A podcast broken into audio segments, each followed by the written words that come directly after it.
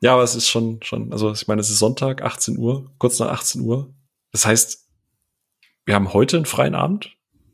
Wir haben morgen einen freien Abend. Was machen wir denn mit der Freizeit, mit der neu gewonnenen? Ich, ich bin ja unterwegs, aber Phil, bist du eigentlich schon wieder fit?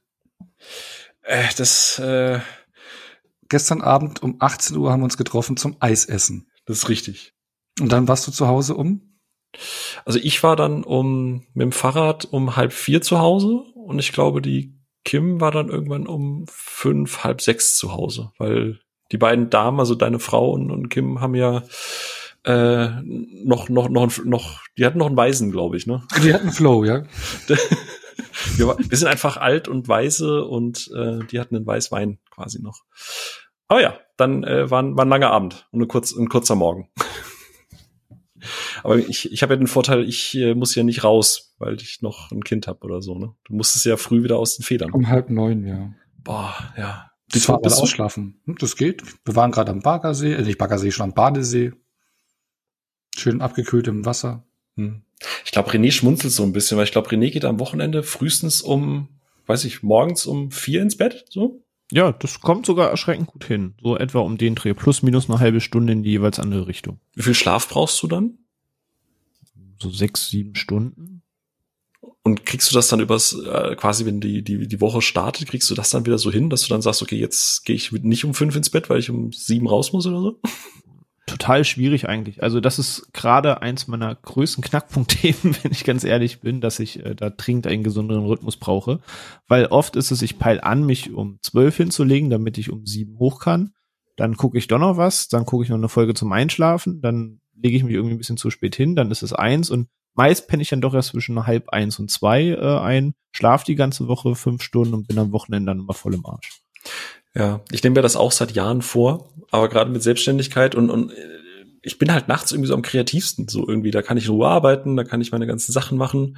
Dann, also ich habe glücklicherweise meine Kunden bisher dazu gebracht zu sagen, okay, alles alles vor 11 Uhr ist kein Termin. so, aber dann ist ja auch wieder Luxussituation. Das ist richtig. Aber ja, da arbeite ich gerade an einem gesünderen äh, Rhythmus, weil ich muss von meinem eigentlich ganz dringend weg, wenn ich ganz ehrlich bin.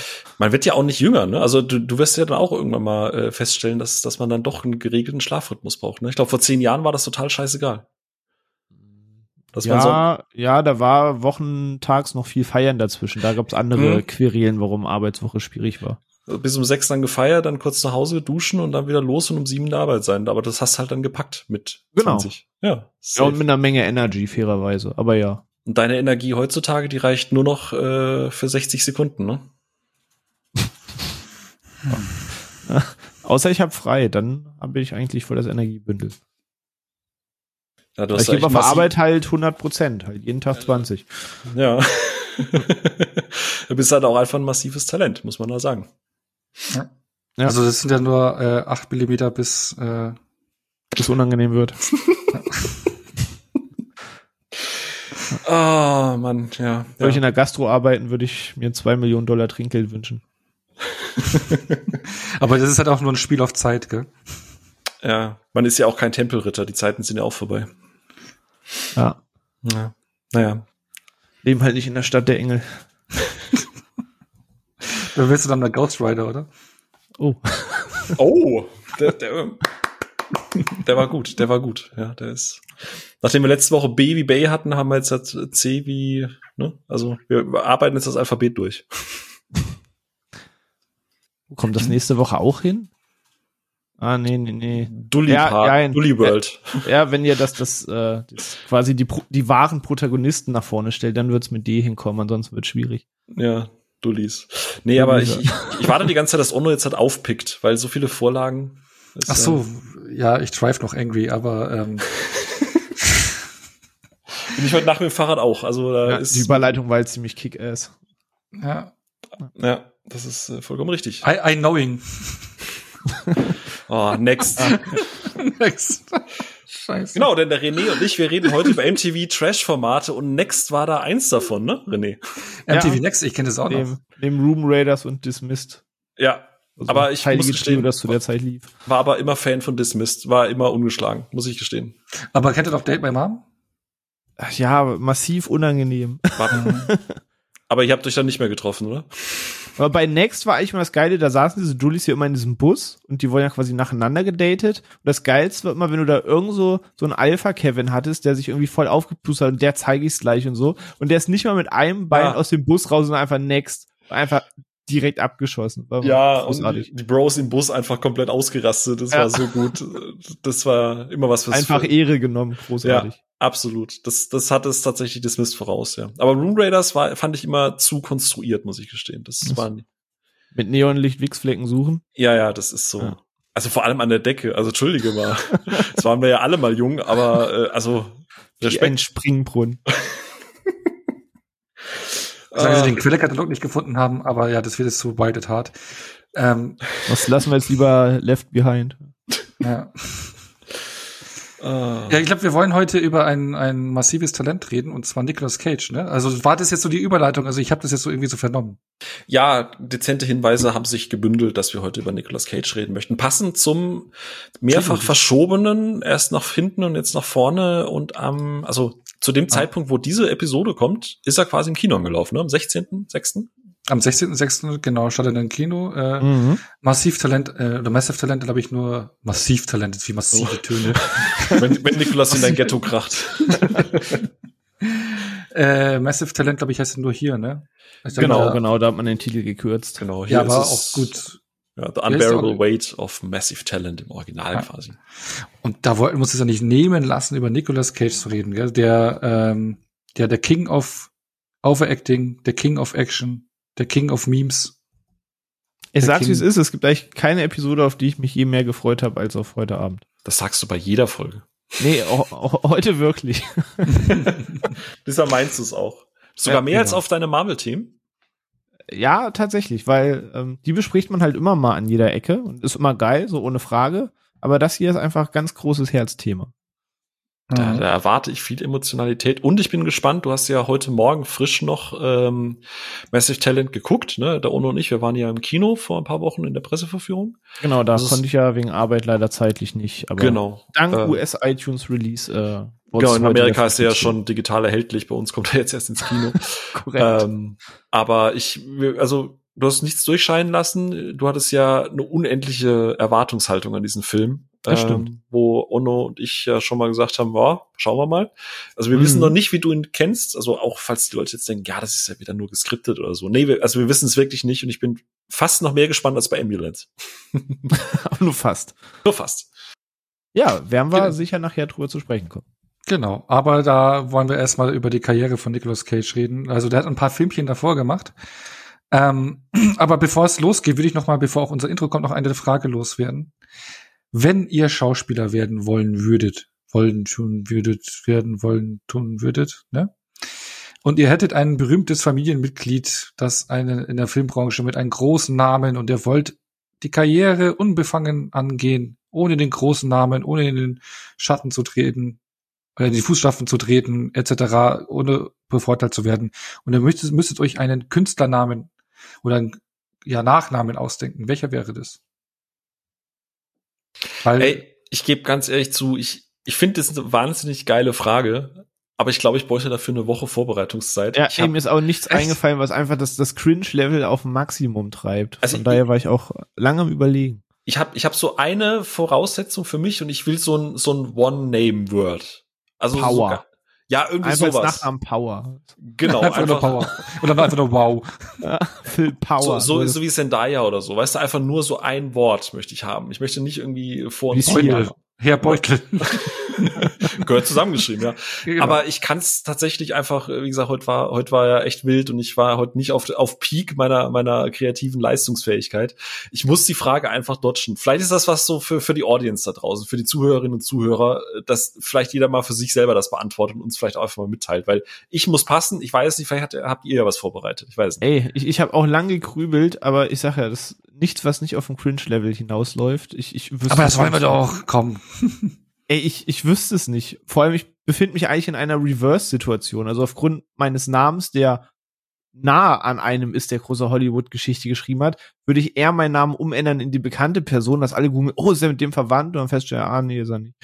Ähm, das wäre bei mir viel naheliegender, dass ich einfach ein R und K noch in mein äh, C in meinen Nachnamen baue und alle denken, ich heiße Kubrick mit Nachnamen. Macht ihr das auch immer, wenn ihr irgendwie so Darstellerinnen oder Darsteller seht und keine Ahnung, zum Beispiel irgendjemand heißt nochmal mit Arquette mit Nachnamen, gucke ich sofort, sind die irgendwie verwandt? so. Naja, ja, oftmals mache ich das, ja. Die Ex-Frau von ähm, Nicolas Cage, Patricia Arquette, ist ja die Schwester von David Arquette. Das wusste ich jetzt. Äh, du bist da einfach mehr im Gossip drin. Aber hast du denn einen Namen? Aber ich find's gut, dass der René da auch dodgt. Hast du denn dir was überlegt, Ono? Da? Ja, ich, äh, ich, das, jetzt, ich, ich mach Cringe-Level. Ich, ich würde mich, ich dachte so, ich, ich mach's eben wie die Person, über die wir heute reden und äh, wilder im Comic-Universum und eine Figur, die mich in den 90er Jahren, Comic-Figur, die mich schon krass äh, oder mir krass imponiert hat, die ich gerne gelesen habe und würde mich Michael Simmons Ant-Man. Ach so, okay. Okay, Michael Simmons, cool. äh, angelehnt an Al Simmons, das alter Ego von Spawn. Finde ich gut. Also tatsächlich ist gar nicht mal Cringe-Level. Ich finde, das ist eigentlich ziemlich cool. Weil Al Simmons, das ist ganz nice eigentlich, ja. Al Simmons, Michael Simmons, ne, da hat man es eh so drin. Ja, vielleicht, vielleicht, vielleicht fällt uns noch was ein, bis die Episode released wird, dann können das René und ich ja noch irgendwie schriftlich nachreichen. Mhm. Abgabe, Abgabefrist abgelaufen, aber wir machen das so übers Online-Portal der Uni. Ja. ja. Nee, aber äh, ich würde die Frage einfach nach da draußen geben. Vielleicht auf dem Discord einfach mal sagen, an der Stelle, wenn ihr das hört, Discord aufmachen und reinschreiben, was wäre euer Künstlername, der entlehnt ist, dass ihr nicht wie euer XXX Ninja Shadow XXX. genau, was, was, was, was für ein Künstlernamen würdet ihr euch einfallen? Weil es gibt ja sehr, sehr viele Künstlernamen, ne? Also von sehr, sehr vielen Schauspielern. Das sind ja nicht viele die echten Namen. Also das stimmt. Also selbst sehr viele, die einen normalen Vor- und Nachnamen ja, haben, wo du denkst, glaub, natürlich Mike, heißt der so, sind, sind Künstlernamen. Ich glaube, Michael Keaton zum Beispiel ist auch nicht der echte Name. Ich glaube, Charlie Sheen war da nicht auch was oder äh, irgendwie, oder irgendwie, also gibt da noch ein paar, ich weiß es nicht, alles, alles ohne Gewehr, aber. Ich nenne mich einfach Sheen so. naja. Hast dich entschieden. Genau.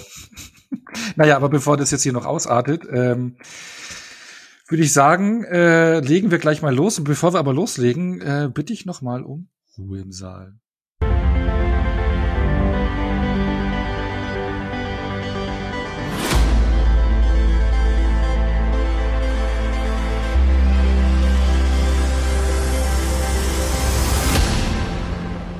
So, da sind wir wieder. Ähm, wie angekündigt reden wir heute über Nicolas Kim Coppola, das ist der vollständige, korrekte Name ähm, von den Schauspielern, über die wir heute reden, bekannt unter Nicolas Cage. Und wie wir es ja gerade schon so thematisiert hatten, was hätten wir für Namen, wenn wir ein bekanntes Familienmitglied hätten aus der Filmbranche, dessen Namen wir aber nicht annehmen wollen, damit wir kein, nicht bevorteilt werden, ähm, ist es bei Nicolas Cage eben der Nachname Coppola gewesen, weil er eben der Neffe von den weltberühmten Regisseur Francis Ford Coppola ist. Und äh, er wollte eben nicht, dass er da bevorteilt wird und hat sich nach seinem ersten Film, ähm, bei dem er mitgespielt hatte, äh, ich glaube, ich stehe im Wald heißt er von 1982, da ist er noch in den Credits als ähm, Nicholas Coppola drin. Danach hat er sich aber umgenannt in Nicolas Cage und René weiß, warum Nicolas Cage, gell? Natürlich, wegen der äh, Marvel-Figur Luke Cage, die man auch schon ja. in der Netflix-Serie vor einigen Jahren kennenlernen durfte. Und schon ein mega cooler Move ist auf jeden Fall. Ja, er ist ja ein riesen Comic-Fan, ne? Auch, äh, ich glaube, er hat sogar eins seiner Kinder dann Karl L. genannt, gell? an Superman angelehnt. Er ist ein riesen Superman-Fan. Ja. Noch mehr Pluspunkte für diesen Mann. Ja. ja. Und er wäre ja fast Superman geworden, ne? Also, Absolut. Kostümtest da, war gut. Ja, eben, über den Film können wir heute nicht reden, aber das können wir ja mal so kurz anquatschen. Ich meine, da gibt's ja Bilder und eine eigene Doku, die habe ich nicht gesehen. Habt ihr die gesehen von, von den Superman-Filmen, der die kam? Nee, tatsächlich nicht. Ich, ich habe von so einem Projekt mal gehört, aber nie was gesehen zu. Da muss ich in der Tat leider passen. Ich habe so oft auf YouTube irgendwelche Essays drüber gesehen, so wie Nicolas Cage beinahe Superman geworden wäre, dass ich gefühlt einfach die Doku wahrscheinlich schon so halb gesehen habe. Ah, okay. Aber ja, vor mit langen Haaren, ne? Ja. Der, also so, so Con Air Man. Ja, ist einfach Nicolas Cage, der Mann mit den flexibelsten Haaren der Welt, so einfach. Ja, also das, also die Fotos, glaube ich, kennt jeder, die sind schon ziemlich strange, ne? Genau. Und äh, ja, ich glaube auch viele aus der Familie seiner Cousinen und Cousins sind ja auch in der Filmbranche unterwegs. Also der ist da von, von Anfang an fest verankert gewesen. Und er hat ja sogar deutsche Wurzeln. Ne? Also die Vorfahren seiner Mutter, also sie ist geborene Vogelsang, so heißt sie, kamen aus dem Raum Kochem an der Mosel. Also wo dann wieder das äh, deutsche Gossip, Red Carpet, Dings sagen kann, einer von uns oder so, wie sie immer Ja. sagen, so, weil Bruce Mhm. Willis oder Sandra Bullock auch sagen. Wollte sagen, Sandra Bullock kam mir gerade auch direkt in den Kopf. Wo man dann irgendwie so am roten Teppich so super cringe vor dem Sat 1 Frühstücksmagazin. Ja. Hey Nicolas Cage, can you speak say, say something in German to our genau fans? das ist immer Hallo. Völlig sterbt dann immer einfach immer so. Ja, ja, genau, völlig cringe Level maximal, ja. Genau, und ich habe mal bei Letterbox nachgeschaut, ähm, da kann man ja filtern, welche Filme er bisher gemacht hat und ich habe dann mal sämtliche Kurzfilme, Dokus und TV-Produktionen ausgeklammert und da sind es 103 Filme, die er gemacht hat bisher in seiner Karriere und wir gesammelt haben davon 44 gesehen. So, also ich habe ja vorher mir ja an, äh, sagen lassen, was ihr so kennt von Nicolas Cage, damit wir auch wissen, worüber wir heute reden, weil wir reden eben über ihn aus unserer Perspektive, was für Filme wir kennen, was für Filme wir lieben, warum wir ihn lieben und mögen Oder nicht. Und, oder auch nicht und seine Filme feiern oder auch nicht. Ähm, das ist eine sehr subjektive Sicht von uns. Ähm, ja, immerhin 44 von 103 gesehen. Fast die Hälfte. Ja, fast die Hälfte, genau. Aber es fehlt zum Beispiel so sein, ich glaube, es war sein zweiter, dritter Film, den wollte ich sogar noch gucken, habe es nicht geschafft. Rumblefish, äh, eben von Francis Ford Coppola äh, gedreht, wo der Brad Pack dabei war. Hier auch mit Matt Dillon in der Hauptrolle, wo er eine Nebenrolle hat, eben wo er von Francis Ford Coppola von seinem Onkel ähm, besetzt worden ist, wo man dann eigentlich den kurzen Weg hatte da. Ne? Mhm. Oder auch äh, ein, ein Gag, der auch in Massive Talent vor, äh, vorkommt hier, äh, zwei Millionen Dollar Trinkgeld, ne? also die Geschichte, was er ja doch mal sagt, so, wenn ich zuschauen soll, dass du Sex hast äh, oder mit deiner Frau, mit meiner Frau irgendwie, ne? Ist natürlich daraus entlehnt der Gag. Den haben wir nicht gesehen. Oder auch äh, die Verfilmung von äh, Der Himmel äh, über Berlin, ähm, die US-Verfilmung Stadt der Engel. Mit Mac Ryan war das, oder? Müsste, ja. Das müsste McRyan gewesen sein, ja. Ja. Ich habe ihn sogar noch umgesehen im Regal auf DVD. Neben deinen Venom Steelbooks. Genau, neben einem Venom Steelbook. Ähm, oder auch hier ähm, Charlie Kaufman das ähm, Drehbuch hier äh, Attention mit ähm, mit Meryl Streep, glaube ich, weil Charlie Kaufman, der hat ja auch damals das Drehbuch geschrieben, ich glaube auch Regie geführt, hat das auch hier bei Being John Malkovich und da geht es irgendwie Mhm. darum, sogar um den Regisseur von den Film John Malkovich irgendwie, äh, wo Nicolas Cage mitspielt, Meryl Streep, also auch wieder so ein abgefahrener Film, der auch hochgelobt ist, aber den haben wir auch alle nicht gesehen. Das heißt, schon mal so als Ankündigung, über die Filme werden wir zum Beispiel heute nicht reden. Ja. Ey, das ist so, so wild. Ich weiß nicht, wie es bei euch war. Äh, Also ähnlich wie René. Ich hatte letzte Woche bei Bay halt sehr, sehr, sehr viel Spaß, einfach da mal drüber zu reden. Und ich habe mich auch sehr auf die, die Episode heute gefreut. Und ich weiß noch, dass wir noch gesagt haben, ja, wir gucken noch das und das und das. Und hat mir dann noch gesagt, hier, das ist auf Disney Plus und das könnte es noch und dann den könnte ich dir noch leihen. Den habe ich zu Hause. Ich habe effektiv diese Woche nicht einen Film. Ich konnte nicht mal mehr nur noch 60 Sekunden gucken oder Gone in 60 Seconds gucken, ne, weil es einfach siehe Anfang, ne? Der Abend gestern. Ja, aber genau, ich, ich fühle ich, ich fühl mich da schuldig.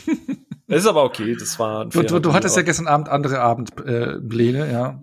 Das ist richtig, ja. Das ist, ich weiß nicht, habt ihr, du hast noch ein bisschen was geguckt bekommen, ne, Onno? Aber, äh, ja. Und René hat jetzt Genau. noch Massive Challenge, aber ich glaube, dann war es auch eher vorbei, oder? Ja, ich habe nochmal Spiel auf Zeit irgendwie geschaut, weil ich Bock drauf hatte und der schon viele Jahre her war. Aber tatsächlich reden wir halt über einen Darsteller, über den ich immer mal wieder Filme reingucke, weil er auch äh, viele Filme hat, die einfach mal nebenher laufen, wenn ich gute Laune brauche. Aber äh, auch die Jahre habe ich noch was nachgeholt. Ich habe auch gesehen, so ein paar Filme habe ich vorhin in der Aufzählung vergessen, ähm, weil die dann irgendwie nicht auf Wikipedia standen und ich überlesen hatte, dass so zwei, drei dazu kamen. Aber ja, alles kann man da schon fast nicht gesehen haben. Das haben wir vielleicht sogar bei 46, 47 Filme. Ah, hey, eigentlich haben wir alle geguckt. Ja, alle wichtigen, weil es ist ja auch sehr viel Kokologis dabei, gerade in den mir ist letzten Jahren, aufgefallen, dass ich halt viele Szenen kenne. Also es gibt Filme mit ikonischen Szenen von ihm, wo einfach es Memes und äh, Parodien ohne Ende gibt, wo ich halt nie den fertigen Film sah oder den vollständigen, aber einfach diese Ausschnitte kenne. Also da gibt's halt noch ganz viel auf, auf diesem Level. Ey, drei Tage Twitter-Timeline durchscrollen und du hast gefühlt 20 Filme von ihm gesehen, ne? Einfach. Äh, ja. Also ich habe bis heute nie Wicker Man gesehen mit ihm, so, aber ich kenne halt gefühlt den ganzen Film mit all seinen ikonischen Momenten. Not the Ja, der wird Beast, auch- not the Beast. Not Ja, da, genau, das ist auch so eine legendäre Szene, gell? der wird auch so auf, beziehungsweise seines Overacting ja auch völlig gefeiert. Äh, Das Geile ist, ähm, dann guckst du den Film auf Deutsch und stellst fest, in der deutschen Version gibt's die Szene gar nicht.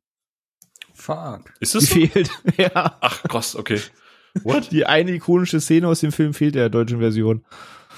Okay. Nicht die Maya, nicht die Maya.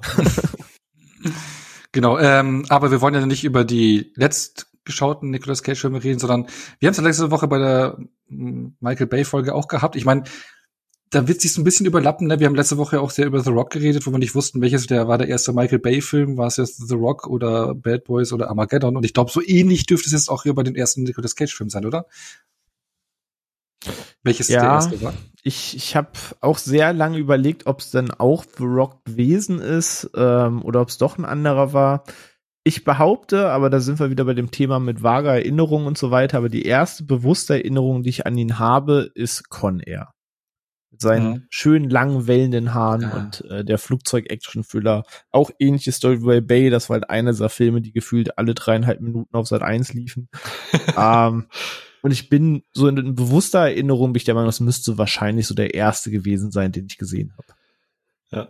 Conner ist so der Film, der äh, dann immer gespielt wurde, um die Werbung auf Sat 1 zu unterbrechen. da haben sie dann einfach Conner eingespielt.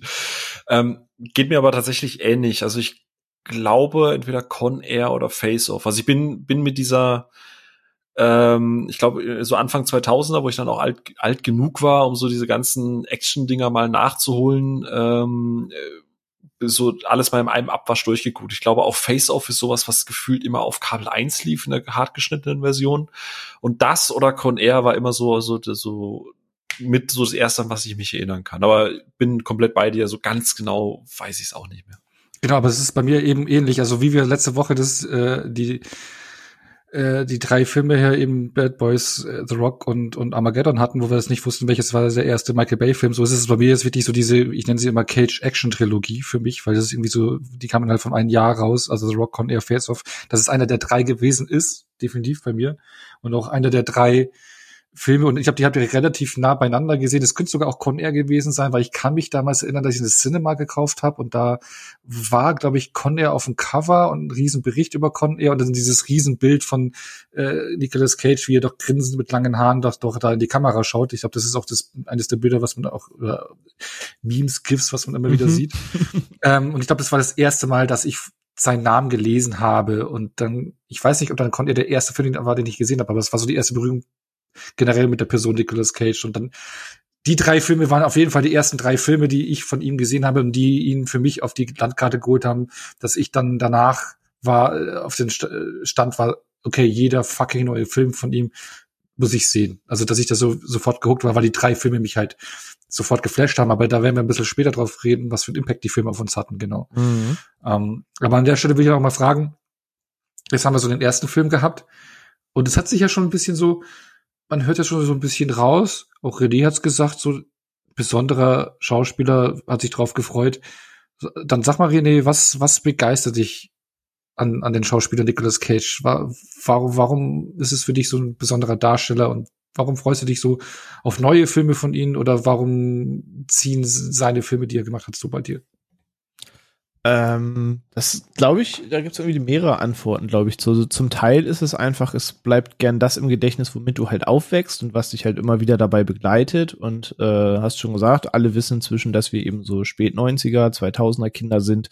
Und da bist du halt einfach in einer gewissen Ära davon aufgewachsen, dass du den Darsteller einfach immer wieder gesehen hast. In einem alten Film, der im Fernsehen läuft, im neuen Film, der erscheint. Das war genauso die Zeit, wo du einfach alle zwei Jahre oder fast sogar jedes Jahr zu der Zeit einfach über das Gesicht gestolpert bist. Ähm, dann hat er halt viele Genre begleitet, die einen begeistert haben. Also ich habe schon gesagt, ne, The Rock, großer Jugendfilm, haben wir letzte Woche ausführlich drüber gesprochen. Con Air, einfach geiler Actionfilm. Face Off drüber gesprochen. Wir haben über Spiel auf Zeit gesprochen oder schon angerissen. Ich habe schon mehrfach in den 60 Episoden erwähnt, was für ein Stellenwert nur 60 Sekunden hat. Und das sind allein nur vier Filme aus dem Spektrum von dreieinhalb Jahren. Ähm, und immer wieder fiel dabei halt sein Schauspiel auf. Schon als Kind war es halt dieses Overacting, das er betreibt. Und darauf basieren ja nun mal auch sehr viele Memes aus diesen ganzen Kremassen, die er quasi dabei schneidet. Und dass er immer all in geht in seiner Rolle, wo man ja immer sagt, never go full retard, aber man weiß, wenn ihm ein Drehbuch äh, zusagt, dann geht er halt so richtig rein und auch noch drei Level drüber. Und diese diese Art von Overacting im Kopf verbunden mit seiner Synchronstimme und einfach seinem Art Schauspiel und dass er Genre begleitet hat, die mich beim Aufwachsen auch begleitet haben, führt halt so ein Sammelsurium, dass ich dann zunehmend einfach großer Fan wurde. Damals noch nicht so ganz auf seine Keymarks bezogen, sondern einfach, es waren Filme, die ich zufällig halt immer mochte. Sei das jetzt National Treasure bis hin eben zu eben besprochenen Actionfilmen. Und irgendwann hat man auch dieses, dieses Method Acting oder Overacting Potenzial halt gesehen, worüber dann diese Love it or hate it äh, Diskussion losging, wie man zu Nicolas Cage steht und dass der Typ einfach diesen Ruf hat, den er dann hatte. Das hat man ja auch alles erst später wahrgenommen. Ähm, aber das waren so die Momente, wo das so nach und nach und nach geprägt hat und man dann einfach über die Jahre äh, Fan von wurde. Ja, würde ich mich eigentlich fast genauso anschließen. Ähm, ich habe immer das Gefühl, also genau das, was du sagst, du hast so die Erstkontakte gehabt und damals waren es halt echt einfach geile Actionfilme. So, die waren gut gemacht. ist ja das, wo wir, also ich glaube, in jeder Auflistung wir sagen, welche Actionfilme haben einen geprägt, welche Actionstars haben einen geprägt, welche Filme, wir haben es auch bei Bay gehabt und so, das ist halt so genau die Ära, die einen halt geprägt hat, was, was so die Vorliebe vielleicht für, für Actionfilme und dieses, ich meine, Con Air ist halt schon dumm, ne? aber es macht halt, macht halt Nein. schon. Aber macht das halt ist auch schon. nicht dümmer als ein Stück langsam. So, das. Ja, genau, aber man hat, es hat einmal halt gedreht, ist doch so eine Ära, weißt du, da, da hast du dann halt wirklich mal so ein Flugzeug gechartert und halt das Ding wirklich mal in die Luft gejagt. Weißt du, so dieses, wo noch nicht alles CGI war und du noch diese Charakterfiguren hattest, die du halt gecastet hast, weil die da eben äh, drin aufgehen mussten. Danke, Jerry Bruckheimer, dafür. Genau, hier auch schon wieder Jerry Ja, Bruckheimer. genau, deswegen sage ich, wir haben die Brockheimer Weeks gerade, ne? Ja. Ja. Einfach Und- krassen Impact gehabt. Ja, ist halt einfach so dieses, ey, du hast eine wahnsinnig, ich meine, ich stelle mir halt die Pitch-Meetings damals einfach vor, ne, so, so Mitte, Ende 90er, äh, alle noch äh, die letzten Reste Koks auf dem Tisch. Hey, äh, äh, Flugzeug und, und Nicolas Cage und lange Haare und Buscemi und einer heißt Cyrus the Virus. Ey, voll geil, hier hast du 80 Millionen, mach einfach mal bitte. Also, Aber wie, wie, wie viele Leute hießen denn bitte damals am Anfang der 2000 im Internet Cyrus of Virus oder sowas? Ja, vielen Dank, Filmforen? Matrix, ne? Das, dass du so coole Codenamen hast. Ja. Genau, Cyrus of Virus oder Neo, genau, Trinity war noch damals. Also, so ich glaube, das war schon so ein bisschen Matrix einfach. So plötzlich so Internet war im Kommen und alle dachten, Passwort jeder. Swordfish. Ja, da hat einfach jeder so einen coolen Codenamen gehabt. Ja. Und damals war es halt einfach dieses, dieses Action-Ding und das, äh, wie du es schon gesagt hast, man mochte Cage. Aber ich hatte immer das Gefühl, und das habe ich auch teilweise heute noch, und das wird ja in Massive Talent äh, auch mal kurz referenziert, so dieses, es gibt immer Schauspieler, die siehst du gerne, aber den, also die, die spielen halt immer so diese leitenden Personen. Weißt du, Kristen Stewart, ich mag eine Kristen Stewart, aber auch durch ihre Rollenwahl habe ich immer so das Gefühl, naja, die, sie schauspielert halt, sie spielt diese Rolle, weil es diese Rolle muss. Und bei Nicolas Cage, gerade aus bei den Filmen, wo er so all in geht, habe ich immer das Gefühl, der hat da einfach Bock drauf. Ich habe immer das Gefühl, durch diese Leinwand oder das, was ich gucke, der strahlt gerade innerlich, weil es das ist, was er gerade irgendwie machen möchte. Und das ist halt auch das, was, äh, was mich an ihm so, so begeistert. Du hast gerade vorhin gesagt, äh, René, so dieses Never Go Full Retard. Und ich, ich finde, die dümmsten, schlechtesten Filme von ihm sind die, wo er halt einfach wirklich nur schauspielert, wo er halt einfach irgendwie nur seine Rolle spielt und einen Paycheck dafür kassiert. Und weißt du, einen Wickerman oder so, das, das ist ein scheiß Film, das Remake. Ähm, aber es ist halt trotzdem legendär wegen sein, wegen dem, was er halt da geleistet hat. Und jeder seiner Filme, egal ob es auch irgendwie schlechte sind, ähm, so diese Minuten, wenn er ausbricht, wenn er im einen Moment so komplett ruhig ist und dann irgendwie voll all in geht und so dieses, dieses komplett diese Rolle aneignet. So ein bisschen das, was Johnny Depp mit, mit äh, Jack Sparrow gemacht hat. So, dass Mhm. er gesagt hat, der, der, der sollte eigentlich ein total ernster äh, Pirat sein. Und, und, und Johnny Depp hat einfach gesagt, ich fühle diese Rolle und ich will der was eigenes verleihen. Und ich habe das Gefühl, dass ein Cage, egal ob er das in einem Con Air macht oder in einem Ghost Rider oder in einem Mandy oder in einem Pick, der du könntest da jeden Schauspieler draufpacken, aber er macht das immer so so besonders. Er ist das, Ja. warum du es dann, du hast das so ein Gefühl und ich habe das Ja. Gefühl, dass er da halt voll drin aufgeht, dass er einfach liebt, was er tut, auch wenn er jetzt da vielleicht mal einen ernsten Mensch oder so spielt. Und das fasziniert mich so an ihm, weil es ganz wenig irgendwie so gibt heutzutage, wo du einfach das Gefühl hast, die machen das gerade, weil sie es einfach Bock haben, da was ganz Eigenes draus zu machen. Aber ich würde noch mal nur eine Sache einhaken, weil du gerade gesagt hast, so die kleineren Filme auch, äh, egal welchen Film er dreht, und das hat er so selber gesagt, er nimmt keine seiner Rollen auf die leichte Schulter und er Ja. ist überall all in drin und hat, also das hat Also- er selber so gesagt. Also der ist überall fest verankert und versucht das Beste rauszuholen. Die Filme Ja. sind zwar nicht immer so gut, manchmal klappt's, manchmal nicht, aber er versucht, Aber sein Schauspiel bleibt immer hängen. genau, nee, aber er versucht, also er nimmt auch egal wie klein die Rolle und egal wie der klein der Film ist, er nimmt nichts auf die leichte Schulter, sondern er versucht überall alles zu geben. Genau, also fairerweise, ich kann jetzt mal einen Film reinwerfen, zum Beispiel Bangkok Dangerous. Ganz im Ernst, da spielt er halt komplett lustlos. Also da habe ich auch nicht das Gefühl, dass er sich da groß vorbereitet. Sicher hat er sich in seinem Rahmen vorbereitet, aber irgendwie habe ich da nicht das Gefühl, dass da irgendwie was hängt, dass da eine eigene Note von ihm mit drin ist, sondern es ist eher so dieses, ja, wir casten den jetzt halt, weil er halt irgendwie da einen Kopf spielen soll. Ähm, aber ihr habt ja beide auch jetzt schon ja, ja, ja und so gesagt. Also ich glaube auch die, die Zuhörerinnen und Zuhörer wissen genau so, was halt, was es halt ausmacht und, und woran man sich erinnert, dass man sagt, okay, der Film war scheiße, aber Gott, wie er sich da wieder reingeschmissen hat, so dieser, Mhm. der, der, Fuchs da.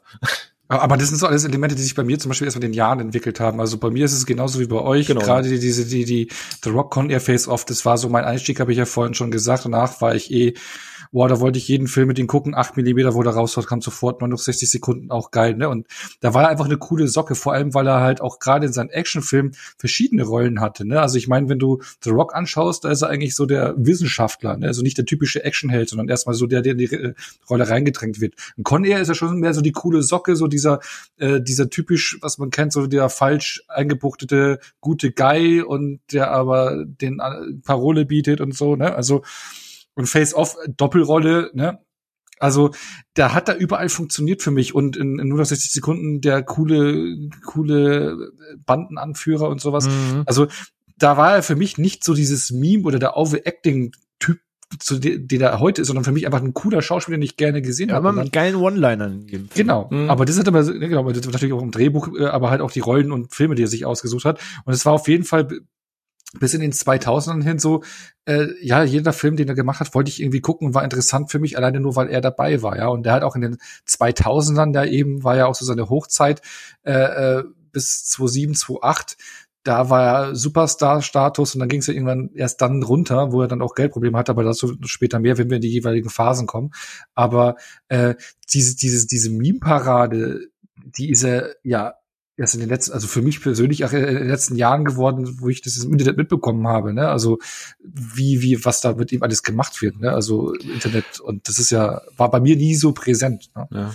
Ich habe immer so das Gefühl, ich, ich versuche das immer so ein bisschen auch zu, zu, wenn man so drüber redet, ich glaube, wir haben auch schon mal drüber gesprochen, Onno, ich habe manchmal so das Gefühl, so, so Schauspieler, die sich so in eine gewisse Ecke manövriert haben. Ich meine, ich nehme jetzt einfach mal an Robert De Niro. Ne? Wenn du an Robert De Niro denkst, da denkst du halt immer an Mobsterfilme. Da denkst du halt an äh, so, so sein, äh, also von, von, von Taxi über, über ähm, ja, Dirty Grandpa. Ja, nee, eben das halt nicht. Aber da wollte ich halt, da wollte ich halt am Ende so ein bisschen hinaus. Ich meine, da hast du Casino, da hast du Heat, äh, da hast du Copland, das spielt halt immer so ein bisschen die Rolle, für die er bekannt und, und, und beliebt war. Und, und selbst jetzt auf seine alten Tage hast du ja dann ähm, sowas gehabt hier mit, mit äh, hier auf Netflix. Wie ist er da? Äh, ach, äh, Irishman. Ja, Irishman. Irishman und so, wo er auch nochmal in seine Rolle geht. Aber in den letzten Jahren hat er halt auch sowas wie Dirty Grandpa und so. Und egal wie schlecht oder doof der Film ist, ich habe irgendwie das Gefühl, De Niro feiert das, dass er endlich auch mal, weißt du, so auf seinen alten Tagen noch mal das machen kann, worauf er Bock hat. Und das Gefühl habe ich halt bei Cage, so auch bei den alten Filmen, bei den neuen Filmen, ich habe immer das Gefühl, dass er da drauf Bock hat. So, ich finde den Gedanken gut, dass Dirty Grandpa wirklich so ein Drehbuch ist, wo Robert De Niro saß und sich dachte, er endlich. Ich glaube das schon. Also ich, ich, ich habe den Film geguckt und, und natürlich ist das alles schon echt ein bisschen wack und scheiße. Aber ich habe ich hab trotzdem halt das Gefühl gehabt, dass da irgendwie immer so dieses. Dass er Bock hatte. Ja, genau. Einfach so dieses, ist mir scheißegal und ja, er macht jetzt seinen, seinen Thron kaputt, wo ich mir denke, ey, ganz im Ernst, bevor Robert De Niro seinen Thron kaputt macht, dann muss er halt echt noch ganz viele andere Sachen machen. Mhm. Und, und diese, diese Freude, die sehe ich halt bei Cage immer wieder bei seinen Filmen, über seine ganze Karriere hinweg. Und, und ich glaube, der hat das früh genug erkannt, wie er sich das aneignen kann, wie er Spaß daran haben kann ich glaube, der hat einfach Spaß an diesem ganzen Beruf und, und äh, mhm. äh, an der Ausübung und da ist immer mit Leidenschaft dabei. Und wir haben ja jetzt gerade auch gesagt, so die, die, bei uns ist ja mit den gleichen Filmen auf die Landkarte gekommen, ist eh spannend, weil wir ja eigentlich Unterschied schon ein paar Jahre dazwischen haben, ne? Aber mhm. wirklich, äh, wie bei Michael Bay, die genau die gleichen Filme, die, die uns äh, ja da aufmerksam gemacht haben. Aber jetzt würde ich mal so kurz ein bisschen auf die Jahre davor gucken, also ich meine, The Rock kam 1996 raus und wenn man so den Early Cage anschaut, ne, also so seine ersten Anfänge bis zum Oscar gewinnen. Ich meine, das Ding ist ja, er ist eine absolute Mietenparade und wird teilweise wird sich über den lustig gemacht und über seinen Overacting und hast nicht gesehen. Aber er hat halt im Jahre 1996 für den 95 erschienenen Leaving Las Vegas einen Oscar bekommen. So und sein Weg dahin, ja, dann äh, war er, er hat ja auch schon sehr viele Filme gemacht. Zum Beispiel sein erster Film, was ich vorhin gesagt hatte, ist ja, ich glaube, ich stehe im Wald von 1982. Das ist halt so eine Highschool-Komödie, 80s Highschool-Komödie, Komödie mit John Penn in der Hauptrolle. Und da spielt er halt einen Typen in einem fucking Fastfood-Laden. Ja, der da ab und zu mal mit den äh, Hauptdarstellern redet. Äh, ich glaube, da sind zwei, drei Szenen zu sehen, das war's. Ne? Und das war so sein Einstieg da drin. Und ähm, wie sie auch vorhin gesagt hatte hier, ähm, mit den Filmen von, von seinen ähm, äh, Onkel, wo er mitgespielt hat, Rumblefish, da war mit Matt Dillon in der Hauptrolle und sowas. Das war halt so dieser Brad Pack, den man ja auch damals in den 80er Jahren kannte. Da war es eigentlich nie so, ich weiß jetzt gar nicht, ob er so richtig festes Mitglied war, aber es waren so die Filme, die da auch mitgewirkt haben. John Penn und Matt Dillon, die waren ja so Teil des Brad Packs damals, so diese jungen, die neue junge Generation der neuen Darsteller, die in sehr vielen Teenie-Filmen mitgemacht hat und dann auch in anderen Filmen, also die die 80er Jahre so eigentlich mitgeprägt haben. Und da war er auch mit dabei. Und ja, und hat dann über die Jahre dann auch zum Beispiel für mich, den habe ich auch erst vor kurzem nachgeholt, vor ein paar, zwei, drei Jahren Birdie gemacht, zum Beispiel 1984, glaube ich, den keiner kennt, ne? von Alan Parker, äh, der da Regie geführt hat.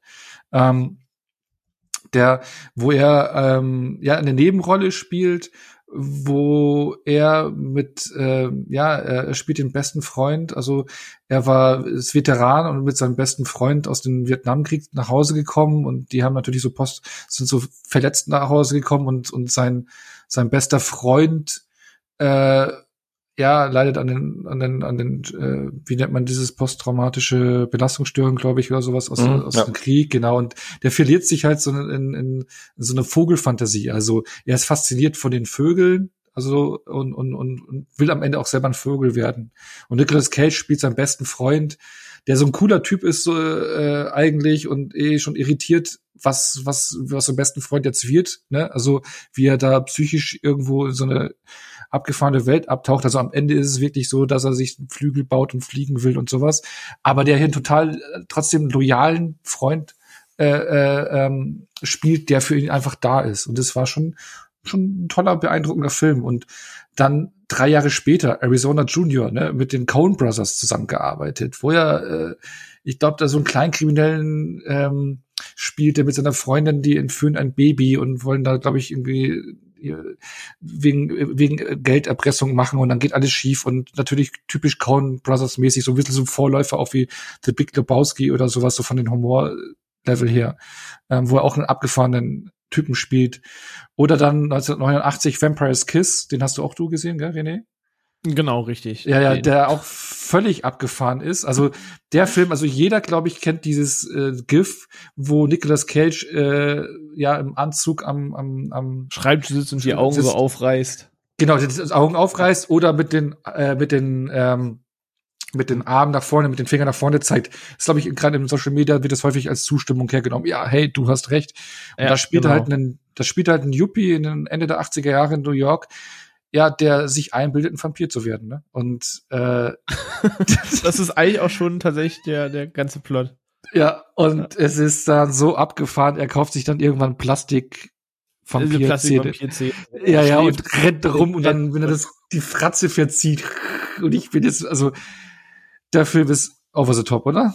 Ja, also tatsächlich, so dumm es klingt, das halt wirklich der ganze Plot. Er hat einen One-Night-Stand und irgendwie beißt der One-Night-Stand ihm in den Hals und er denkt danach, irgendwas ist komisch und er Ja, das war so, so, so ein Fel in den Fledermaus war dann dazwischen auch. Stimmt, ja. stimmt. Und das dann, andere war eingebildet. Aber genau, ja. Stimmt. Und dann, ja, denkt er, dass er sich in einen Vampir verwandelt und benimmt sich dann halt auch so und fängt an Kakerlaken zu essen und guckt in den Spiegel, wo ganz klar sein Spiegelbild ist, aber er sagt, nee, ich habe kein Spiegelbild mehr. Und das ist alles sehr crazy. Aber da gibt's halt so eine legendäre Szene, wo er halt bei einer Psychiaterin sitzt und da irgendwie äh, das Alphabet runterrattert und auch. Ah, es ist doch der Film. So, okay.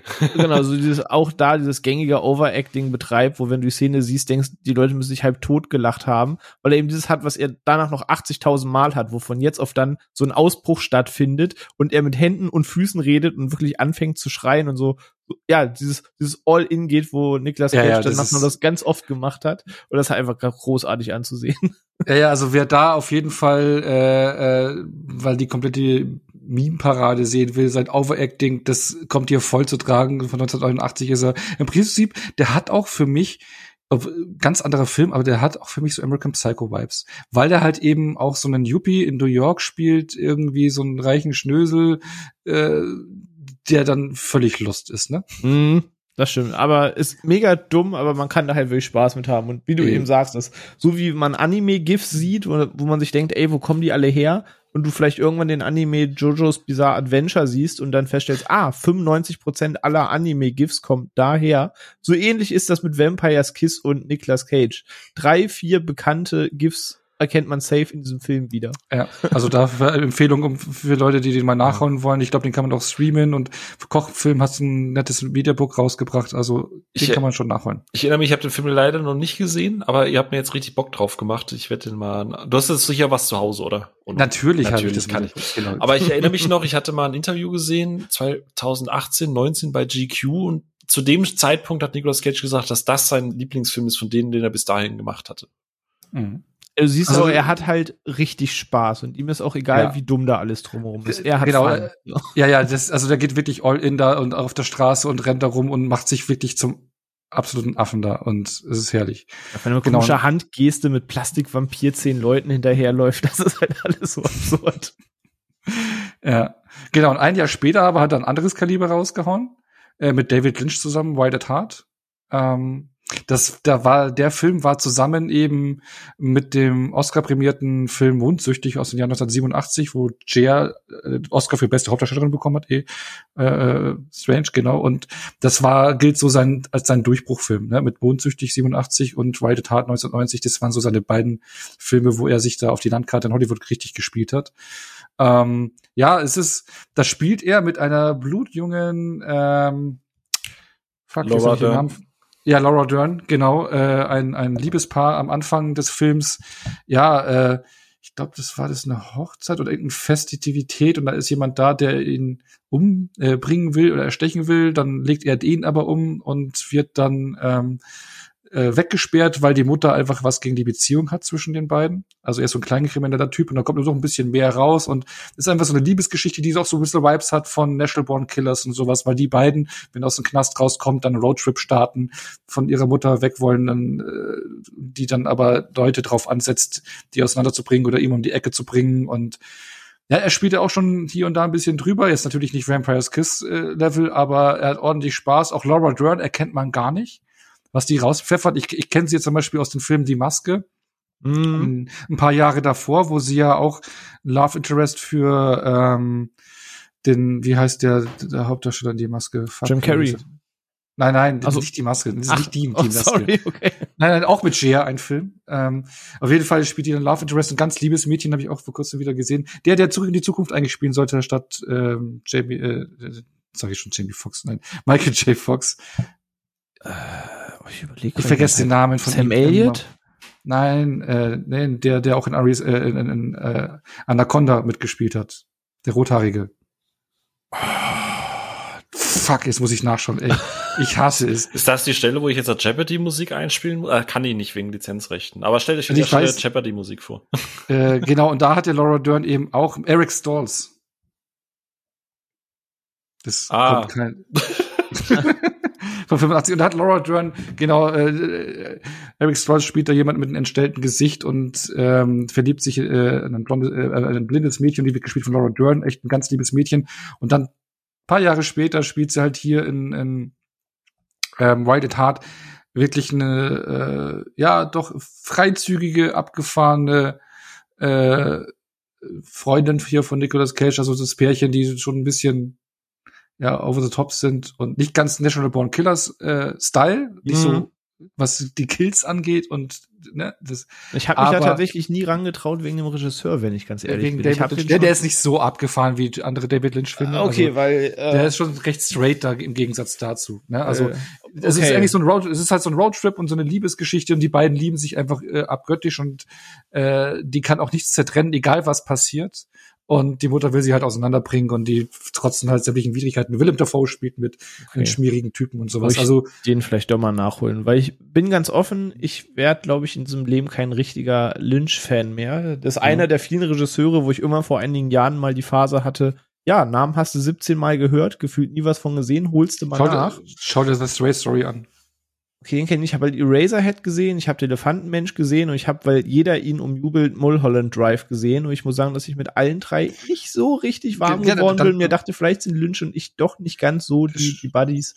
Schau The Stray Story, der ist schön, der Film. Das ist Okay. ein ganz geradliniger, schöner, ja, ja, das ist viel gut, übertrieben, ist schon ein trauriger Film, aber auch ein schöner Film. Auch okay, dann packe ich den nochmal auf die Liste.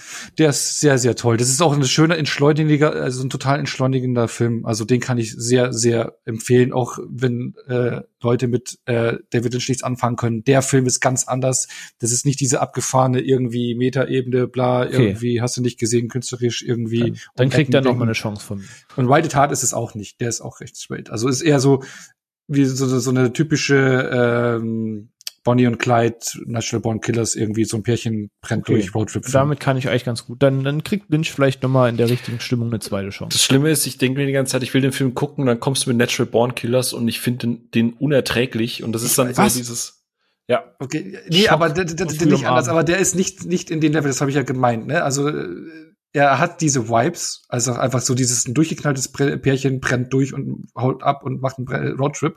Das ist so die Gemeinsamkeit, hat so ein bisschen Vibes, aber dann schon etwas anders. Ich bin übrigens an der Stelle ein bisschen enttäuscht. Es ist zum dritten Mal heute Abend schon over the top gesagt und es kommt kein Stallone-Gag von René. Ich bin, ich weiß nicht, ob der Mann langsam alt und müde wird oder.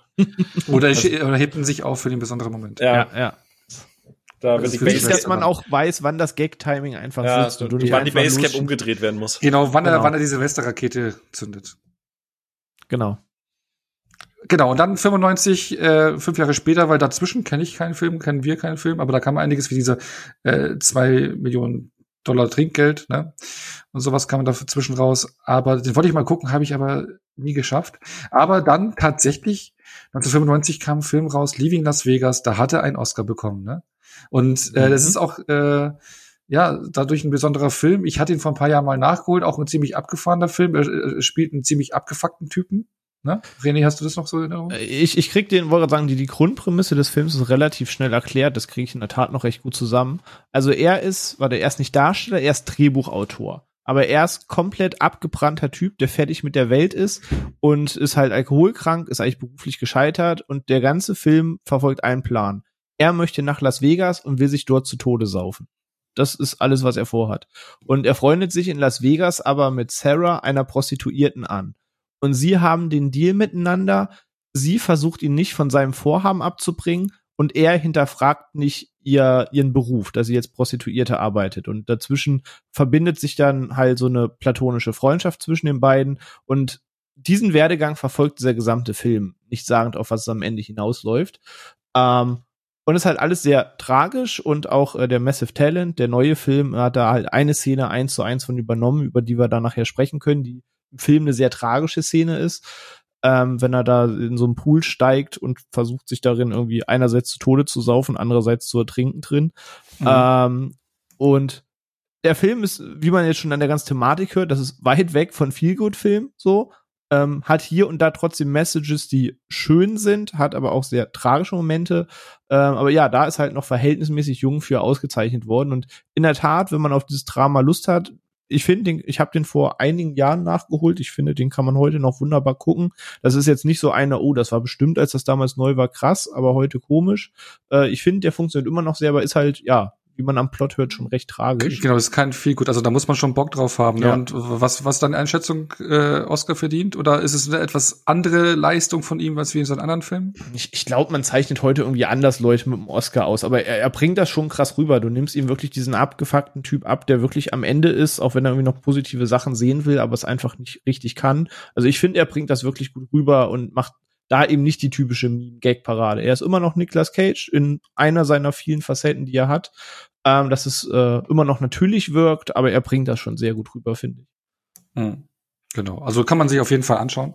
Auf alle Fälle. War, war ein abgefahrener, also schon, was heißt abgefahrener Film, schon ein bisschen anders, als man denkt und, und auch kein viel gut. Da muss man sich schon drauf einlassen. So, das mm, so. Auf jeden genau. Fall. Und was halt auch strange an diesem Film war, äh, Martin Kessler äh, hat ja ein Jahr zuvor im Prinzip zum ersten Mal Nicolas Cage synchronisiert, also diese Stimme, die wir kennen ne, auch von Vin Diesel. Ne? Und in Schneesturm im pa äh, Paradies von 1994 hat er das erste Mal Nicolas Cage synchronisiert und danach eigentlich immer, außer jetzt hier in Wild at Heart.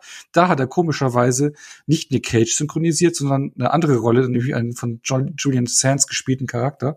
Äh, sehr spannend, dass er, aber danach dann Up the Rock kennt man ja, Martin Kessler spricht ähm, immer Nicolas Cage. Wie sehr verbindet ihr diese Stimme mit Nick Cage? schon sehr krass. Also ich muss sagen, Hut ab an Kessler. Normalerweise, wenn zwei Darsteller die gleiche Stimme haben, ist das manchmal schon komisch oder ich habe irgendwie partiell immer den anderen im Kopf. Aber obwohl es der gleiche Synchronsprecher ist und ich es weiß, schaffe ich es, dass ich ihm bei Vin Diesel Vin Diesel abnehme und bei Nick Cage Nick Cage abnehme, ohne dass ich bei Nick Cage an Vin Diesel oder bei Vin Diesel an Nick Cage denke.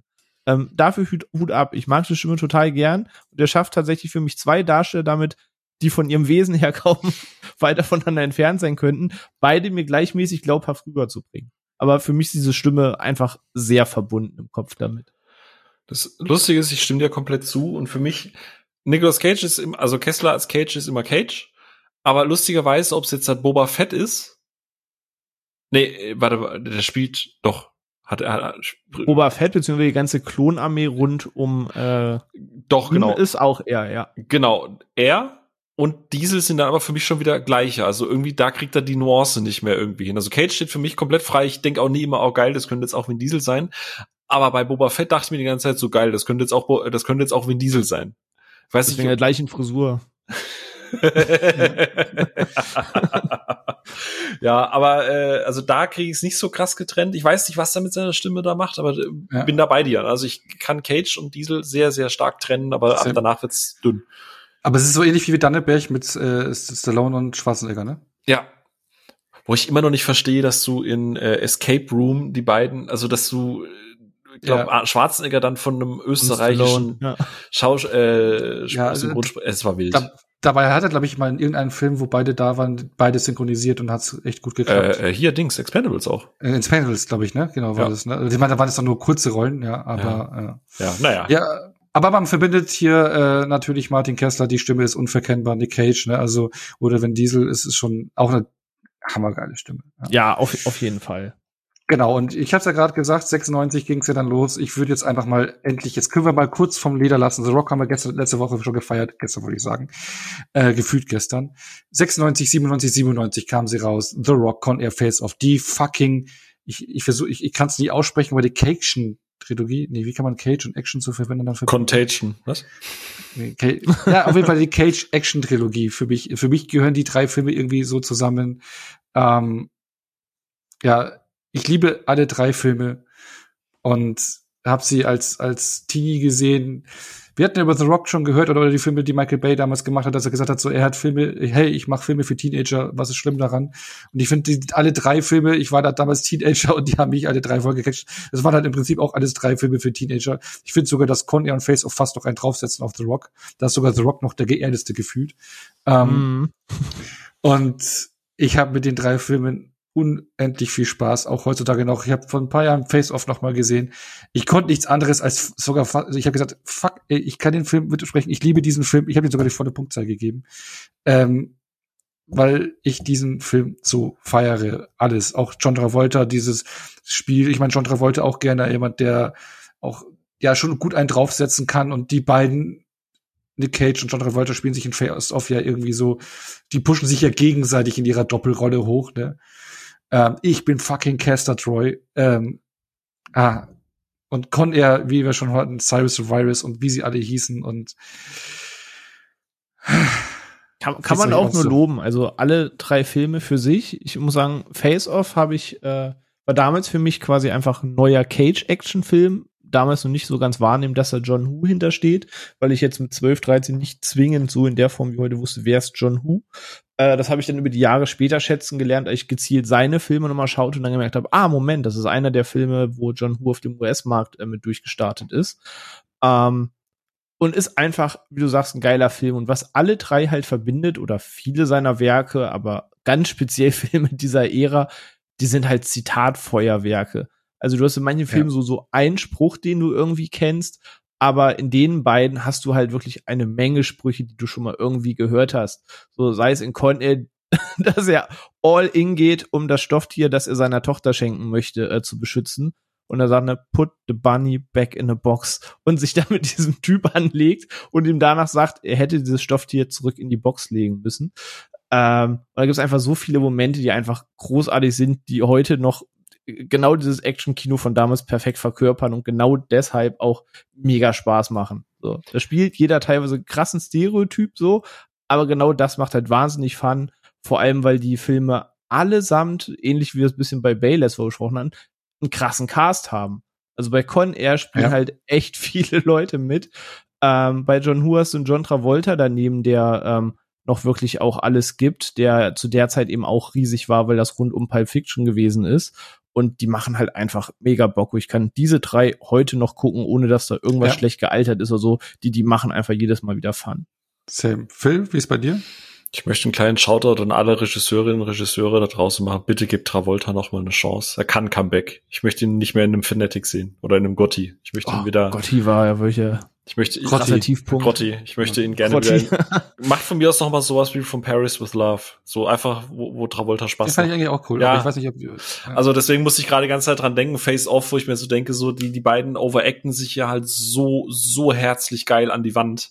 Wo ich mir denke, so, gebt, gebt Travolta bitte noch mal eine Chance, der kann das noch. Und die, die haben beide aber auch so Bock in den Filmen. Ja. Und, und äh, I wanna take ich liebe, his face ich, off. Ich, face Off ist für mich, ja. Ja, ja, also bin da jetzt nicht bei den 5 von 5, aber ich habe ihn auch ewig schon nicht mehr gesehen, aber ich weiß halt, also ich verstehe komplett, dass du das dieses, dieses Triumvirat einfach nennst, dieses Action-Triumvirat bei Cage.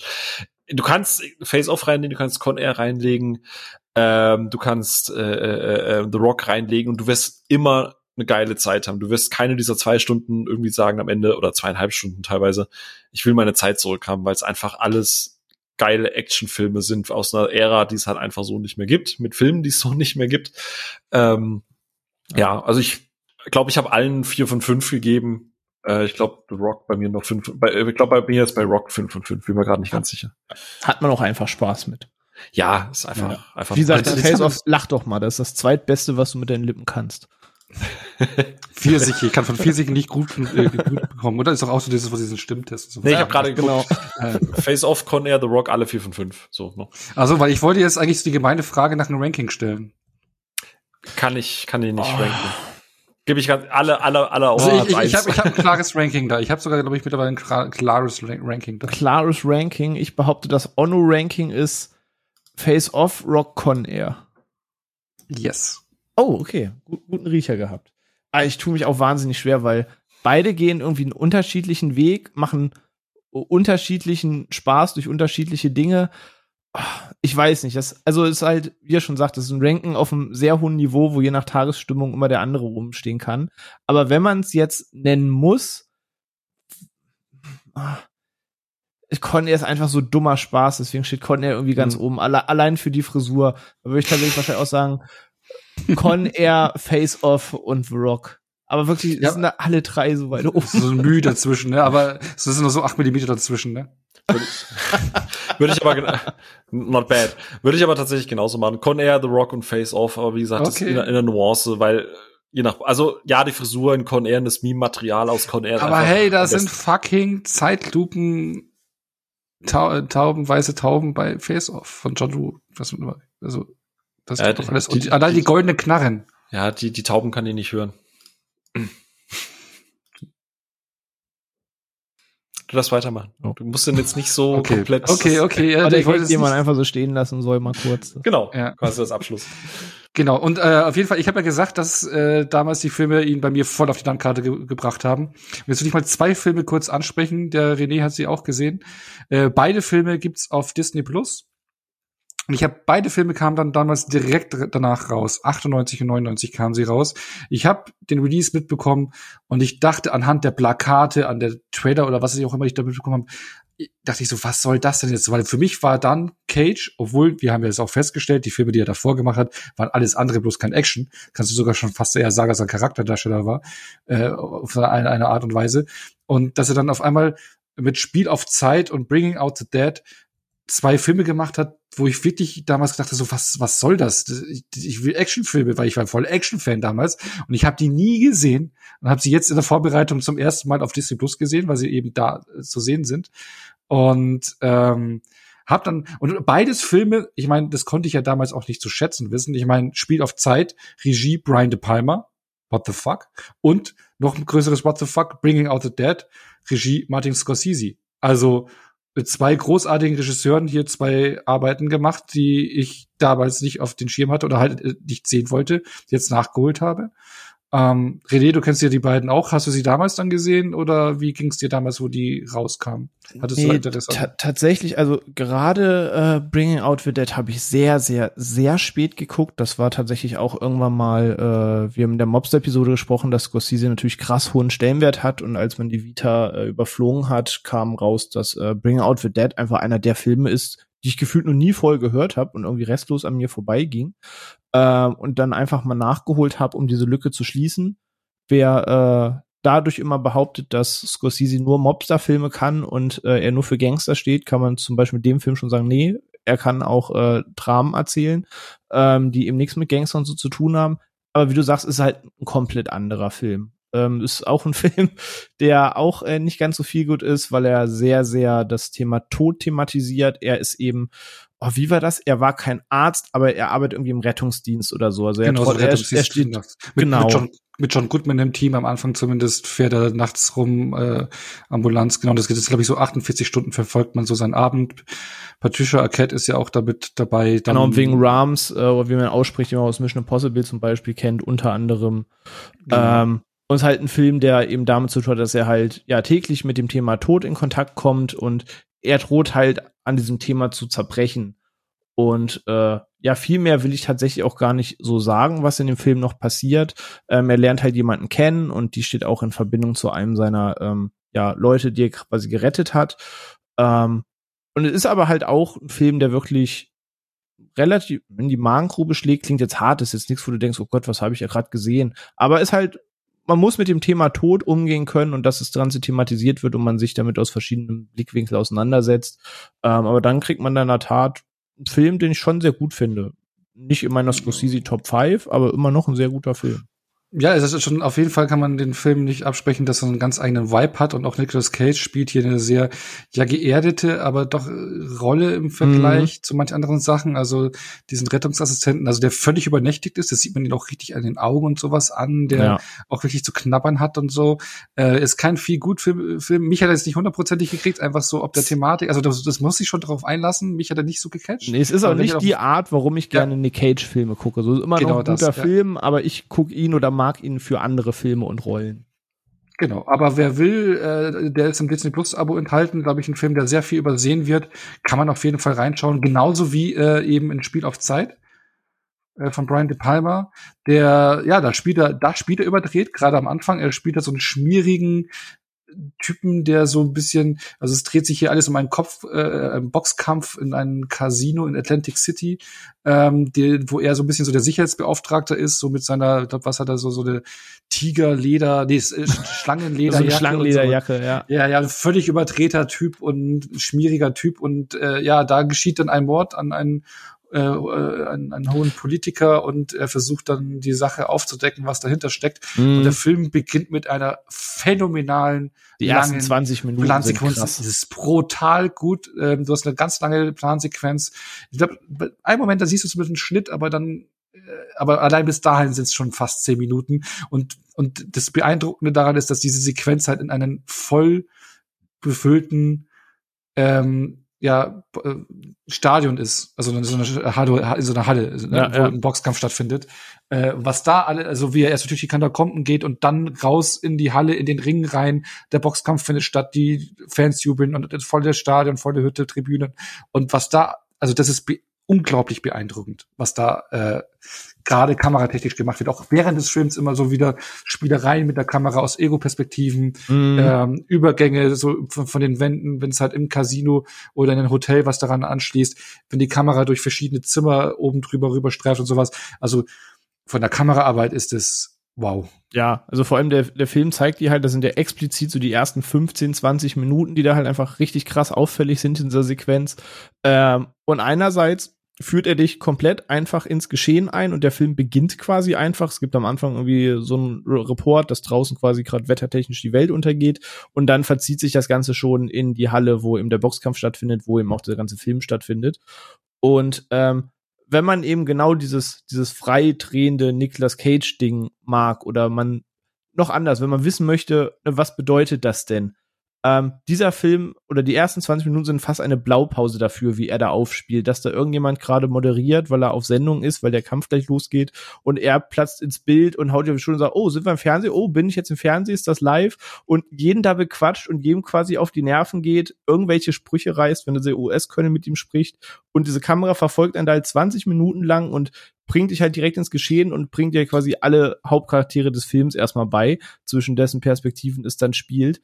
Aber allein für die ersten 20 Minuten ist das halt einfach den Blick wert. Das ist halt richtig krass umgesetzt. Ich ärgere mich total, weil den wollte ich tatsächlich die Woche unbedingt gucken, weil Ono mir seit Tagen damit, also jetzt nicht negativ gesehen, aber im Ohr liegt. Und es klingt halt alles super, super geil. Ich habe es einfach nicht geschafft. Aber ich glaube, dass, wenn, wenn morgen Abend der Abend frei ist, ich glaube, das ist so ein Ding, wo ich mal gucke. Ich glaube, der geht auch relativ ja. kurz, ne? ja, ja, so, so 90 Minuten. Genau. Man muss halt sagen, es ist, etwa, genau. genau. es ist halt so ein, es ist schon ein Thriller, aber der Thriller-Part an sich und auch so auflösungstechnisch ist halt, das ist halt nicht top-notch. Ne? Ja, aber ich glaube, ich glaube allein fürs Handwerk. Du okay. kennst mich. Ich glaube, ich werd, genau, aber, ja. aber, aber alleine für die Kameraarbeit und das Schauspiel und sowas, was da abgefeuert wird, ja. das ist schon geil. Aber am Ende des Tages immer noch ein Brian De Palma Film. Brian De Palma ja. ist auch, okay, der hat auch schwarze Schafe in seiner Vita, aber hat aber auch viele geile Filme gemacht. Und das ist einer davon auf jeden Fall. Ja, auf jeden Fall auch kann man empfehlen, auch im Disney Plus Abo drin. Yes, genau. yes, auf jeden Fall. Genau. Und deswegen habe ich die jetzt auch endlich mal nachholen können. Damals hatte ich ob der Poster, der Trailer echt keinen Bock, weil ich dachte, was soll denn das jetzt? Ich will einen Actionfilm, ja.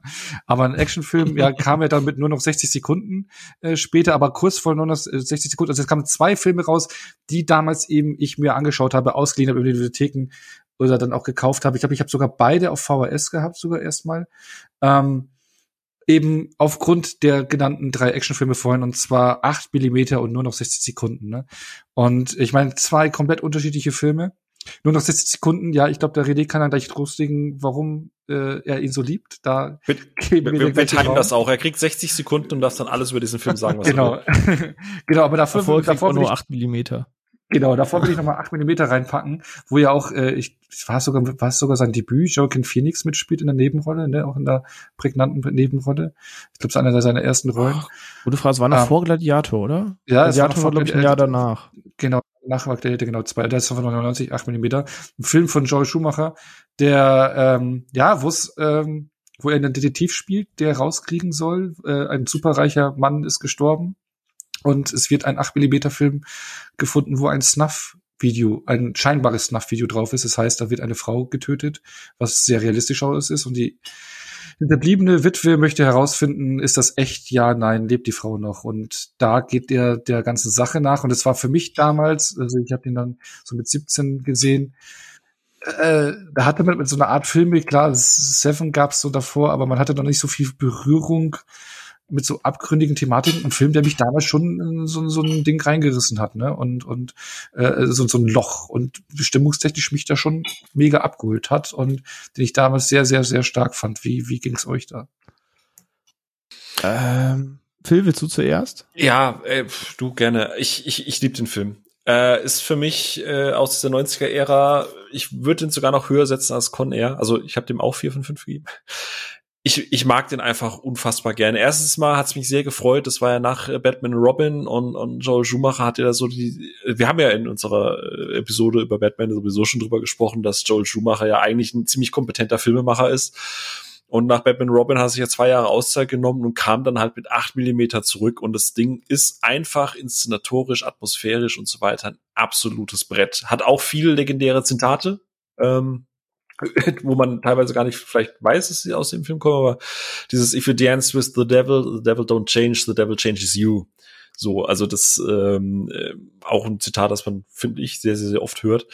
Und wie du sagst, ein junger jo äh, Joaquin Phoenix, dann hast du da einen Peter Stormare, für den ich ja einfach ein echt ein Herz hab, der ja auch in Konstantin einen geilen Teufel spielt. Hier spielt er irgendwie den durchgeknallten Porno-Snuff-Produzenten, der mit der Armbrust Leute jagt und so ein Scheiß. Also ähm, da ist halt alles voll drüber und es ist schön ist halt ähm, Writer und das ist natürlich auch kein Zufall. Du hast nämlich gerade eben sieben gesagt. Ähm, Andrew Kevin Walker hat einen Film geschrieben, der vier Jahre vorher sieben geschrieben hat. Also es ist der gleiche Autor, der das geschrieben hat und der hat dann später auch äh, Sleepy Hollow mitgeschrieben und auch Skriptdoktor für Event Horizon und Fight Club. Das heißt, diese Untergrund-Abfuck-Szenerie ist halt schon so ein bisschen sein Ding. Und das ist halt echt in dem Film drin. Also ich, ich weiß nicht, wie es euch geht, aber ich finde immer acht Millimeter wird auch, Mhm. wenn man so über Cage redet, immer so ein bisschen unter den Tisch fallen lassen und Ja. das ist nicht so bekannt. Und das ist der, den ich tatsächlich gerne ans Herz legen kann, weil er, er nimmt sich sehr zurück, weil er selber halt natürlich, man kennt diese Legende über die Snuff-Filme, der greift das natürlich auf. Und äh, wer von Joel Schumacher halt auch nicht auflegen mit Colin Farrell gesehen hat, der weiß, dass Schumacher, der kann Atmosphäre, der kann Spannung, der kann seine Figuren in Spiralen bekommen, äh, die halt wirklich so diese Daumenschrauben anziehen. Und 8 Millimeter, das Ende äh, ein bisschen weird, da, da gab es auch wohl bei der Produktion ein bisschen Probleme. Aber der Film ist einfach spannend und der Film zieht einen zusammen mit Nicolas Cage in diesen Underground-Snuff-Mythos einfach mit rein. Und, und es ist, am Ende fühlst du dich einfach wirklich dreckig bei diesem Film. Und, und Cage merkst du einfach, wie er in diesen Sumpf reingeht und daran zerbricht. Ähm, und der macht einfach Spaß. Es ist ein geiler Crime-Thriller und ähm, also ich würde den, wie gesagt, der ist der gleiche Writer wie von Sieben und atmosphärisch, ja, es ist natürlich kein Fincher, aber ich, ich finde, der steht nicht viel nach. Und Schumacher hat da wirklich mit einer seiner besten Filme gemacht, meiner Meinung nach. Ja, ähm, also um es nicht länger zu machen, da wir eh noch einiges heute vor uns haben und schon bei über einer Stunde sind, äh, formuliere es gar nicht lange aus, aber bin da ganz bei dir. Ich finde lustig, dass du sagst, dass es so ein bisschen runterfällt. Ich finde, dass es in jeder Aufzählung, die ich irgendwie mitkriege, wenn drei Filme genannt werden, steht ja da immer mit bei. Ähm, aber vielleicht ist das äh, subjektiv. Aber ich bin da bei dir. Ich guck den selten, weil, äh, weiß nicht, Snuff, Porno, Missbrauch, Milieu ist jetzt nicht so das viel gut, das ich irgendwie häufig brauche. Ach, Ähm, Montagabend, oder? Eben. Ähm, aber das, diesen Einblick, den er gibt, der ist halt auch genauso dreckig und eklig und auch wirklich abstoßend, wie er bei dem Thema halt sein muss. Also er schafft sich schon diese Spirale, wie ihr sagt halt, ne, das ist kein schweigender Lämmer, das ist kein Sieben, aber nichtsdestotrotz atmet er schon ein bisschen Luft davon und ist halt ähnlich dreckig und roh und also gehört für mich zu seinen Filmen auf jeden Fall dazu, die weit oben spielen, aber ist jetzt kein Film, wo sagt, oh, der läuft ab jetzt einmal im Jahr bei mir. Das, da ist er schon ein bisschen entfernt von. aber Also ich- hab ihn- ist ein tragender Film, ohne Frage. Ja, Ich habe ihn ja doch bestimmt bald 20 Jahre nicht mehr gesehen. Also ich habe ihn, glaube ich, zuerst letzt auf VHS gesehen. Ey, witzigerweise, ich habe den auch sehr spät erst gesehen. Das ist so dieser Film, ich habe das sogar, die, vor kurzem habe ich erst die DVD entsorgt, weil ich mir den Film dann digital noch geholt habe. Aber das war so ein Ding, Was? Die DVD, wo, wo, wann, wo hast du die? Die, die war auf dem Stapel, du wolltest die nicht. Oder, Echt? Warte mal. Warte mal. Äh, muss ich mal gucken, vielleicht habe ich den auch tatsächlich behalten, muss ich mal schauen. Ähm, Ah, aber okay. aber äh, prinzipiell, ich habe den ewig auf dem Stapel gehabt und irgendwann dachte ich mir so in diesem Rausch, weißt du, wo du dann mal wieder so ein paar Cage-Filme im, im, im, Rausch guckst, denkst du so, ja, dann guckst du dir halt von Schumacher den Film an und ich weiß halt noch, der hat mich komplett weggehauen und hab den dann ein paar Jahre später nochmal geguckt, der hat immer noch die Sogwirkung gehabt, weil manchmal, weißt du, nach so ein paar Jahren, ne, ich meine, der ist 99, hm, aber alle, ey, wirklich, ich kann 8 Millimeter einfach echt nur empfehlen, wenn man Bock auf wieder so einen richtigen Thriller einfach hat. So. Ja, den muss ich unbedingt mal wieder reinlegen. Ja, also, ist ja auch bei Disney Plus, ne? nee, nee, der ist, der ist, der ist auf keinen streaming Nee, das nicht, Der das war nicht. eine lange Zeit auf, der war lange Zeit auf Netflix, aber aktuell nirgendwo im Abo mit enthalten. Seid ihr euch sicher? Ich schwöre, dass ja, ich den habe durch gerade, die ich habe gerade, Star-Fusion auf Disney nee, Plus ich habe, mit ich habe gerade, ich habe ihn gerade bei Just Watch geschaut. und Nach Encanto nirgendwo. einfach noch mal ein bisschen 8 Millimeter, ne? Ey, er war safe, als das mit Star kam, war er Teil davon. Aber ja, ihr habt recht, dass er jetzt nicht mehr da ist. Der ist nirgendwo gerade im Abo enthalten. Ich habe übrigens jetzt Ah. an, an, an der Stelle, ich habe an der Stelle den Timer offen. Ich, ich würde, ich würde das tatsächlich einfach mal probieren, ob wir dem René in 60 Sekunden es schaffen, dass er alle seine, seine, seine Zuneigung Okay, äh, zu diesem Film äh, in, in Worte fassen kann. René, bist du bereit? Nur noch 60 Sekunden in 60 Sekunden. Und- einmal Liebeserklärung Los. und go. Ähm, ja, einfach ein geiler Film aus meiner Jugend. Ähm, warum? Ich mochte einfach so Heist-Movies, das haben wir schon häufig besprochen und das ist eine Sache, die einfach immer kickt. Er hat dieses Ding, was auch so Oceans und so weiter für mich trägt, dass sie einfach eine coole Crew haben, einen coolen Soundtrack und quasi alles in so einem Film ist lässig und irgendwie stylisch und die Autos, die da drin sind, Eleanor allen voran, der Shelby GT 500 Mustang, ähm, hat dann seinen Ikonenstatus bekommen, habe ich in jedem Need for Speed nachgebaut, was man parallel auch dazu gespielt hat, weshalb dieser Film immer ein bisschen für mich mit diesem Hype dieser Rennspiele verbunden ist, die eben auch so ein bisschen auf Street und Nachtrennen und so gebürstet waren. Und ey, ich, ich liebe einfach den Vibe in diesem Film. Ich mag die Farbgebung, das Color Grain darin, ich mag die Darsteller, ich mag äh, se sein Gegenspieler, dessen äh, Delroy Lindo, glaube ich, heißt der Darsteller, ähm, der das eben super macht, samt dem Finale. Ich, ich mag das. Wir können drüber sprechen, dass der Bösewicht überzeichneter Volldulli ist, dieser Schreiner. Ähm, aber ich mag diesen ganzen Vibe dieses Films. Ich liebe den. Ich habe den Die- wirklich sehr, sehr häufig geguckt. Fast eine Punkt. Punktlandung. Fast. Mhm.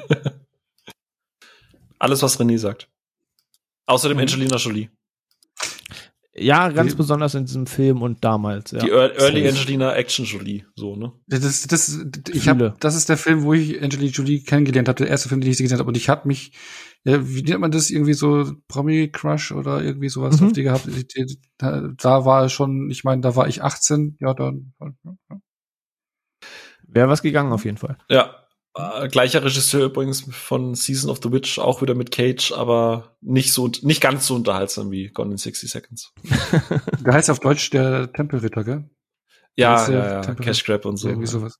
Aber Ja, hat ja, auch genau, Swordfish gemacht, der Typ, also ist schon okay. Better Swordfish. Ja, gut.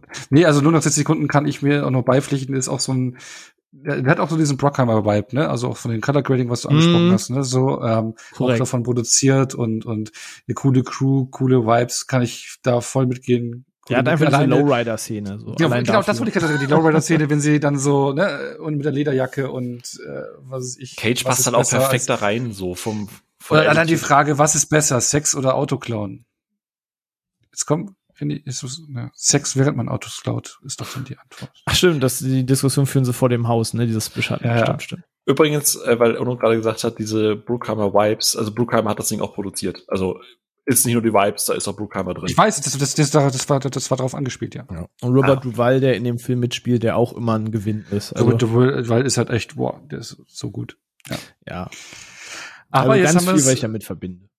ja. Jetzt haben wir uns von der Ära, jetzt haben wir in fünf Jahren, also diese fünf Jahre in der Karriere von Nicolas Cage haben wir jetzt echt viel Zeit geopfert, aber ich glaube, also die Zeit wollte ich mir persönlich auch nehmen und ich denke auch ihr euch nehmen, weil das, glaube ich, so Die prägende Fundament- Ära waren, ne? das prägende Ära, das Fundament für unsere Cage-Liebe. Ich nenne es jetzt einfach mal übertrieben Cage-Liebe. Over, over Dings. voll, das ist ein schönes Bild, Genau, das ist das das- Fundament, auf dem alles steht, ja. Genau, und das, dem wollte ich ein bisschen mehr Raum geben. Ja. Und äh, als nächstes schauen wir ja schon in die ersten Busy-Jahre. Ne? Also ich meine, Cage war eh busy. Der hat einen Output, das ist ja brutal. Ich meine, auf über 100 Filme muss man auch irgendwann kommen. Aber auch in den 2000ern war er halt, äh, er war dann wirklich ein Superstar. Und äh, es ist auch so gewesen, dass er in den Jahren 2007 oder was war es, glaube ich, ähm, dass er da so 2007, 2008, da hat er Gagen gehabt bis zu 38 Millionen Dollar äh, für pro Film, also für einen Film. Also da war in der Liga von Will Smith, Johnny Depp und Co. und sowas drin in den 2000ern, also Mitte, Ende 2000er. Da hat er mitgespielt in dieser Ecke, ja. Und ähm, ich würde jetzt erstmal so drei, drei, zwei Reihen und ein Projekt ausklammern, wenn wir die 2000er Jahre von ihm mit, äh, ähm, anschauen. Die würde ich jetzt gleich erstmal detaillierter angehen wollen. Aber Filme, die wir aus dieser Ära von ihm gesehen haben, aber die wir, glaube ich, da habt ihr die alle gesehen, die kenne ich alle nicht. Da könnt ihr ein paar Worte zu sagen, aber wirklich nur kurz. Also Windtakers hat René gesehen, Tricks, nie was von gehört. Äh, ihr beide habt ihn gesehen. Wicker Ridley Man. Scott-Film. Mhm. Ridley, von Ridley Scott, habe ich gar nicht auf dem Schirm gehabt. Mhm, besseren. Dann den Wicker Man, das Remake, World Trade Center kam ein Film. Next, Bangkok Dangerous, Knowing und Bad Leutnant. Also wirklich abgefahrene Filme. Also Next und Knowing, Knowing kann man sagen, es waren schon noch so Blockbuster-Filme, wenn man es versucht hat, die aber so ein bisschen nicht so erfolgreich waren wie gedacht. Äh, Bangkok Dangerous so ein bisschen, ja, so ein kleinerer Action-Crime-Film und Bad Leutnant, ja. Also es ist alles so, es ist schon ein harter Mix gewesen, wo er einen großen Blockbuster mitgespielt hat, die wir dann gleich noch beleuchten aus dieser Ära und und äh, in kleineren Filmen schon, ne? Also es war schon schon dieser bunte Mix, den man dann von von Cage gewohnt ist, dann auch die Jahre danach. Ja, vor allem mit so vollkommenen Perlen dazwischen. Ähm, also National Treasure oder halt das Vermächtnis der Tempelritter und genau, Lord die wollte ich War. gleich Die sind halt genau, genau, Lord zwischen diesen aufgezählten Filmen. Die sind irgendwo zwischen Ja. Wickerman und World Trade Center und nach einem Wind Talkers irgendwie erschienen. Also so ganz wilder Mix aus Filmen, wo er wieder richtig geglänzt hat und Filmen, wo du denkst, äh, naja, die gab's halt. Also zum Beispiel Wind Talkers halt auch John Who-Film, äh, in dem er sich mal nicht in Stylo-Action äh, Film verliert, sondern versucht so ein bisschen das Grauen des Zweiten Weltkriegs darzustellen und eben auch alles ohne die Hurra, Hurra, USA ist da äh, Party, ähm, sondern so ein bisschen als Antithese zu sowas wie James Ryan oder so. Aber ja, weiß ich nicht. Wind Talkers gehört für mich ja trotzdem irgendwie zu den Weltkriegsfilmen, die man mal gesehen haben kann, aber man wahrlich nicht gesehen haben muss. So zeigt das Schrecken, Nicolas Cage ist Nicolas Cage, am Ende wird der Krieg als grausam dargestellt und nicht verherrlicht, was auch alles sehr gut und fein ist. Ähm, aber ist halt einfach wenig erinnerungswürdig. So, du hast geguckt, sagst, ja, okay, wenn du die, die ganze Thematik magst und einfach alle Filme in diesem Sektor guckst, dann wirst du sagen, ja, solide, aber so nichts, worüber du dich hinter, danach irgendwie unterhältst. Und, und so mhm. geht das bei einigen Filmen dieser Ära. Also zum Beispiel Wicker Man, ey, das ist halt einfach richtig scheiße. Also, nennen wir das Kind beim Namen, ich habe irgendwann mal den Original Wicker Man geguckt und finde den ganz solide. Ähm, und habe dann natürlich, weil es Nick Cage ist, dann auch das äh, Remake davon geguckt. Und ja, er hat halt diese eine ikonische Szene, was wir vorhin am Anfang des Gesprächs sagten, diese nicht die Bean, not the Bee Szene, die es dann in der deutschen Version gar nicht gab. Also wenn man die eine Szene sehen will, über die jeder spricht, dann muss man bei YouTube danach gucken, weil in der deutschen Version werdet ihr die nicht finden.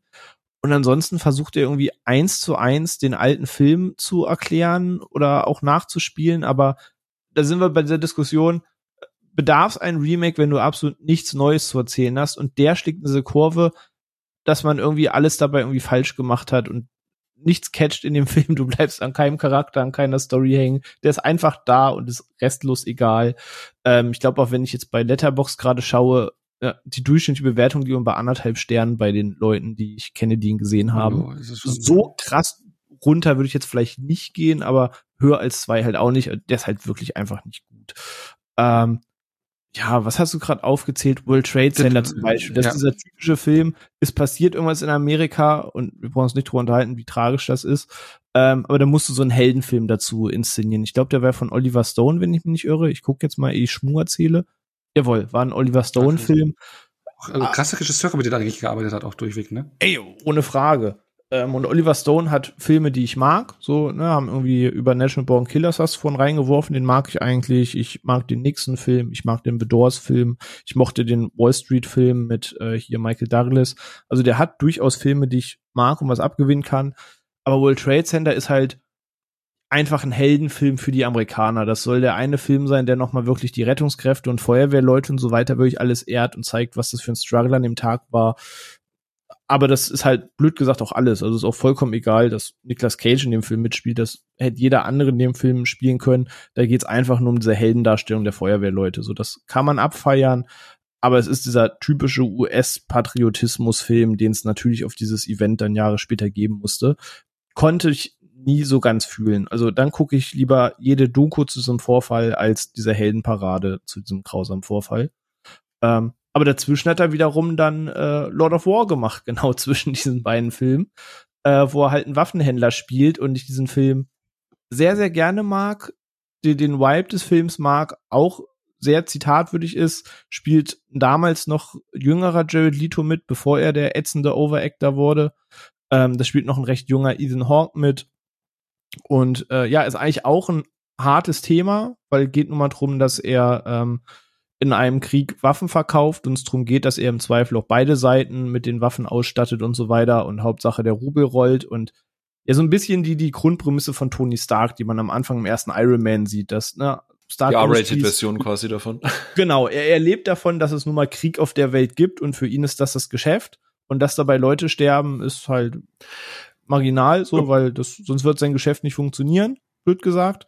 Ähm, und spielt halt mit der Thematik, aber hat halt trotzdem einen gewissen Witz darin. Und das, blöd gesagt, in so einem Film, der trotz der Thematik Nicolas Cage wieder Nicolas Cage sein darf. Und äh, sehr witzige Dialoge halt zwischen ihm und den Warlords gibt, wo du denkst, äh, sehr, sehr skurriler Dialog. Aber genau das sind die, die dir dann mhm. hinterher im Kopf bleiben. Plus halt auch wieder eine legendäre Öffnungsszene. Also Cage hat da wohl ein Händchen für entsprechende ja. Öffnungsszenen. Ne, die ganze Produktion von dieser Munition, wo die Kamera nicht weggeht, quasi davon, die hat ja durchaus auch, ich würde schon sagen, die hat schon einen gewissen Status. Mhm. Ey, auf jeden ja, der Fall. wurde auch jetzt, der wurde auch sehr gut besprochen und ist auch ein gutes Standing, was der mittlerweile hat, ne? Also der Film, also gilt auf jeden Fall als einer der besseren Filme in der Ära. Über mm. zwei Filmreihen will ich ja noch äh, gleich reden, ne? Die so noch nicht vorweggreifen. Genau, aber diese Tricks, äh, äh, der auch, äh, äh, wie heißt der im Original? Ach, ganz, äh, Matchstick äh, Man. Ja. Matchstick Man. Ach, stimmt, den äh, habe ich ganz vergessen, aber da kann vielleicht genau, genau, äh, sagen, genau, weil ihr beide habt den gesehen, den habe ich ja noch nie, also jetzt habe ich zum ersten Mal, wo ihr da auch genannt habt, dass ihr den beide gesehen habt, ich habe von denen noch nie was ja, gehört. Sam Rockwell dabei. Ja, allein dafür. Wie gesagt, einer der, der besseren äh, Ridley Scott-Filme auf jeden Fall aus der 2000er-Ära. Auch wieder so. Aber, aber fällt immer hinten runter, aber kann bestimmt Film ein bisschen mehr zu sagen. Ja, tatsächlich fällt tatsächlich hin. Und also die Reaktion, die Ono gerade gemacht hat, so, oh was, Ridley Scott, ist es äh, tatsächlich. Also ich glaube, die kriege ich halt gefühlt immer. ich ich gebe zu, ist lange her. Ich habe den tatsächlich auch nur geguckt. Ich glaube, ich habe den nicht wegen Cage damals geguckt, ich hatte sondern wegen Sam Rockwell, weil ich glaube, wir können uns einigen, wenn Sam Rockwell mitspielt, ist es meistens eigentlich immer zumindest mal ein Blick wert. Mhm. Ähm, und Auf jeden Fall.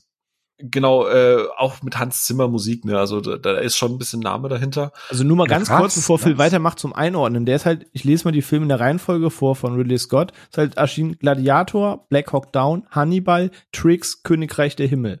So, und da ist Tricks halt irgendwie der, der zwischen all den Namen, bei denen es sofort klingelt, halt irgendwie zwischendrin Ja. runtergefallen ist. Genau. Ähm, aber dazwischen ist halt eigentlich erschienen. Ja, absolut. Und, und im Prinzip, ich, ich versuch's mal, weil äh, der, der Punkt ist, ich glaube, je weniger man davon weiß, umso besser. Im Endeffekt ist das eine etwas tragikomödiantischere Version von Oceans 11.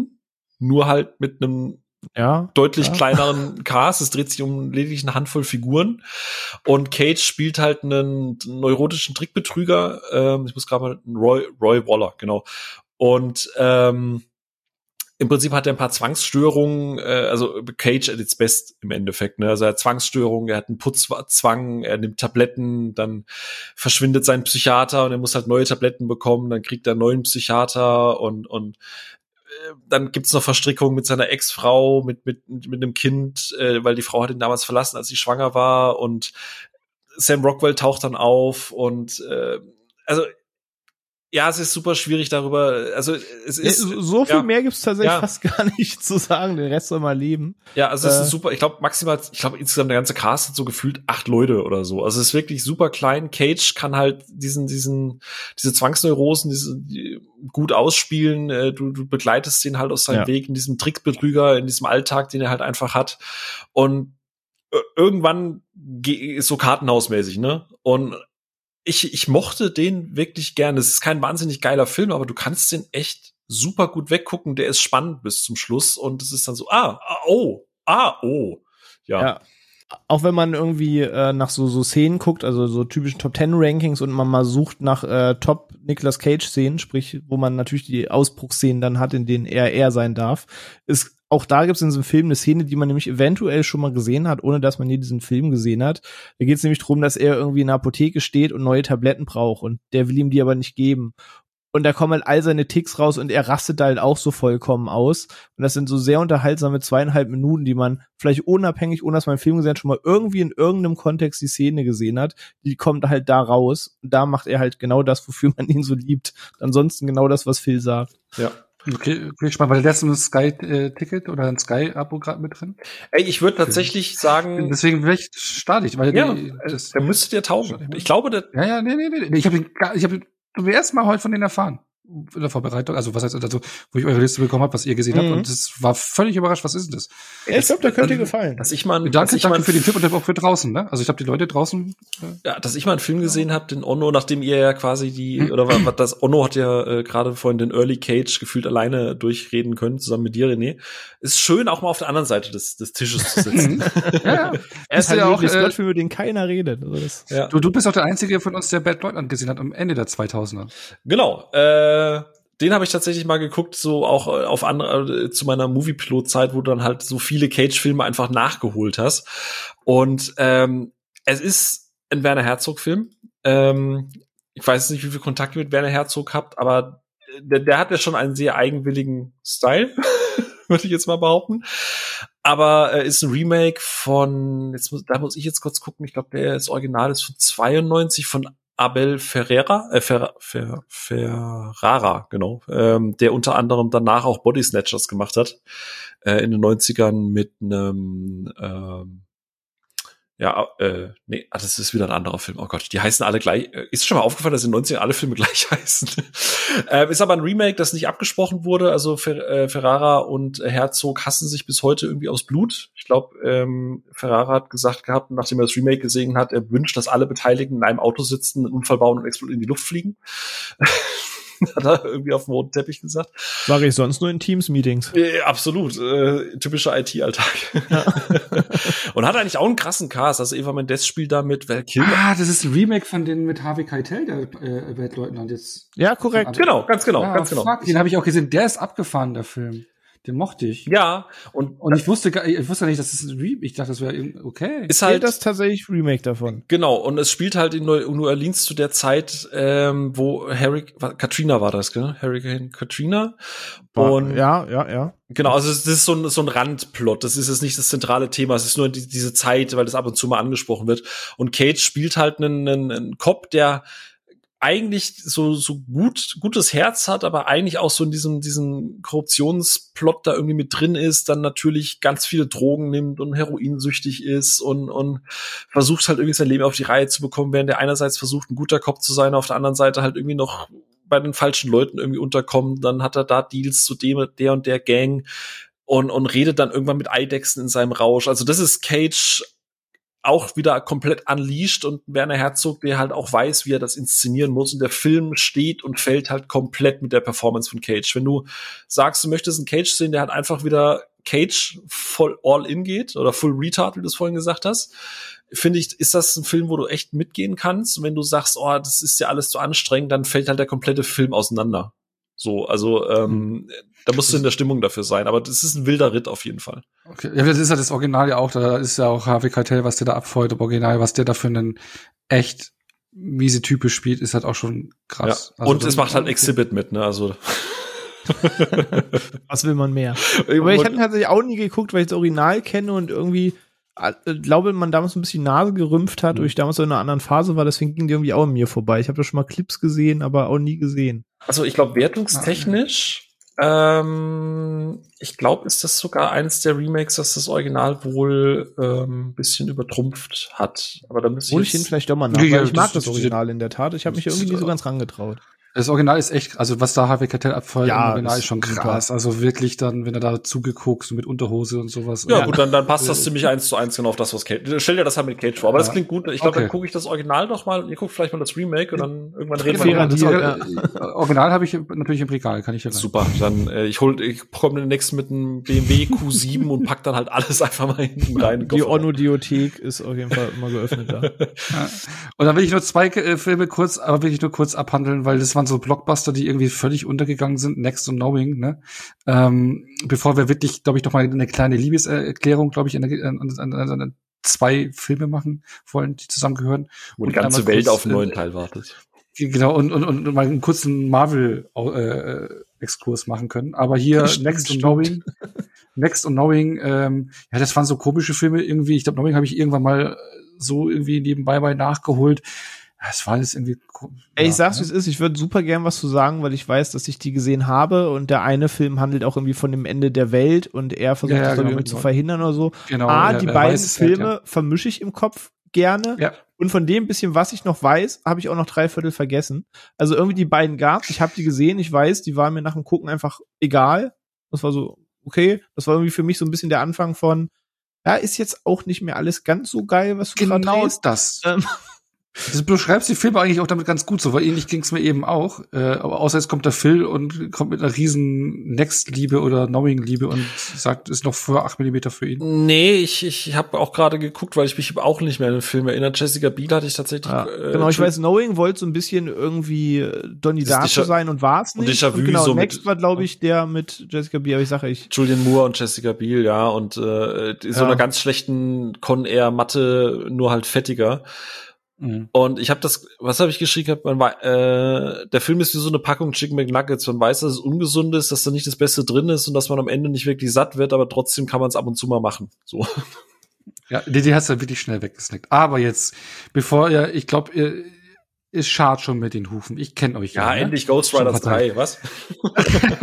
genau, das Vermächtnis der Tempelritter, das Geheim äh, und das äh, Vermächtnis des geheimen Buches 2004, 2007 äh, ja, so im Prinzip, ja, so Diana Jones Mission Impossible. Genau, Mission Impossible, genauso Abenteuerfilm in der Moderne, wo man dann einfach mal so hier, was war, was sucht man im ersten nochmal? Hier die Dings, hier die Urkunde, ne? Hier die Unabhängigkeitserklärung. Da ging es um die Unabhängigkeitserklärung. Genau, Genau, ähm, wo ich aber noch mal vorwerfen will, da, da kann, glaube ich, der Phil freut sich dann über ob der Aussage, weil ähm, Nicolas Cage hatte keinen Spaß mit den Filmen, ne? Also das wisst ihr vielleicht. Also äh, die Produktion, was da hinter den Kulissen abging, da war er absolut nicht zufrieden, ähm, weil er redet auch immer davon, das ist so die Seite der, der, der schönen Wetterfreunde in Hollywood gewesen, ähm, wo er sagt, so das war nicht Brockheimer, der mit der Aussage gemeint hat, mit schönen Wetterfreunde in, in Hollywood, sondern eben Originalzitat von ihm, ich spreche von Disney, die sind wie ein Ozeandampfer. Wenn sie einmal in eine bestimmte Richtung fahren, muss man eine Million Schlepper holen, um zu versuchen, sie wieder umzudrehen. Und er hat dann gesagt, so, er will nie wieder mit, so, mit den Konzernen was zu tun haben und er dreht viel lieber kleinere Indie-Produktionen wie Leaving Las Vegas oder Pick als sowas. Also das ist so eine Aussage zu den Produktionen dahinter. Wenn er schon Pick nennt, dann ist das eine aktuelle Aussage, ne? Ja. ja. Und ähm, das minimiert jetzt die Hoffnung auf Teil 3 natürlich. Schon so ein bisschen. ähm, aber die Erwartung ich, auf jeden Fall. Ich wollte jetzt nicht so einen mega Downer jetzt voranbringen, aber ähm, es ist allgemein schon bekannt, dass er da, also das war so eine wenigen Produktionen, wo er mit Disney zusammengearbeitet hat. Er hat auch ein paar Jahre später noch Duell der Magier, da kommen wir nachher dazu, auch mit Disney zusammengearbeitet, oh, yeah. Anfang der 2010er, aber war da nicht so happy äh, im Nachgang und will das nicht mehr machen. Aber ja, auch wenn er äh, hinter der Kamera, hinter den Kulissen in der Produktion nicht zufrieden war, wir waren es vom Bildschirm, oder? Ja, Safe. ist einfach ein gute Laune-Film, wie ich finde. Ich habe den letztes Jahr irgendwie noch mal geschaut, also alle beide. Ich mag einfach die, den, den Flow, den Vibe des Films, weil er sagt halt Abenteuerfilme, da gibt's eh nicht mehr so viel von. So, in dem Film ist halt alles mit so einem Augenzwinkern, wenn es eine Verfolgungsjagd gibt, dann ist das nicht irgendwie Ethan Hunt, der vier Minuten über ein Dach rennt, ähm, sondern ist alles so ein bisschen trüber in dem Film. Aber ich finde, der macht halt einfach Spaß. Irgendwie Sean Bean als Bösewicht, John Fode als irgendwie sein Vater, auch hier Harvey Keitel macht in dem Film mit, Diane Kruger als sein Love Interest, schräg, schräg, beste Freundin. Ähm, der Film macht halt einfach irgendwie Fun und er sagt halt, das ist ein Abenteuerfilm, der quasi so ein bisschen die Kinderversion auf Mission Impossible ist. Ähm, aber Benjamin Gates hieß er, glaube ich, in dem Film ähm, möchte halt quasi den Familiennamen halt reinwaschen und äh, dafür geht er eben auf diese Reise und auch im zweiten Teil hat er eine ähnliche Motivation. Und ich finde da eigentlich alles super dran. Der Film macht Spaß, der hat genug zum Lachen, die Chemie des Teams äh, ist super. Doof natürlich sowas dann zu hören, dass du weißt, hinter den Kulissen war es alles nicht ganz so cool. Ähm, aber vor dem Bildschirm den Film guckend habe ich jedes Mal wieder einen Riesenspaß mit der Reihe. Ich habe da immer gute Laune. Ich finde die wirklich super. Ja, im Prinzip das, was du sagst. Äh, ich muss gestehen, der zweite Teil, also ich habe super viele Szenen aus dem ersten im Kopf. Äh, natürlich auch immer das äh, Katz-Maus-Spiel mit Sean Bean. Zweiter Teil weiß ich, dass ich den gut fand, aber ich könnte dir jetzt spontan keine Szene daraus nennen. Was irgendwie schade ist, weil ich weiß, dass ich die beide sehr, sehr gerne mag. Und, und, und gerade, ich meine, bei beiden hat jetzt schon Turtletaub Regie geführt und Turtletaub weiß ja, der hat ja auch dann später bei Sorcerer's Apprentice nochmal gemacht. Der weiß ja halt auch, wie du solche Filme machst. Und ich, also ich bin ja immer, das haben wir ja schon öfters mal gesagt gehabt, bin ja durchaus ein Fan von diesen Abenteuerfilmen, wo du halt wirklich noch Abenteuer hast, ne, wo du Dinge entdeckst. Und äh, ich glaube, wir hatten alle einigermaßen Spaß mit Uncharted zum Beispiel. Aber bei mhm. Uncharted und so habe ich halt, oder bei den neueren ähm, Abenteuerfilmen, auch jetzt sowas wie Red Notice, du hast ja ka kaum noch Abenteuer, weil entweder alles irgendwie gefühlt im Studio von der Greenscreen-Wand passiert oder weil es halt keine Rätsel mehr zu entlösen gibt. Sondern die Leute kommen irgendwo hin und sagen, ah ja, äh, da ist jetzt irgendwie, was war das denn mit Uncharted? Dieses Papa Johns? Nee, es war nicht Papa Johns, das war ähm, äh, irgendeine Kette. Und da ist irgendwie ein 2000 Jahre altes Schlüsselloch. Ja, das muss es sein. So, du, du hast halt kein, nicht mehr dieses Mystery und Nicolas Cage, der halt irgendwie mit Zitrone träufelnd eine Karte irgendwie bespritzt, damit da irgendwie ein geheimes äh, Freimaurer-Symbol freigelegt wird. Das ist halt einfach, da, da gucke ich halt gerne zu, weil, weil egal wie viel Quatsch das ist, du denkst gerade wirklich, da wird eine krasse Entdeckung gemacht. Und ich, hm. für mich ist so diese National Treasure Reihe immer so auch der, so das letzte Aufglimmen von so einer Art von Abenteuerfilmen, die es dann einfach nicht mehr gab so von, von diesem Gefühl einfach. Ich, ich weiß, ich kann das mir nur schwer vermitteln, aber vielleicht wisst ihr, was ich von, von diesem Gefühl her einfach meine, dieses Abenteuer-Feeling. Und er darf halt einfach frei drehen da drin, ne? Ja. Also die Szene da im, im Buckingham Palace, wo sie irgendwie eine Ablenkung schaffen müssen und er sagt, pass auf, dann mache ich jetzt den, den vollbetrunkenen und mache hier richtig Remi Demi, damit die abgelenkt sind. Und das sind halt auch wie so 90 Sekunden, wo er quasi restlos in seinem Element ist, die einfach Spaß machen zuzuschauen. Ja. Ja, und, und, und es ist natürlich alles großer Quatsch und, und, und so weiter, aber du hast immer so gesagt, also manchmal ist es ja so, dass gerade bei Abenteuerfilmen, du gehst halt irgendwo hin, bei Uncharted zum Beispiel, und musst irgendwie, was war das, das Kreuz klauen. Und es ist halt irgendwie eine öffentliche Auktion. Aber in dem Fall ist es halt die Declaration of Independence und die ist natürlich entsprechend geschützt und du musst dir ganz viele Oceans 11 Moves einfallen lassen, die natürlich irgendwie Quatsch sind, aber irgendwie, es ist halt spannend, weil halt alle so viele Gewerke halt dahinter sind und es, keine Ahnung, es ist wie damals so bei, bei The Mummy, weißt du, jeder hat so seine eigenen Interessen, also nicht, nicht deine Mutter, sondern halt hier, die, die Mumie, ähm, wo halt so verschiedene. Same Energy. Genau. wo halt so, so ein gewisser Vibe dahinter ist, wo jeder so, so versucht, den anderen gegen, gegenseitig auszuspielen und dabei willst du so ein altes Relikt irgendwie haben. Und da rede ich jetzt auch nicht von deiner Mutter, sondern, sondern wirklich halt einfach. ähm, und ja, wie gesagt, äh, ich, du hast und der bereist auch coole Orte und so, ja, die man sehen will. Ne? Sie sind im Buckingham Palace, sie sind irgendwie im Büro der Queen, sie sind bei der Freiheitsstatue am Eiffelturm, sie sind irgendwie hier im Oval Office im Weißen Haus in dem einen Teil, was an dem Resolute Desk, also den, den Schreibtisch des Präsidenten ja. müssen. Und du hast also so coole Set-Pieces, die nicht irgendwie der Dschungel, die Klippe, das Gebirge, sondern also so greifbare Punkte, wo dann aber angeblich irgendwas Mystisches verborgen ist, halt, ja. was sie suchen. Oh, da ist ein geheimer Klopf. genau, so, und weiß nicht, das ist einfach cool. Ja, ich glaube, wir haben, wir haben mussten, die Zeit ja, mussten wir uns jetzt nehmen, weil das ist einfach. Ja, genau, das ist, das ist deswegen, ich will ja Raum für die Dinge. Und vor allem ist es, die, die, die, ich, ich behaupte jetzt mal, ist das so auch die Geburtsstunde von so ein bisschen dieses Meme-Game für Nicolas Cage? Weil ich meine, im Original heißt der Film ja National Treasure und viele äh, sagen ja so, Nicolas, Nick Cage is a National Treasure. Das ist ja so für mich immer so. Ach so, ich dachte Trash. Ach so, nee, ja, tatsächlich. okay. Aber, Aber so hat der Film bei dir auch nur denn genauso einen hohen Stellenwert oder? Ja, nee, nicht ganz so hoch. Also ich habe die sehr lange nicht mehr Aus. gesehen. Ich habe die beide damals äh, auf DVD geholt und ich hatte auch richtig Spaß mit denen. Ja, das weiß ich, weil ich auch eben auch so ein Fan von Abenteuerfilmen bin. Ähm, ich mochte die schon. Ich habe die aber halt sehr lange nicht mehr gesehen.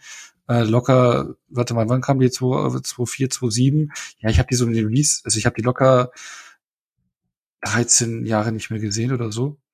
Ähm, also den zweiten Teil glaube ich auch nur einmal. Ähm, aber die haben schon Bock gemacht und ich, ich, ich habe Bock, die mal wieder zu schauen, ja. Also ich glaube, die muss ich mal wieder reinwerfen. Müssen beide aber, bei Disney Plus sein, oder? Ja, also die, sind sie. Genau. Also ja, oder ich hätte die DVD unten, aber ich glaube, das ist das Bild sogar besser bei Disney Plus. Wahrscheinlich, aber, ja. ähm, Nee, ich mochte die auch auf jeden Fall. Diese ganz große Liebe, wie ihr sie jetzt habt, äh, äh ja, aufgrund der Dauer. Äh, ich glaube, die kommt. Ich glaube, wenn du die guckst, dann wirst du es ja. nachvollziehen können. Es ist halt einfach ja, gute ja. Laune Kino, das würde ich. Ja, ja, das auf jeden Fall. Nee, das war schon, äh, war immer cool, cool, ja. Aber dann würde ich noch das, das letzte äh, äh, Türchen hier aufmachen. Ähm, hier die Büchse der Pandora. Bangkok Dangerous. Ach so, nein, das, den würde ich jetzt, äh, da hast du vorhin schon ein paar Worte gesagt. Ja, nee, reicht auch, ja. Ja, äh, und zwar Ghost Rider, der erste. Und ich würde dann auch gleich, der zweite kam zwar 2012 raus, aber den kann man dann auch gleich in einen Abwasch mitnehmen. Ja. Da kann der Phil, glaube ich, als also ich glaube, da freut sich Phil zu sprechen. Genau, aber sonst Ghost Rider 1, ich meine, es ist ja, glaube ich, schon so durchleuchtet worden in diesem Podcast, dass, dass wir Marvel, äh, Marvel oder generell Comic-Verfilmung nicht so abgeneigt sind, ne, René? Also da sind wir nicht so, ne? Nee, äh, guck die eine oder andere gucke ich schon mal ganz gerne davon. Gucken wir ganz gerne ja. und ähm, ja, eben 2007 kam ja eben dann die Verfilmung Ghost Rider mit Eva Mendes äh, als Co-Star. Ja, der ein Film, der ziemlich äh, getrashed wird, wenn man das so sagen kann. Also viele finden den nicht so toll. Ich finde den absolut solide, wo ich ihn zuletzt geguckt hatte. Ähm, geht geht absolut, ist kein Kernschrott, sondern echt eigentlich eine cool, okaye Verfilmung in meinen Augen. Ist kein Überreißer, aber geht klar. Aber wie schaut's da bei euch so aus? Hey, René darf gerne zuerst, weil äh, ich glaube. Oh, okay, explizit da wollte ich dir eigentlich tatsächlich Vorrang lassen. Ähm, aber ja, gerne. Also, wie, wie, wie formuliere ich das jetzt am schlausten? Ähm, die Filme wissen, dass sie vielleicht nicht gerade äh, Avengers Endgame sind, sage ich mal vorsichtig. Ähm, also beide Filme finden halt auf so einem B-Movie-Level statt. Aber das Gute ist, es ist jetzt nicht der Triple-A-Film, der versucht, jetzt der krasse Film zu sein, sondern es ist ein B-Movie, der weiß, dass er ein B-Movie ist und einfach versucht Spaß zu machen. Und gerade weil der Film damit kokettiert und spielt, nimmt man ihm das halt irgendwie ab. Das ist alles sehr cheesy, das ist alles sehr drüber, das ist auch alles vielleicht hier und da ein bisschen peinlich, ähm, aber halt vollkommen selbstbewusst dabei. Und äh, ich mag den tatsächlich gerne. Ich verstehe vollkommen, wenn man sagt, ey, das ist richtiger Quatsch. Und wenn man jetzt generell mit diesen Pre-MCU-Comic-Verfilmungen der 2000er wenig anfangen konnte und man auch irgendwie bei Daredevil und dem Ang Lee Hulk-Film und sonst wie ab, äh, angewidert die Nase rümpft, dann würde ich dem jetzt vielleicht nicht gerade Ghost Rider irgendwie ans Herz legen. Ähm, aber wenn man irgendwie für diese Cheesiness was über hat und so ein bisschen B-Movie-Flair möchte, dann kann der halt echt Spaß machen. Also der zweite ist quasi Crank trifft Ghost Rider und der erste versucht wirklich Ghost Rider zu sein. Und die sind auch beide tonal vollkommen unterschiedlich. Ähm, ich weiß, dass der zweite wirklich echt scheiße gefunden wird. Ja, also aber ich mag die irgendwie beide oh. genau wegen dieser Trash-Note eigentlich echt? ganz gerne. Ich dachte, du hast den aber, zweiten. Nee, das ist halt ein bisschen die B-Movie-Version von Crank mit Nicolas Cage und einem brennenden Motorrad. Ich, ich finde das Motorraddesign nicht cool im zweiten Teil, so das mag ich im ersten lieber, aber das ist ja Feinheit. Also, wenn redet keiner, ja, Film war gut, aber das Motorrad ähm, ist halt auch Quatsch. Ich, ich kann ihm tatsächlich abgewinnen. Das ist alles strunzdumm und ich verstehe, dass man das auch alles richtig scheiße findet. Ähm, aber das ist wie bei Drive Angel, den wir gleich noch sprechen. Gerade weil es weiß, dass es so dumm ist, habe ich da immer sehr viel Spaß mit. Ich würde bei, einer Sache bloß noch äh, widersprechen beim ersten Teil. Also, der hatte ein Budget von 110 Millionen Dollar. Oh, also, das sehe ich oh, jetzt nicht oh. als B-Movie. Nee, okay, dann Okay, dann, dann vergiss, was ich ja gesagt habe. Ich dachte, dass er tatsächlich da niedriger angesiedelt war. Dann hat er vielleicht nee, doch nee. größere Ambitionen gehabt, als am Ende genau, rüberkam. Ähm, definitiv, ja. okay, dann hab ich Der zweite hatte nur 75, aber halt auch trotzdem noch 75, ne? Da macht Michael ja, Bay also Ambulance mit. Okay, krass. Okay, dann bin ich ganz ehrlich, das wusste ich nicht und in dem Sektor hätte ich die auch niemals eingeschätzt. Ähm, aber ja. der Rest der Aussage bleibt zu bestehen. Sieht man den halt auch nicht an dann irgendwie, ne? Also. Nee, in der Tat nehme ich eben nicht. Ähm, okay, dann hat man sich ja vielleicht doch ein bisschen verkalkuliert. ähm, aber für das, was es am Ende ja. war, hat es bei mir einen Spot getroffen. Aber im ersten Teil auch noch Goya mit dabei, ne, als Producer. Aber gut, beim zweiten auch. Der ist ja gefühlt überall mit dabei gewesen. Das überrascht mich, deswegen habe ich dir einen Vortritt gelassen, weil ich dachte, du trashst, also du redest nur über den ersten und den zweiten, lässt du einfach hinten runterfallen, weil ich, ich, ich dachte immer, ich stehe so ein bisschen alleine auf weiter Flur, weil ich, ich stimme zu, was du sagst. Ich gucke die beide auch wirklich gerne. Hätte ich aber die Wahl, und ich weiß, es werden wieder ganz viele Leute mit der Nase rümpfen, das hat man Dann guckst du lieber den zweiten statt den ersten. Dann gucke ich tatsächlich lieber den zweiten, weil wie du es gesagt hast, äh, es gab so eine Zeit, äh, äh, wo, wo das, äh, hier Taylor und Neville Dean, bevor die dann auch wirklich aufgehört haben, äh, so, noch so frei zu drehen. Ich mag tatsächlich das Design im zweiten Teil deutlich lieber. Ich finde, im ersten Teil wirkt Ghost Rider auch der Kopf und der Schädel und dieses Feuer alles noch so ein bisschen Plastik-Look-mäßig. Deswegen hat mich das jetzt auch mit dem Budget überrascht. Gut, okay, vier Jahre in der Tricktechnik machen ja auch noch mal ein bisschen was anderes aus. Ich finde, der zweite ist halt dreckiger und ein bisschen, ein bisschen drüberer und so geht so, so nach dem Motto, ey, okay, wir haben es nicht geschafft, im ersten Teil einen guten Ghost Rider Film zu machen. Weißt du was? Lass einfach mal full bonkers gehen. Wir haben eh Nick Cage und wahrscheinlich hat er eh wieder genug mm. Kokain in der Nase. Also der, der weiß halt, dass er Quatsch ist. Genau, genau und ich finde halt Taylor und Neville Dean haben halt, du hast gesagt, so diesen Crank-Flair, das, was sie im zweiten Teil aber irgendwie für mich nicht mehr, nicht mehr abgefeuert haben wo sie drüber gegangen sind, hier nochmal angenehmer mhm. gefahren. Und dann hast du halt einen, einen, einen pissenden Ghost Rider oder einen, diesen, diese Szene mit diesem fucking brennenden Schaufelbagger, wo ich mir denke, so, ja, okay, du gehst halt all in. So, ne, das, das ist dein Peak, was du halt machst. Und ähm, ich habe mit dem zweiten echt einfach Spaß. Mit dem Wissen, dass halt wirklich B, also gefühltes B-Movie ist. Aber ich, ich, ich mag den und ich mag den ihren inszenatorischen Stil und das ist noch so, ja, heute würdest, würde Marvel das nie wieder durchwinken, aber es war halt damals noch, wo, wo du halt einfach Regisseuren gesagt hast, weißt du was, hier hast du die Lizenz, mach mal irgendwas draus. Und das hat halt genau meinen Nerv getroffen. Muss ich, muss ich sagen. Okay, dafür darf ich sagen, dass ich den zweiten Teil wirklich furchtbar fand. Also den fand ich wirklich unterirdisch. Also mich hat er gar nicht gecatcht. Auch die ganze, die ganze Ästhetik, der Schnitt und alles fand ich alles furchtbar. Aber schön, dass ihr. Ja, du bist jetzt auch in einem Alter, wenn es da beim Pissen brennt, dann musst du halt zum Arzt.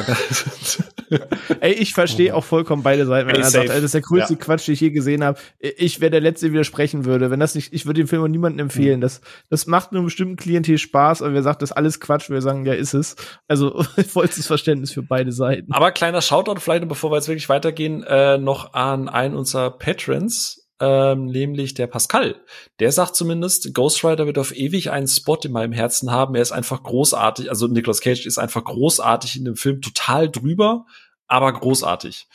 Ähm, also zumindest der erste Teil, ich glaube, den kann man vielleicht noch ganz soft empfehlen. Und der zweite dann für Leute, die einen guten Tag haben oder so. ja. Genau, aber ähm, jetzt würde ich dann also überleiten in die 2010er Jahre, ne, äh, wo sich ja ein bisschen ja, etwas in seiner Karriere getan hat. Ne? Das lag jetzt einem daran, ich hatte ja vorhin gesagt, dass er eigentlich so in den Jahren 2007 bis 2008 oder 2006, 2007, 2008 so Top Gagen hatte, so wirklich Superstar war. Ne? Deswegen wahrscheinlich auch, dass deswegen Ghost Rider so teuer, weil er so viel Gage schon alleine in den Cage bekommen hat. Und ähm, er hat da auch in den Zuge 2006, äh, jeder kennt ja die Geschichte, dass er äh, ein Schloss gekauft hat hier in Deutschland, und zwar das Schloss Neidstein in Esselwangen beim, bei Amberg in der Oberpfalz. Äh, hat aber 2009 schon direkt wieder verkauft, weil er Geldnot hatte. Ne? Also man muss überlegen, der war so Topstar, Riege ihr, Will Smith, Johnny Depp, die waren ja in der Zeit auch mega angesagt. Und, ähm, und obwohl er generell in seiner Karriere bis dato 150 Millionen Dollar an Gagen Einnahmen hatte, alleine nur an Gageneinnahmen hatte, ähm, hatte aufgrund seines verschwenderischen Lebensstils, er hat ja auch sehr viele exotische Immobilien gekauft, also nicht nur das Schloss, noch andere Häuser und hat auch eine Bahama-Insel gekauft und alles Mögliche. Hatte er am Ende dann aber keine Geldmittel mehr, also das ganze Geld war weg und hatte am Ende dann Steuerschulden in Höhe von 14 Millionen Dollar. So. Und war pleite. Und deswegen hat er auch halt sein Patreon-Abo bei uns gekündigt. genau. Ähm, und deswegen hat Nick Cage dann in den Jahren danach einen unglaublich krassen Output generiert, ne? ähm, weil er eben seinen Gläubigern das Geld zurückzahlen musste und den Finanzamt, aber weil auch zu der Zeit in den Jahren, also seine Mutter ist ja jetzt letztes Jahr im Mai verstorben, aber in den Jahren, also zu seiner Mutter hatte er eine besondere Beziehung gehabt, also mit der hat er immer Kontakt gehabt, weil seine Eltern haben sich 1976 so eigentlich vom Start seiner Karriere getrennt gehabt und da hatte seine Mutter einen wichtigen Platz in seinem Herzen und sie hatte auch mit Depressionen zu kämpfen und äh, damit sie nicht in eine psychiatrische psychiatrische Anstalt musste, hat er ja auch während der Zeit auch so Kosten allein von 20.000 Dollar pro Monat gehabt, nur für sie, für die Mutter. Und deswegen hat er halt auch einfach teilweise bis zu vier, fünf, sechs Filme pro Jahr ge gedreht, einfach um da das Geld reinzuholen. Und ähm, hat dann auch nicht mehr die Anfragen bekommen, dann letztlich, die er vorher bekommen hat. Das heißt, sein Telefon stand teilweise still. Ne? Und äh, die großen Studios haben nicht mehr angerufen. Ähm, deswegen hat er auch viele kleinere Produktionen angenommen in dieser Zeit und die er aber nach eigener Aussage nie auf die leichte Schulter genommen hat. Das habe ich ja vorhin schon gesagt. Und auch nach eigener Aussage hat er gemeint, so manchmal hat es geklappt, wie bei Mandy, manchmal eben nicht. Genau. Und ich würde mal so ein paar dieser Filme, die halt eben in diese Zeit fallen, ich würde keine großen, ich, ich, ich droppe mal ein paar Namen von den Filmen zumindest, die wir gesehen haben. Es gibt gefühlt unendlich viel mehr. Die haben wir alle gar nicht gesehen, äh, die er da gedreht hat. Aber falls ihr jetzt was vereinzelt zu den Filmen sagen wollen würdet, ich würde ein paar Namen droppen. Feel free, wenn ihr was dazu sagen wollt, falls es sagenswert ist, wenn nicht, dann nicht. Aber was ich wieder sagte, der letzte Tempelritter, Rage, The Trust, Between Worlds, Running with the Devil, Primal, Grand Isle, äh, oder auch Jiu-Jitsu den ich ja gesehen habe, der ein ordentliches Budget hatte und auch noch mit Tony einen krassen Cast eigentlich. krassen Cast hatte, der voller Schrott Den wollte ich ja von dir haben, weil ich eigentlich gedacht habe, das ja. ist so wenigstens so bad it's good. Ja, nee, der hat 50 Millionen Dollar Budget sogar gehabt, ne, glaube ich. Aber nutzt seine Martial Arts äh, Stars nicht und auch Nick Cage wird da verpulvert. Aber bei den anderen Filmen, also, das sind Titel, glaube ich, die, die wird noch nie jemand irgendwann gehört haben. Ich habe mir sogar Primal angeguckt.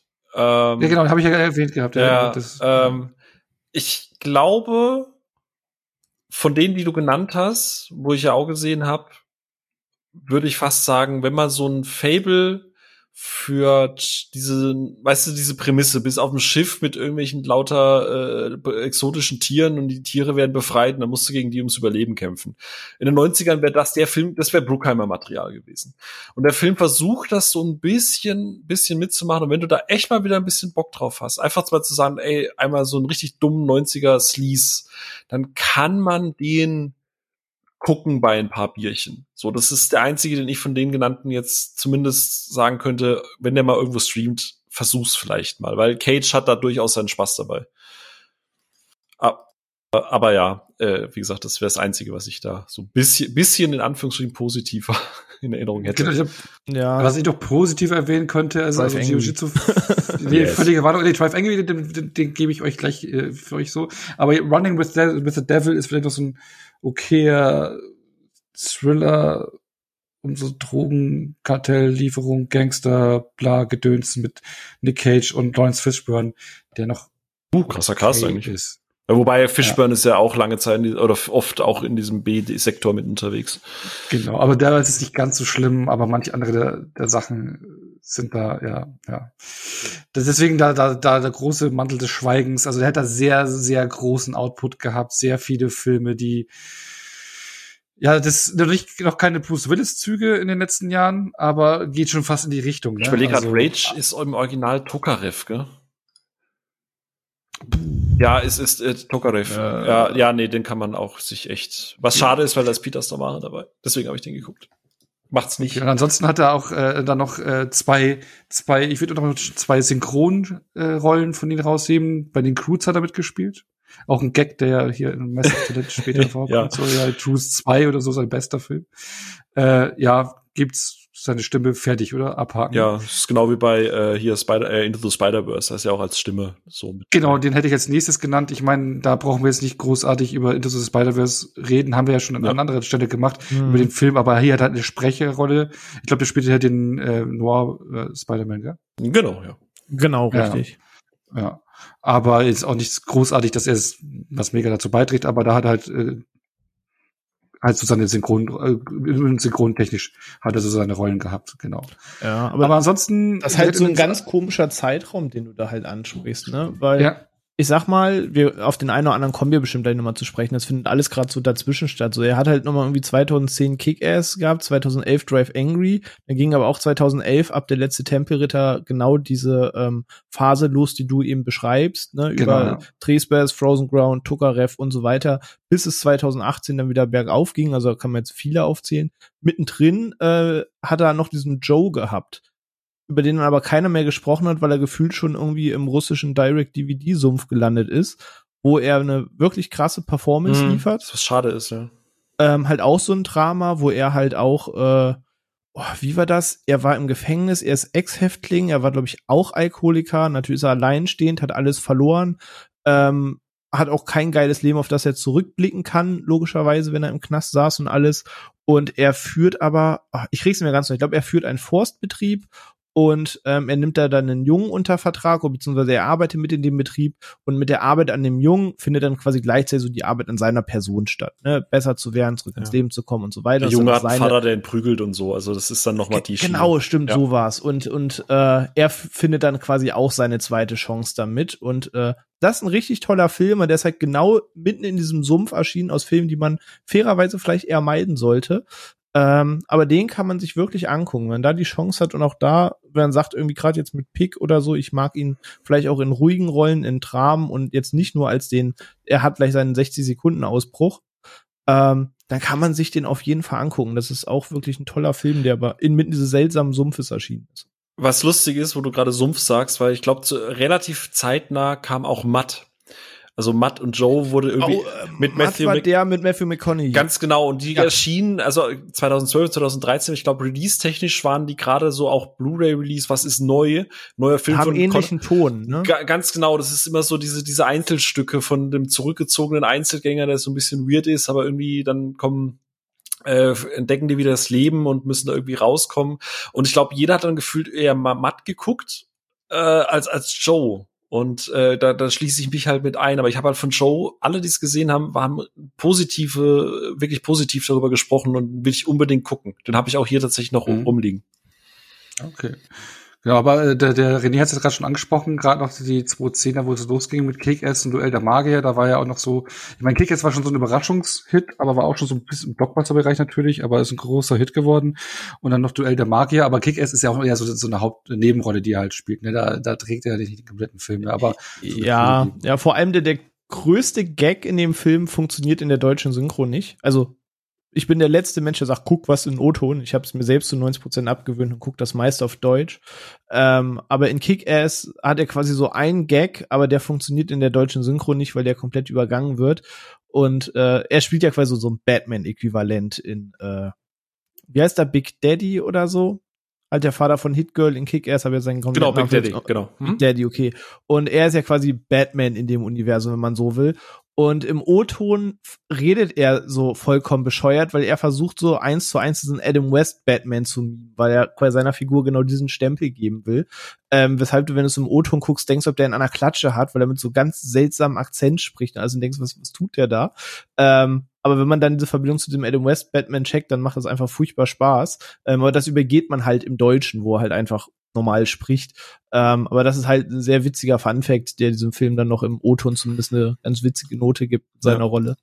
Damals, dass man gedacht hat, dass dann Chloe Grace Moretz quasi in Action-Fußstapfen tritt und irgendwie, also der, ne, und dann war danach dann auch schwierig. Ey, die hat vor ein paar Jahren diesen, wie ist der Shadow in the Cloud oder so? Ja, weil kam, letztes Jahr kam der auch hier erst Genau, raus, äh, nicht so, den Plot ja. durchlesen ist genauso dumm, wie sich's anhört, aber wenn man einfach Chloe Grace Moretz sehen will, die äh, funky Stuff macht, dann einfach angucken. Hm. Nicht drüber nachdenken, einfach Spaß haben, dann okay. funktioniert dieser Film. Aber, aber genau, aber die ist schon noch mehr der Präsident, also die, die bringt immer noch wieder neue Filme raus. Ich glaube, auch der Tom und Jerry Film hat sie doch auch mitgespielt. Ja, aber es ist alles ja, Equalizer. Ja, ja, also die, die, die also Tom und Jerry gleich neben Gladiator und Beautiful Carrie. Mind ganz oben. Äh. Nee, aber, aber Kick-Ass weiß ich halt ja. damals, der war so ein Instant-Hit damals und schon fast äh, Kultfilm Ich weiß gar nicht, ob ich das falsch in Erinnerung habe, aber war das bei euch in der, Pre ich weiß nicht, wie sehr ihr zu der Zeit die Presse verfolgt habt, aber habt ihr bei Kick-Ass? Oh, gar nicht zu der Zeit fast. Aber bei Kick-Ass hatte ich immer so das Gefühl bei den Texten, also gut, da komme ich jetzt auch wieder in die Movie-Pilot-Zeit, so, wo dann immer gesagt wurde, ey, Nicolas Cage, das Comeback im Action-Sektor, so, wo ich irgendwie das Gefühl hatte, die, die Leute haben da versucht, ihm wieder zu sagen, jetzt ist er wieder da, so. Hatte das auch? Er war ja nie wirklich weg. Ne? Ja, wissen wir ja auch. also es war irgendwie so die Zeit, wo ich dachte, oder wo ich so das Gefühl hatte, dass die Presse immer sagt, ah, oh, guck mal, den Cage gibt's hier auch noch. Und ne, nach diesen ganzen, ja, wie gesagt, Lord of, Lord of War ist ja kein klasse Actionfilm, weil hier so Knowing Bangkok Dangerous war ja dann doch schon unterwegs in diesem B-Movie-Gefilde. Ähm, also okay, dann halt nicht, aber wie gesagt, ich, ich hatte zu der Zeit halt das Gefühl, dass Kick-Ass immer so gemacht wurde als das Trittdings für Cage, dass er wieder zurückkommt, obwohl er ja nie weg war. Ja. Aber es war für mich nicht so die, die, die Cage-Nummer der Film, sondern äh, äh, gerade auch für die, die beiden Jungdarsteller so ein Durchbruch. Und das war so ein, für mich war es so ein Videothekending. Ich habe in der Videothek ausgeliehen und dann so war so ein Videotheken-Hit für mich dann. Kick-Ass? Aber ja, ja. Ich habe ihn damals in der Videothek ausgeliehen. Das war, ich weiß noch, wo wir da gewohnt haben, da war eine Videothek zwei Minuten Fußweg weg und da hatte ich ihn damals ausgeliehen und fand ihn gleich cool. Okay, nee, ich überlege gerade, nee, den haben wir damals sogar im Kino gesehen, aber ich war halt äh, zu der Zeit wirklich, was Phil gerade sagt, pressetechnisch so vollkommen ab vom Schuss. Also ich habe zu der Zeit war ich kaum auf Social Media unterwegs, als der erschien, ähm, fast gar nicht zu der Zeit. Ich habe auch kaum Filmnews gelesen. Das war die Zeit, die ich schon mal letzte oder diverse Male besprochen habe, wo man immer vorm Feiern am Wochenende mit den Kumpels noch irgendwie ins Kino ging und guckte, was läuft denn grad und äh, Kick-Ass war halt so ein Film, wo alle sagten, ey, na, guck dir den an oder so, auf der Arbeit paar drüber gesprochen. Ähm, Cast und Trailer sympathisch, hat man den einfach geschaut. Aber das war tatsächlich ohne Vorab-PR, ohne Erwartung oder so. Da ist man einfach reingegangen und hat da einfach eine gute Zeit mitgehabt. Mhm. Und im gleichen Jahr kam auch Duell der Magier, ne, wo er schon auch eine tragende Rolle gespielt hat. Ne? Mhm. Also, Magische Rolle quasi. Mhm. Was? Magische Rolle hat er alle kein Bauleiter gespielt hat. genau, so äh, ein, eine Disney-Produktion dann noch mal, obwohl er es nicht so mochte. Auch wieder mit John Turteltaub, ne? Äh, von John Turteltaub. Genau, äh, und auch wieder Disney, was mhm. er nicht so mochte, ne? aber auch hier Alfred Molina. Da hat man auch versucht, hat man da, ist es auch einer dieser Disney-Filme, wo man versucht hat, so ein bisschen so ein Franchise aufzubauen oder habe ich da, hätte man daraus bauen können?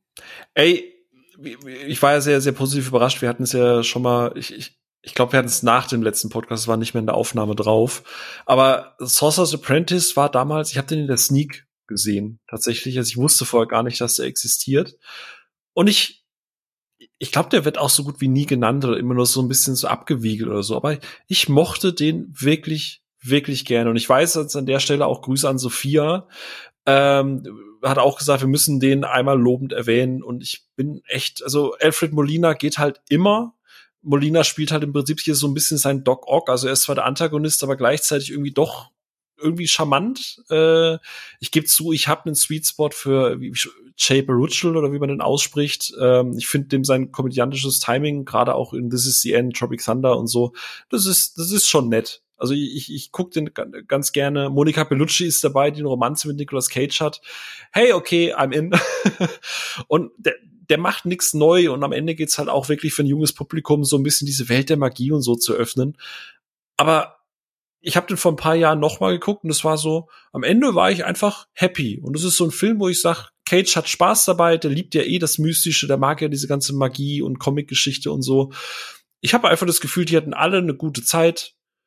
Ich hatte eine gute Zeit und der Film ist einfach, wenn ich den gucke, denke ich mir am Ende so, ja, doch, ich hatte, habe meine Zeit schon mit deutlich schlechterem verschwendet.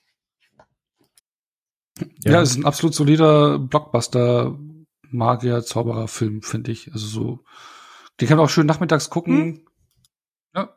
Ja, also wie du sagst, ist so ein Blockbuster, den es heute halt auch nicht mehr gibt. So, das ist so ein bisschen das. Mhm. Äh, ich glaube, in den Ende der 90er oder Mitte 90er wäre der noch mal anders, hätte der anders gehittet. Mhm. René? Oh, ich muss sagen, ich, ich kann euch, glaube ich, so weit beistimmen. Ich bin ganz offen. Ich habe ganz viel zu diesem Film vergessen. Ich habe noch seine komischen, langen, blonden Haare im, im Kopf. Ein bisschen aussieht wie die fettigere Version von Con Air. Ähm, aber ich habe tatsächlich, ich weiß, ich fand ihn seinerzeit solide und okay, aber es war so irgendwie jetzt so Magic Fantasy, Merlin, äh, Morgana Thema und so weiter, was man jetzt irgendwie auch schon ein paar Mal hatte. Und davon ist ehrlich gesagt nicht viel hängen geblieben, wenn ich ganz offen bin. Ich kann gar nicht so viel zu sagen. Ich fand den solide. Ich erinnere mich, dass es so recht kindgerechte Fantasy-Action war, dass sich selbst nicht so ganz ernst genommen hat mhm. und auch so, so ein bisschen über sich selbst lachen konnte. Das war alles charmant. Aber da ist echt nicht viel von hängen geblieben, wenn ich ganz ehrlich bin. Also ich kann da gar nicht so viel zu sagen. Ich habe da einfach geguckt und war so ein Haken dran. Aber seither auch irgendwie nie wieder gesehen, wenn ich ganz ehrlich bin. Ist der dann auch schon im, im Disney Plus Abo? Bestimmt, bestimmt. Weil, weil es ja ein Disney-Film. Ich, ich guck mal eben parallel mal ganz flott, aber ich bin mir sicher, dass er bestimmt damit drin ist. Weil dann können auf jeden Fall. Äh, also ich würde echt empfehlen. Duell der, ja, ist bei Disney Plus mit drin, jawohl. Duell der Magier 50 2010, jawohl.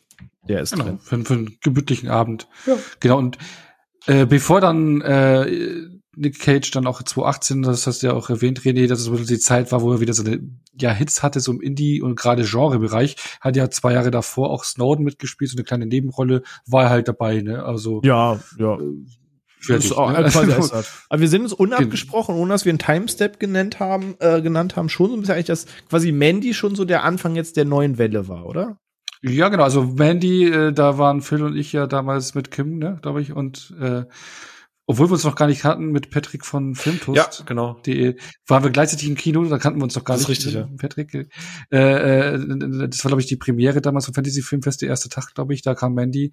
Und genau, dann hat, hat ist er damals generell so äh, Between, Between Birds, hatte ich ja gesagt, auch so ein bisschen Genrebereich, aber den brauchen wir nicht drüber reden, aber die Farbe aus dem All oder auch dann jetzt äh, vorletztes, nee, letztes Jahr Prisoner of the Ghostland, Willy's Wonderland, der ist halt auch schon sehr ins Genre, in den Genrebereich rein, also ne, und so in die Filme, Genrefilme gemacht.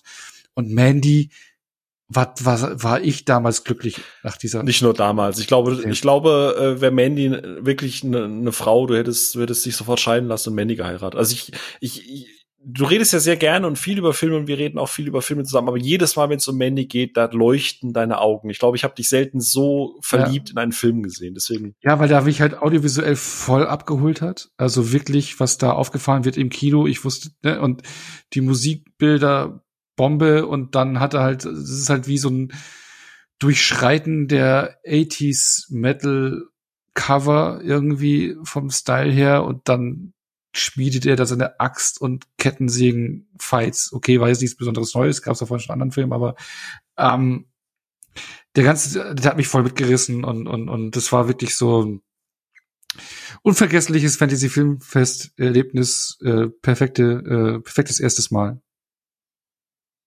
Ja, ich ich teile ja diese Euphorie nicht so ganz. Ich bin mal, ich weiß gar nicht, ob, ob René den gesehen hat. Ähm, Mandy? Hat er ja, ja doch Mandy genau.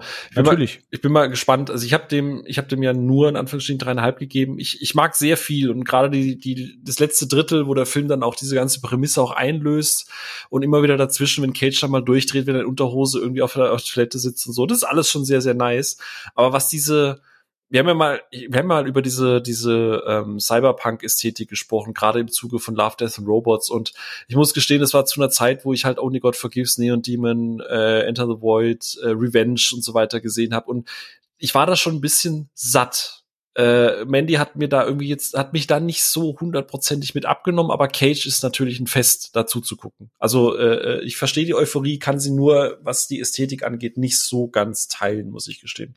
Ja, ja, ich war halt da nicht so drin und mich hat das halt voll damals, also war da nicht gesättigt und hat mich da voll abgeholt. Und genau, ich meine, Cage, wenn er dann da seine Szene da im Bad und sowas im Klo ist halt auch, da, da haut er schon drauf rein. Ja.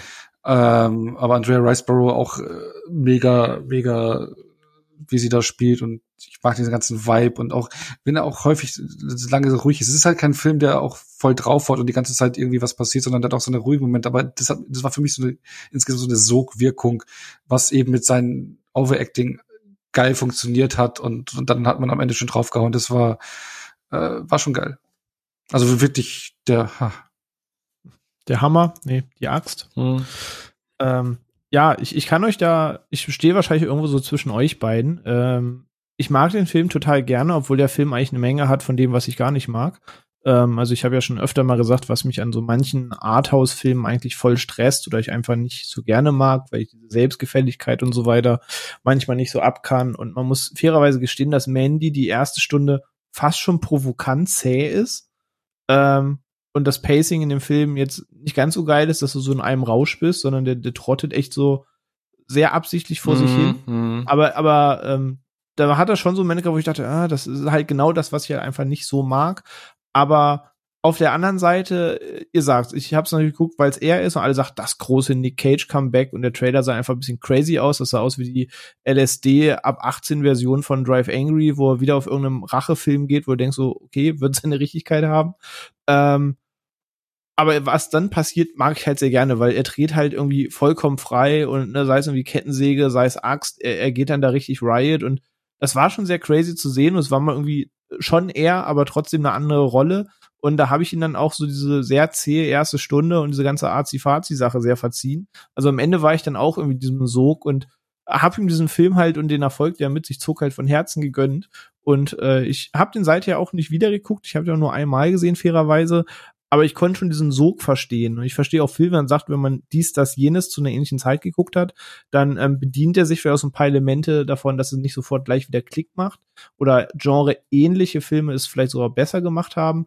Ähm, aber wenn man einfach so Bock auf, ja, ich, ich hasse dieses Wort eigentlich, aber auf diese audiovisuelle Wahrnehmung hat, dass da irgendwie Musik, Farben, Bild, alles so tranceartig miteinander spielt und du in so einen Sog fällst. Wenn man sich ja fallen lassen kann, dann kann das schon ein wilder Ritt sein. Und ich verstehe, dass man sagt, krasses Ding am Ende. Also ich stehe so irgendwo dazwischen, weil die erste Stunde ist schon wirklich, muss man sich durchbeißen, aber danach macht das Ding schon wirklich Spaß. Ja. Hm. Ja, kann ich auch verstehen, wenn man da nicht connecten kann oder nicht ja. mit in den Sog reinkommt. Aber ja. bei mir war es halt Richard so. Break halt. und und äh, ein Jahr später ging es ja dann bunt weiter mit der Farbe aus dem All. Ne? Eine H.P. Lovecraft-Verfilmung. Und wo, ja, Farben, die man nicht kennt und Lamas, glaube ich, waren es, eine Rolle spielen. Ja, ja, äh, ja, und da kommen wir auch wieder mit dieser Ästhetikgeschichte. Ähm, ja, klar, jetzt kenne ich die Vorlage nicht und ich weiß, natürlich geht es um diese Farbe, aber der Trailer, ich hatte das Gefühl bei dem Trailer, der will schon sehr auf diesen Mandy-Zug aufspringen.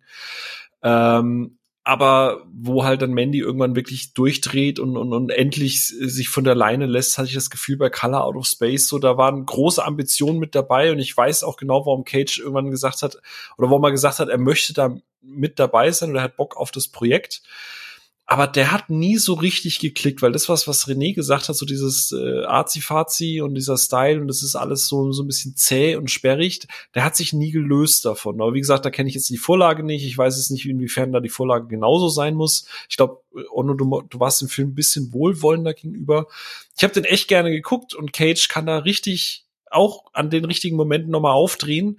Aber insgesamt war das immer so ein bisschen die, die Mandy, also jetzt mal ganz provokant gesagt, die Mandy auf Wish bestellt Attitude, so ein bisschen. ja, also ich fand ihn das auch nur okay. Ich habe jetzt nicht so viel Mandy eigentlich gesehen, weil er thematisch schon in eine andere Richtung geht. Und ich meine, das hat ja auch die Farbe ja. hat was zu tun mit der Geschichte, weil Klar. es soll ja um eine Farbe geben, gehen, die man nicht kennt, die Farbe aus dem All und so. Ähm, und ich finde auch am Ende, dann dreht er auch schon mit praktischen, ekligen Effekten ein bisschen frei, aber bis dahin ist es schon eher so ein, solides Ding. Also der hat mich jetzt nicht so hundertprozentig abgeholt. Auch Cage spielt. Ja, mir blieb halt nichts hängen von Cage. So, weißt du, bei Genau, ja, ja, ja, ja, klar, ja, ja. Auch vom Film nicht viel, ne? Außer, außer die bunten Farben. Ah, die, die Magenta-Werbung halt, Telekom habe ich danach auch direkt ja. abonniert. ja. Nee, ist eine okay Verfilmung, aber ist auch nicht mehr, ne? Aber enttäuschter war ich dann ein paar Jahre später, also letztes Jahr kam der dann raus.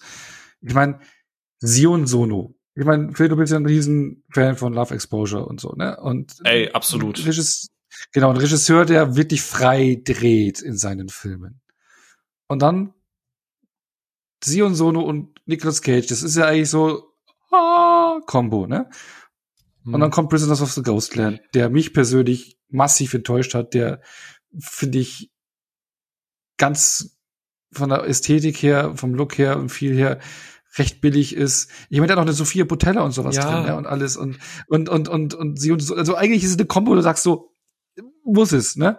Und also ich fand den super lahm und von der Inszenierung und auch inhaltlich lahm und und das ist halt so lustig, weil ich habe den ja noch nicht gesehen, der steht bei mir auf der Watchlist, aber ich glaube, ich habe noch kaum einen Film erlebt, der so diesen diesen Cyberpunk 2077 Bogen hingelegt hat, wie wie Ghostland. Irgendwie wahnsinnig gehypt, Timeline jetzt über dich, über auch äh, weißt du Devils and Demons hier über André. Ich habe das Gefühl, jeden Tag irgendwie da ein neues Poster und ich freue mich und so und dann kam das Poster war ja auch schon alleine ja. das Teaser Poster und, und der Trailer. Und, und also ich habe bis heute glaube ich keinen Trailer geguckt, weil ich einfach so gehypt war, auch selber. Und dann gefühlt kam der Film raus, alle meh, und dann war, hat man auch nie wieder darüber gesprochen. Und da war so, ja gut, okay, der ja. wandert in meiner Liste einfach nach hinten. Aber ihr habt den be beide ja gesehen, ich noch nicht. Ne? Ja, genau, ich hätte ihn noch im Regal, wenn du ihn ausleihen willst, natürlich.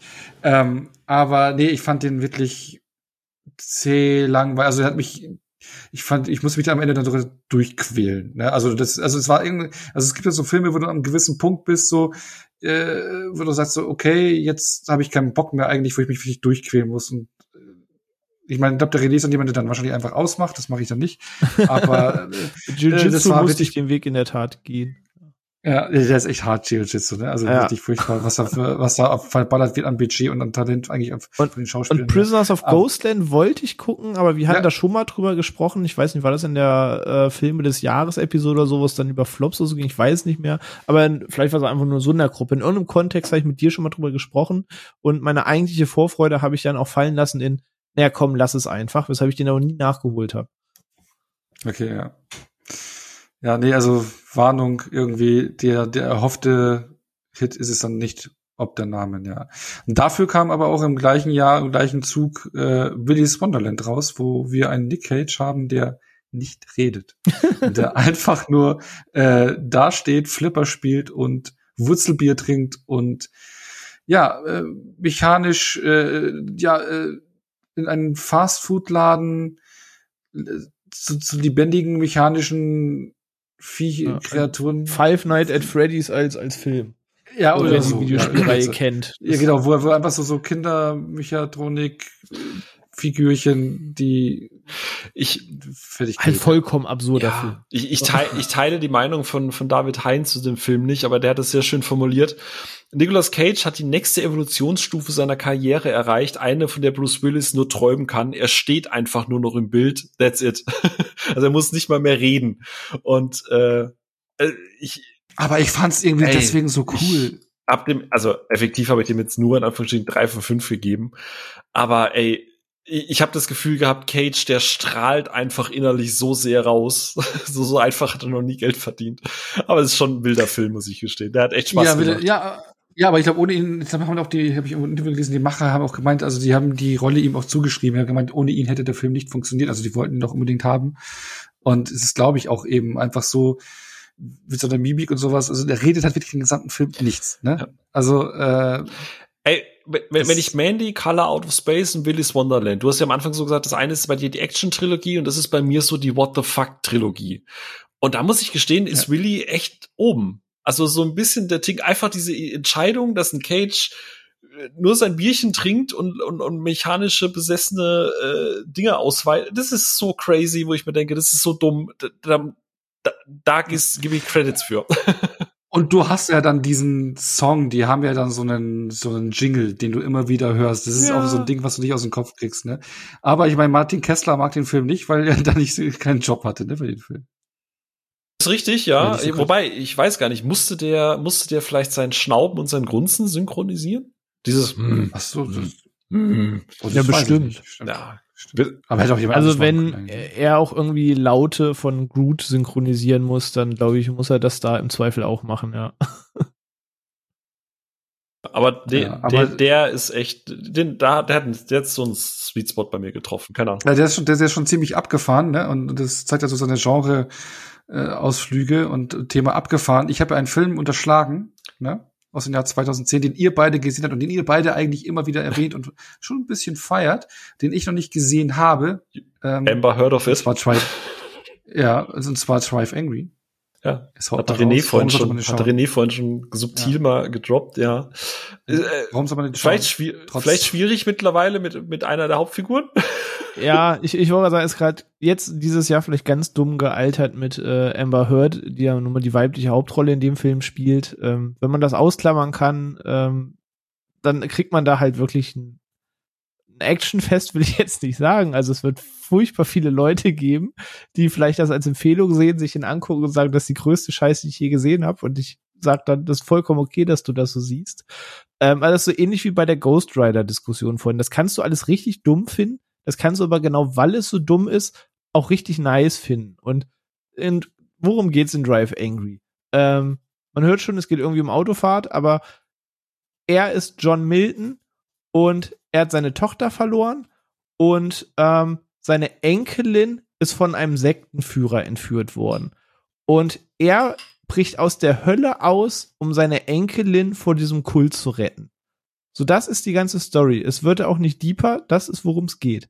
Und er als halt Nicolas Cage als Milton, der aus der Hölle ausbricht und seine Enkelin zurückholt. Die Enkelin Piper ist halt Amber Heard und ähm, der Antagonist des Films oder einer der Antagonisten des Films, eigentlich sind es zwei, der ihn so ein bisschen begleitet, ist William Fichtner. Gucke ich immer gern, ist die ewige Nebenrolle. Oh, ja. Ich weiß nicht, ob ich jeden Film mit William Fichtner eine Hauptrolle gesehen habe, aber wenn er irgendwo mitspielt, gucke ich ihn immer furchtbar gerne. Ähm, der einfach nur der Buchhalter heißt.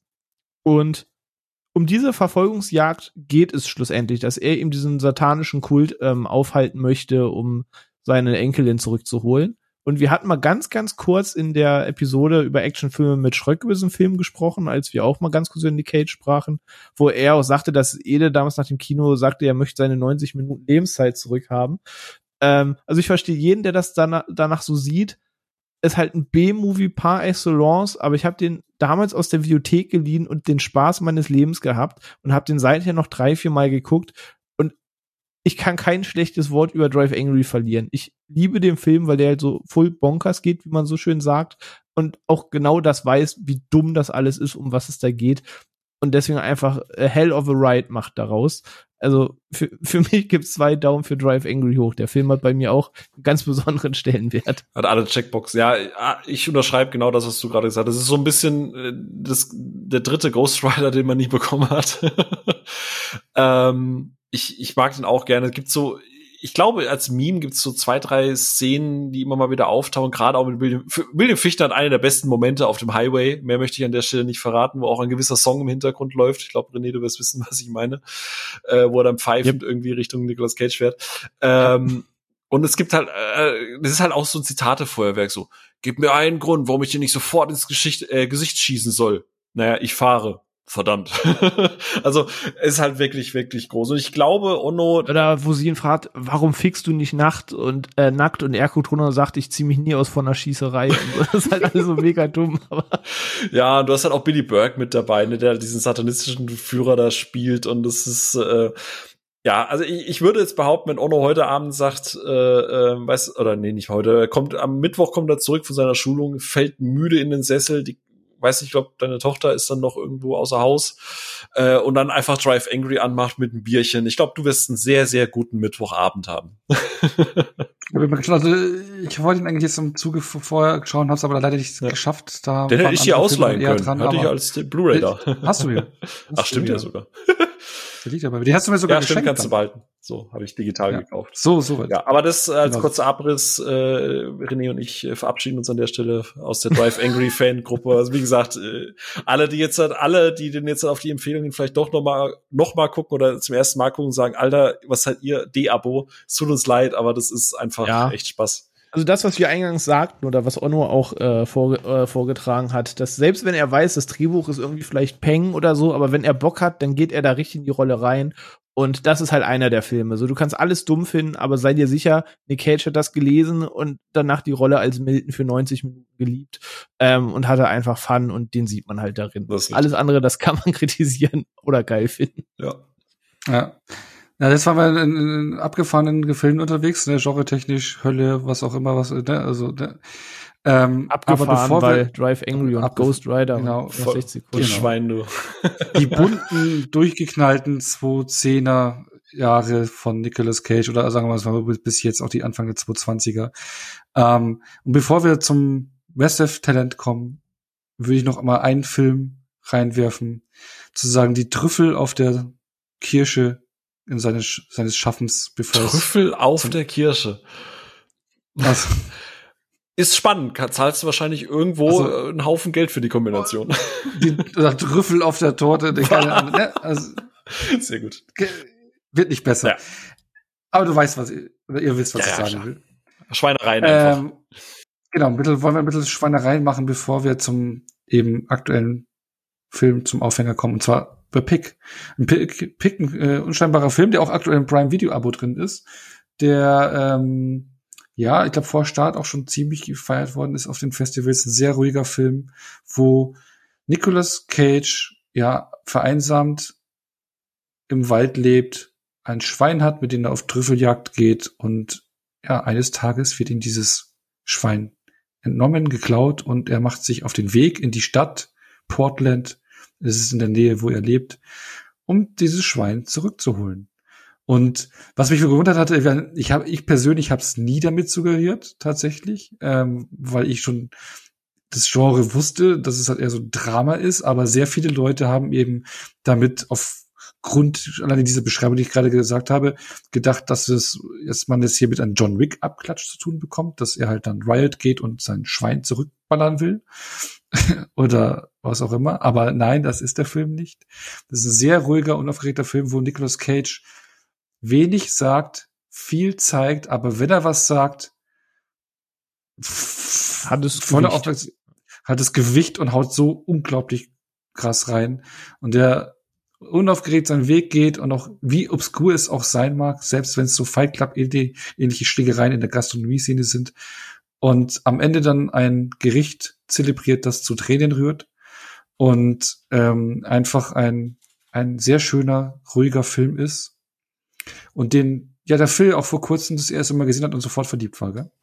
Ja, ich äh, spoiler jetzt gleich auch mal direkt, gerade weil wir danach noch über Massive Talent sprechen. Für mich nicht nur einer der besten Cage-Filme in den letzten also jetzt mal Handwerk, ne? Wie gesagt, wir haben gerade über Drive Angry gesprochen, wir reden da nicht von einem Meisterwerk, aber auch wenn du da zwei Daumen hoch gibst, aber wirklich so rein vom Schaffen, von dem Film, von Stimmung, von dem, was der Film machen will, was Cage da macht. Für mich persönlich von den Filmen, die wir besprochen haben, die ich gesehen habe, auch sein absolut bester Film. Ne? Klar, ich werde immer einen Rock gucken, ich werde immer einen Con Air gucken, ich werde immer einen Drive Angry gucken und werde da immer ein Special Place in my heart haben. Aber Pick ist für mich nicht nur einer der besten Filme, die ich letzten Jahr gesehen habe, sondern auch, glaube ich, einer der besten Cage-Filme, die er je gemacht hat. Und wenn er dafür keinen, also ab der 2000er Phase. Und wenn er dafür irgendwie keine Nominierung oder keinen Oscar oder irgendwas, also irgendwas muss er dafür bekommen. Das ist einfach ein wahnsinnig toller, emotionaler, aufwühlender und doch irgendwie sehr positiver Film. Ähm, wo man auf gar keinen Fall, du hast es gerade gesagt, John Wick irgendwie ranziehen darf. Das hat nichts, nee. gar nichts, gar nichts damit zu tun. Und ähm, ich habe manchmal so ein bisschen Chef, also von John Favreau, den ich auch sehr liebe, äh, generell wenn es ums Essen geht und so. Und der Film ist teilweise irgendwie so ich habe nichts gewusst vorher, bewusst auch nichts gewusst und, und dann ging der teilweise auch in Ecken rein, wo ich dachte, okay, das ist halt einfach super interessant und in der Kombination hat man das irgendwie noch nie gesehen oder habe ich das noch nicht so gesehen. Und ich, ey, ich glaube, der geht 90 Minuten oder so. Ich habe nicht einmal auch nur das Bedürfnis gehabt zu hinterfragen, wann der Film endet, sondern es war so dieses, ich könnte mir das noch stundenlang angucken. Einfach ein ganz fantastischer Film. Ich lieb da jedes Frame daran. Ja, kann ich so beipflichten. Also ich will da gar nicht so viel mehr zu sagen, als du gesagt hast. Vor allem, ich habe hier in dem Podcast schon mal über den Film gesprochen. als wir über unsere Filme des Jahres gesprochen haben. Letztes Jahr Mhm. war der Film bei mir in der Liste ja drin. Ähm, weil exakt das, was du sagst, so ging es mir damals beim Gucken auch und ich finde den auch ganz großartig. Ist auch seit kurzem bei äh, Prime im Abo. Ähm, also wer den nachholen will, kann das auch ohne zusätzlich ausgeben machen, wenn man Prime aktiv hat. Da ist er auch seit paar Wochen drin, da kann man den nachholen. Wirklich, äh, wie er sagt, ruhig, aber sehr schön. Ja, ganz besonderer Film, unbedingt anschauen. Äh, eines der Highlights des letzten Filmjahres und auch, auch laut Phil auch der letzten Filmjahre kann man so zustimmen. Und ja, da, da haben wir wirklich einen richtig positiven Fall, äh, Film jetzt noch, den wir jetzt die Ehre abschließen können, bevor wir zum neuen Film kommen. Und vor allem auch vielleicht noch was Positives auch, ist, man munkelt, ist nicht offiziell, aber dass er jetzt seit ein, zwei Jahren schuldenfreier ist auch, Nicolas Cage.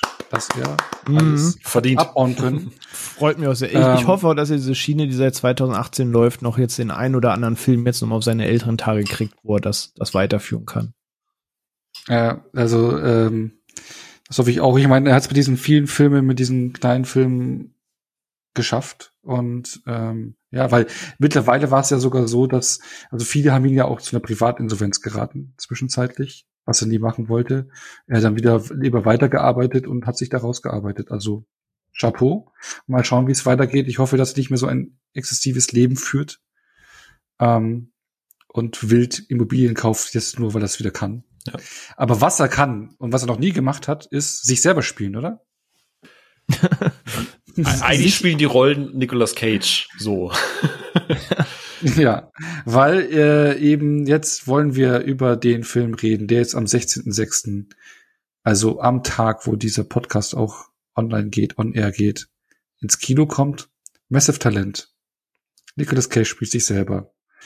Nicolas Cage, ja, es kommt auch ein bisschen, es wird eben auch dieses, was ich gerade gesagt hatte, so ein bisschen, dass die Karriere so ins Argen geraten ist, äh, eine Schieflage war, dass äh, dass auch dieses Thema so Geldprobleme, das ist ein Thema, was halt eben dieser Film auch aufgreift, dass er nicht mehr so da ist, er will wieder zurückkommen, er will diesen einen Film haben, der ihn zurückbringt, kriegt er nicht, schafft er nicht. Und dann kommt ein Angebot äh, von einer Million Dollar, dass ein reicher Mann, ein reicher Fan von Nicolas Cage, genau, eine Million Dollar bietet, in dem äh, Nicolas Cage einfach nur zu seiner Hochzeit, also Hochzeit sage ich schon, Geburtstagsfeier kommt. Das ist so der Aufhänger. Ähm, der Gönner wird gespielt von Petro Pascal.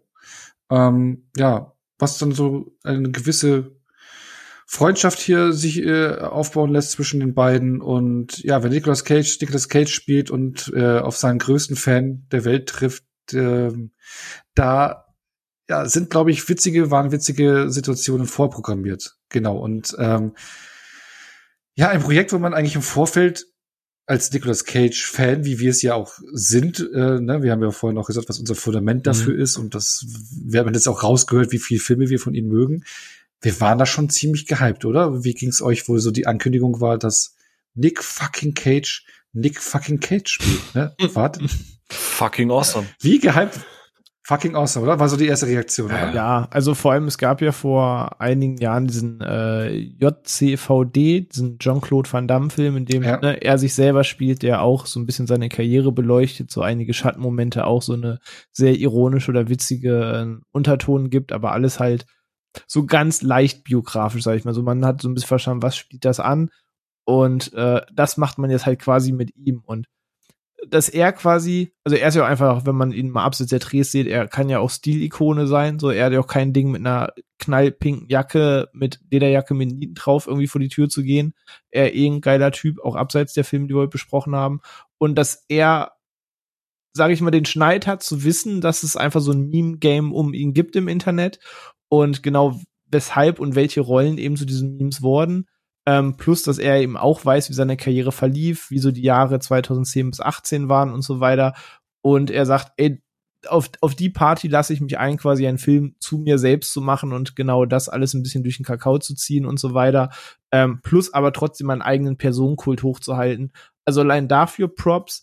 Und als ich den Trailer das erste Mal gesehen habe, war halt klar, fuck, das, das musst du schauen. Das einfach, das wird dein Film des Jahres. So, das, ähm, also die Vorfreude war halt einfach riesig. Wie war's bei dir, Phil? Tatsächlich same. Ähm, ich wollte, also wir hatten es ja schon beim Thema Trailer und was will man da jetzt halt gucken und so. Ich habe mir in dem Fall tatsächlich gegen meine Regel verstoßen und habe mir den angeguckt. Natürlich nicht wissend, dass ich den Trailer aufgrund der Verschiebung und so weiter dann im Folge Zuge meines Lebens noch sehr, sehr oft sehen werde durch diverse Kinovorstellungen.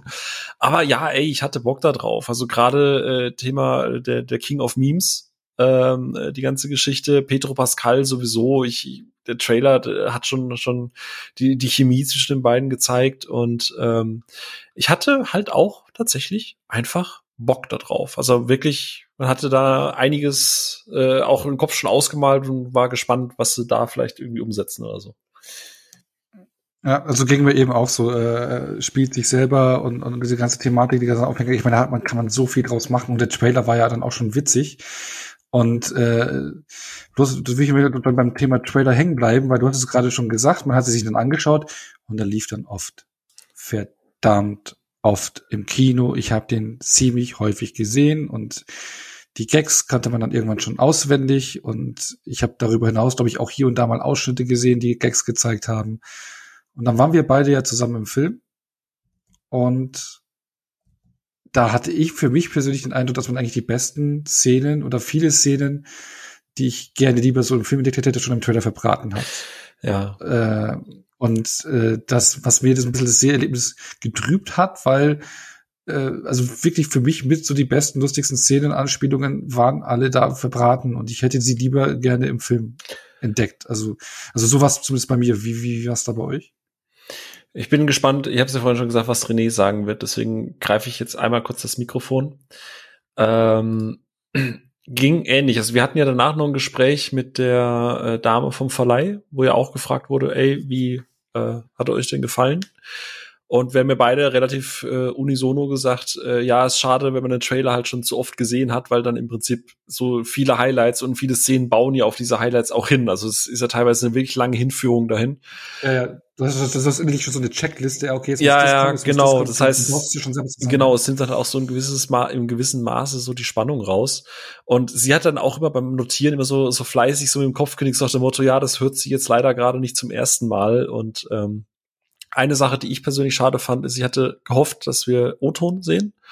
Ähm, Gerade weil Nick Cage ja am Anfang auch versucht, so verschiedene Dialekte äh, irgendwie nachzumachen und darauf anspielt und so. Und äh, nix gegen Mann Kessler, aber ich glaube, ich hätte den im, beim ersten Mal gucken gerne im O-Ton gesehen, damit man hier einen Nick Cage, der sich selber spielt, auch komplett ungefiltert sehen kann. Da freue ich mich tatsächlich beim zweiten Mal gucken drauf. Ähm, aber ja, also wir gehen sicher gleich noch genauer ein, was wir gut fanden, was nicht.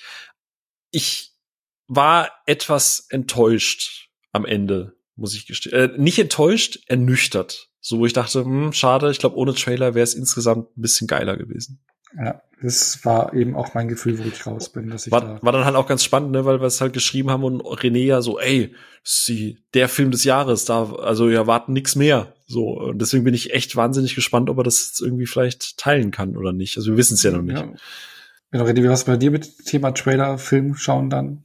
Hast du für dich viel weg vorgenommen oder trotzdem noch Spaß gehabt? Mhm also ich muss sagen, ich habe den Trailer, glaube ich, gar nicht so oft halt gesehen wie ihr. Bei uns im Kino lief der tatsächlich vereinzelt. Also ich habe irgendwie einmal den allerersten Trailer gesehen und ich glaube, ich habe irgendwie vor Top Gun jetzt den zweiten Trailer gesehen ähm, und wurde damit gar nicht so massiv äh, gespoilert oder jetzt äh, vollkommen äh, übersättigt, sage ich mal, vor Release, wie das schon bei so manch anderen Filmen, wie bei Ambulance, weil letzte Woche besprochen hatten, der vielleicht viel zu oft, viel zu lange lief. Ähm, und ja, ich, ich stimme euch zu, dass ähm, der Trailer suggeriert, dass das die vollkommene Meme-Gag-Parade wird. Und es ist richtig, dass der Trailer sehr viele dieser Key-Szenen ähm, vorwegnimmt und beziehungsweise, wenn man all diese Szenen streicht und guckt, was ist beim Film danach, dann ist das nicht diese komplette Gag-Parade, die man vielleicht erwartet, sondern da drin ist irgendwie noch eine High-Story, da drin wird's äh, erstaunlich geerdet in einem Plot, der da nebenher stattfindet, ähm, zu seiner Person. Aber was der Film hat, und das hat er wirklich von vorne bis hinten, und da hat der Trailer nicht alles vorweggenommen, er ist selbstreferenziell as hell. Also in dem Film sind halt so viele Anspielungen auf seine Filme und da sind auch sicher welche drin, die ich noch nicht mal verstanden habe oder nicht gesehen habe, weil mir eben jener Film dazu auch noch fehlt. Ähm, und allein daran hatte ich eine Menge Spaß. Und äh, wir reden vielleicht gleich noch näher im Detail drüber, aber ich habe den halt heute Morgen geguckt, weil, wie gesagt, bei iTunes US ist er erschienen. Das heißt, ich habe ihn auch dann im O-Ton eben geguckt und freue mich, ihn aber auch nochmal auf Deutsch zu sehen. Ähm, aber ich habe richtig, richtig Spaß mit dem heute Morgen gehabt und habe ihr hattet mich schon quasi ein bisschen runtergeholt, dass das nicht das Gag-Feuerwerk wird. Von daher waren die Erwartungen schon ein bisschen angepasst. Aber das, was ich bekommen habe, hat mich äh, sehr glücklich gemacht vorhin. Oh, das ist doch schön. Ja, das ist, äh, freut mich. Also war das gut, dass wir es so ein bisschen gesenkt haben? Wär, wärst du da vielleicht ansonsten mit 180 Sachen da rein, statt nur mit 160? Oder? Vielleicht. Kann im Nachhinein immer schwer zu sagen. Jetzt wird man sagen, ja, natürlich. Ähm, ich weiß nicht, wahrscheinlich schon, aber mehr so unterbewusst als wirklich bewusst. Ich, ja, ja, ja. Also ich habe gestern mit Ono ja noch gesprochen gehabt und da hat, hat ich so den Punkt, also jetzt gerade auch in der Vorbereitung, ne? Also ich bin ja jetzt gerade dabei, auch wieder so so Szenenmaterial zu sichten oder beziehungsweise Pressefotos zu sehen, damit wir hier für die für die Episode äh, die Bilder einfach haben und und für die für dieses Episodencover. Und dann gucke ich mir so durch und denke mir so, ah ja, das war eigentlich eine coole Szene und oh ja, guck mal, wie viel Spaß der da und so, so hatte. Und habe ich gestern zum Ono gesagt, eigentlich so im Nachhinein, so mit ein bisschen Abstand, ist die Enttäuschung einem schon sehr zufriedenen Gefühl gewichen. Aber Ono, bei dir war das nicht so, ne? Du hast gesagt, du hast. Und nicht, der, der hat bei mir nicht so krass nachgewirkt, aber ich, äh, vielleicht, ich will den halt noch mal zweites Mal auf jeden Fall gucken und, und vielleicht wieder noch ein bisschen anders, weil es ist halt eben auch so dieses Thema Erwartungshaltung und sowas, ne? Und ähm, ich hatte aber eben vielleicht ein größeres Gag-Feuerwerk oder sowas erwartet und vielleicht nicht das bekommen, was ich, äh, was ich mir gedacht hatte. Und wenn man dann den Film aber nochmal schaut und wo dann eben diese erste Erwartungshaltung weg ist, man weiß, was man bekommt, dann schaut man den Film nochmal mit ein bisschen anderen Augen und kann auf andere Sachen achten. Und ich glaube, dann könnte er nochmal gewinnen. Ja, weil man muss ja auch mal fairerweise sagen, ähm, du, hast es, du hast nämlich gerade einen Punkt eben schon angesprochen gehabt und ich glaube, das ist halt so ein bisschen das Problem. Und gerade äh, da glaube ich, dass es von Vorteil ist, wenn man den Trailer nicht oft oder gar nicht gesehen hat, weil der Trailer, und da muss man natürlich wieder den Vorwurf machen, ist da jetzt wieder das Marketing schuld, ist da jetzt der Cutter schuld oder ist da jetzt irgendwie, keine Ahnung, das Studio selber schuld? Ähm, das, das geht ja schon auf diese, diese Meme-Parade. Und René hat ja auch schon gesagt, es gibt super viele Anspielungen und Referenzen und Zitate und, und so kleine Gags hier und da. Aber im Endeffekt ist das nicht der Film. Der, der Film erzählt ja eigentlich eher ja, ich will jetzt nicht sagen eine Crime-Geschichte, aber der erzählt bisschen eine Familiengeschichte, bisschen so eine Heist-Geschichte. Genau, also ja. eigentlich ist das ja tatsächlich ein ernster Film. Es ist nichts autobiografisches. Also äh, du hast gerade eben gesagt, das Beispiel Jean-Claude Van Damme.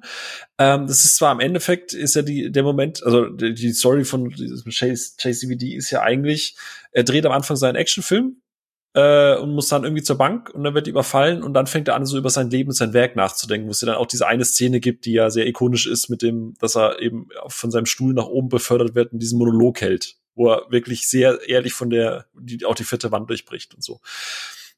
Aber drumherum passiert ja eigentlich ein Film. Und ich glaube, das geht schon eher in die Richtung. Ne? Also klar, du hast einen Cage, der sich selber spielt, aber drumherum passiert halt trotzdem noch ein Film. Und ich glaube, das ist so ein Punkt, wo man sagt, je nach Erwartungshaltung kann das entweder funktionieren oder nicht. Oder bin ich da, weiß ich, komplett vom Weg ab? Ja, das ist schon eben eines dieser Punkte, diese ganze Agenten-Crime-Story. Klar, du hast noch ein bisschen so, was heißt Drama-Elemente oder diese Familiengeschichte. Also das fand ich ja ganz stark, also das heißt ganz stark, aber das hat für mich am besten funktioniert so zwischen Nick Cage und seiner Tochter, so dieses Spiel. Ne? Ähm, aber also, also so, weil so ein paar Punkte angesprochen wird. Ich meine, ich bin selbst Papa, wo, wo ich auch denke, ah, muss ich selber drauf achten, also wo es ums Thema rumgeht, dass er ihr irgendwie nur seine Interessen so mitgeben will und und und da muss ich, da war ich echt überlegen, okay, muss ich später vielleicht auch drauf achten, will ich will ihr auch Sachen mitgeben, was mir gefällt, dass man sich übertreibt. Also damit konnte ich irgendwie so connecten, aber so diese ganze Agenten-Crime-Story, die fand ich halt so 0815 und generisch die die, die hat mir, weil es dann auch im letzten Drittel halt dann auch ein bisschen mehr Oberhand genommen hat. Und das fand, fand ich halt einfach so, ja, okay, langweilig. Und das hat mhm. mich so ein bisschen ernüchtert. Ja, am besten fand ich es halt immer, also wenn man, also ich, ich sehe da wirklich so zwei Filme drin. Zum einen halt, äh, wie du es gerade sagst, so dieser, dieser, ja, Crime, also auch wenn ihr das da draußen hört und den Film noch sehen wollt, ähm, es ist kein, also es ist effektiv kein Spoiler, weil das ist die Plot-Synopsis. ähm, aber für mich sind das halt so, so zwei Filme und die, das, das ich mag Teile davon, wenn Nick Cage sich selber spielt, sich selbst zitiert und halt auch so sehr ehrliche Momente. Also ich meine, seine, seine, ich nenne es jetzt nicht Vergnügungssucht, aber diese Kaufsucht wird ja dann teilweise so ein bisschen angesprochen, wo ich denke, okay, hey, da, da gehört auch einiges dazu, sich seinen Dämonen in dem Punkt zu stellen, zu sagen, ja geil, ich habe halt eine krasse Verschwendungssucht. Ne? Dieses Thema, ich mache das halt für das Geld, äh, ist halt mit dabei. Äh, aber du hast auch so, so selbstreferenzielles, wo er eben auch gefühlt als Vater einfach spricht. Jetzt bin ich nicht in diesem Cage-Fanboy-Kosmos so krass drin, dass ich jetzt weiß, wie insgesamt sein familiäres Umfeld ist. Also auch das mit ja. seiner Mutter wusste ich zum Beispiel nicht, aber ich habe das Gefühl, dass das schon durchaus sehr ehrliche Momente sind. Es gibt da auch Parallelen eben so was, wenn du jetzt mal nach googelst, ähm, was so das Verhältnis zu seinem Sohn angeht, was auch immer nicht so ganz einfach war und äh, den er jetzt aber sehr unterstützt. Und ich finde halt ganz spannend in dem Film, dass Nichts davon wird richtig kritisch angesprochen. Alles findet so im Subton statt, weil am Ende soll der Film nicht immer noch zum Lachen bewegen mhm. und Spaß machen. Aber durch die Blume erzählt er dir halt auch, wie so das Pensum ist zwischen Arbeit und Privatleben und wie die Gewichtung ist und wie man vielleicht eine Gewichtung anders hätte legen können, mhm. sollen, müssen an mancher Stelle. Und ähm, da finden halt viele Themen im Subton statt, gerade um dieses Familienthema, wo ich glaube, das ist alles witzig eingebunden in dem Film, aber da schwimmt wahrscheinlich überall auch so ein kleines Fünkchen Wahrheit ja. mit. Äh, für mich auch die Stärke, und ich glaube, eine der stärksten Szenen im, im, im ganzen Film und, und also äh, es gibt einen sehr, sehr ehrlichen Moment und das, was wir am Anfang auch gesagt haben, dass du das Gefühl hast, dass er seinen Job und seine Arbeit auch wirklich liebt, dass er Schauspielern liebt. Und es gibt einen sehr, sehr ehrlichen Moment, wie du es gerade gesagt hast. Es ist schon einigermaßen lustig eingebunden und so, aber da, da hatte ich so das Gefühl, das spricht gerade ein Nick Cage zu uns, zu, zur Audience und wo er einfach drüber über diese Passion, dieses, ey, warum drehst du eigentlich so viele Filme? Du machst sie nur wegen der Kohle und dann dieses, nee, eigentlich liebe ich auch einfach meinen Job. So andere Leute gehen acht Stunden irgendwo hin. Er macht halt das. So, und das war so ein Moment, wo ich dachte, ey, da holt mich der Film jetzt richtig ab. Das, das ist so das, was ich eigentlich auch erwartet habe. So, da, da kommen wir wieder zu dieser äh, Jean-Claude Van Damme-Geschichte. Ne? Also das, das war so für mich echt so die Highlights. Ja, das ist auch das, was Sie ja auch beschri von, äh, beschrieben haben, was Sie an ihn mögen, dass er einfach gerne Filme macht mhm. und dass man das einfach eben in seinen Filmen merkt, auch egal wie klein oder groß sie sind. Und hier wird halt auch so direkt ausgesprochen, dass es halt einfach so ist. Und ich denke mal, dass er das auch einfach damit sagen ja. wollte. Und der andere Film, der da halt drin ist, ist halt diese Crime-Geschichte. Und, und die lebt halt für mich komplett von der Chemie zwischen ihm und, und, und Petro. Und ey, mhm. ich, ey, die beiden, wo ich mir dann aber auch denke, dafür haben die dann irgendwie zu, zu wenig Screentime irgendwie dazu. Ähm, oh, es geht. Also ich hätte mir mich gar nicht. Aber jedes Mal, wenn die beiden auf der Dings sind, denke ich mir so, okay, das ist die andere Seite von dem Film und das liebe ich total. Also die beiden, den könnte ich jetzt auch noch mal zwei Stunden zugucken. Also irgendwie hätte ich gerne einen Film einmal nur dieses Nick Cage Ding und einmal hätte ich super gerne einen Film nur mit den beiden, weil die die funktionieren so unfassbar gut miteinander. Ne? Ja, eben. Also ich muss sagen, ich fand diese Chemie halt super und jede Szene, die die halt haben ähm, nehmen sich halt nicht viel. Und es sind auch genau die Szenen, wo ich weiß nicht, ob das einer am Set sagt, ob er selbst sagt, pass auf, ich mache jetzt das Ding, weil ich weiß, was die Leute sehen, weil ich weiß, worüber meine Memes handeln. So die Szenen, die sie zusammen haben, hat er eben immer diese All-In-Ausbrüche, die du eben sehen willst. Sei es, dass er mit seinem eigenen Schatten spricht, der selbst, der ewig schreibt, schreit nach einem Niklas fucking Cage, so, und seine Mähne dabei wirft und so. Und diese Szenen, die man im Trailer sieht, wo die an dieser Mauer sind, wo sie sich da hochziehen. Die ist halt so überzogen, übertrieben auf den Punkt gebracht, die diese, diese Überdramatik, dieses Overacting herausstellt. An sich kann ich die Szene aus dem Trailer, aber ich hatte von trotzdem irgendwie Tränen im Auge vor Lachen, weil es halt einfach genau das trifft, wofür man ihn halt so feiert. So, samt dem Plot, sie hätten halt einfach um die Mauer rumgehen können. Aber die beiden haben halt so viele Szenen zusammen, die ich wirklich charming finde, weil ich mag die Chemie der beiden. Von anfangs, wo er eher genervt ist von ihm, weil es halt auch irgendwie nur ein Job ist, dass er da halt hin muss, zu äh, er kriegt endlich die Anerkennung, die er sich irgendwie seit Jahren wünscht und er entdeckt selbst wieder so ein kleines Feuer in dem, was er macht und mhm. ist irgendwie ein bisschen stolz drauf, Actor zu sein und und diese ganze Geschichte findet halt statt, äh, dass sie eigentlich einen Film drehen und nebenher dieser, dieser Heiß stattfindet und ich, ich fand das tatsächlich alles sehr charming zusammengeworfen. Also die Chemie zwischen den beiden ist echt Bombe, finde ich. Also, aber diesen Gag mit der Mama, den fand ich halt, weil man den auch in jedem Trailer aussisiert hat, den fand ich halt. Vor allem war der im Trailer, dadurch, dass sie ja die, die, sagen wir mal, unnötigen Szenen dazwischen gekürzt haben, war der im Trailer halt lustiger geschnitten als im eigentlichen Film. Also im Kontext des Films macht der total Sinn. Ich glaube, hätte ich es da zum ersten Mal gesehen, würde es mir wie René gehen. Aber wie du halt sagst, also du hast halt vor jedem Film, den wir seitdem im Kino geguckt haben, hast du den Trailer gesehen. Immer. Ja. Also das heißt, bei dir ja. noch mal deutlich mehr als bei mir, aber ich glaube, ich habe den Trailer alleine irgendwie so 15, 20 Mal gesehen und ich, ich, ich kann den halt nicht, nicht. ich konnte nicht ausblenden. Ja. Ich, es ging halt nicht. Du kannst ja nicht jedes Mal aus dem Saal rennen, schreiend.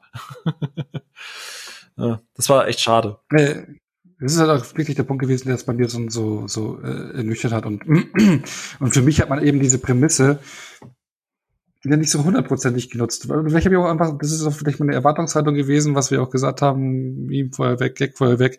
Ich hätte mir so mehr ger gerne mehr so Referenzen, Metagags, auf sowas stehe ich. Oder hatte halt, halt immens viele von. Ja, hatte, ja, vielleicht habe ich sie auch einfach nicht geschnallt, keine Ahnung. Oder halt abseits die, die man im Trailer kannte oder mich nicht so gekickt, ne? Ähm, war, oder war nicht so viele da, die mich da wirklich gehuckt haben. Und ähm, aber für mich hat hat dann am Ende gerade eben dieser Crime-Part, Agenten-Part für mich dann so zu sehr Oberhand genommen. Aber, aber wie ist es für euch oder René ist bei dir anders? Oder hat man aus seiner Sicht hat man die Prämisse ordentlich ausgenutzt oder hätte doch ein bisschen mehr sein dürfen oder ist okay so? Oder genau äh, richtig?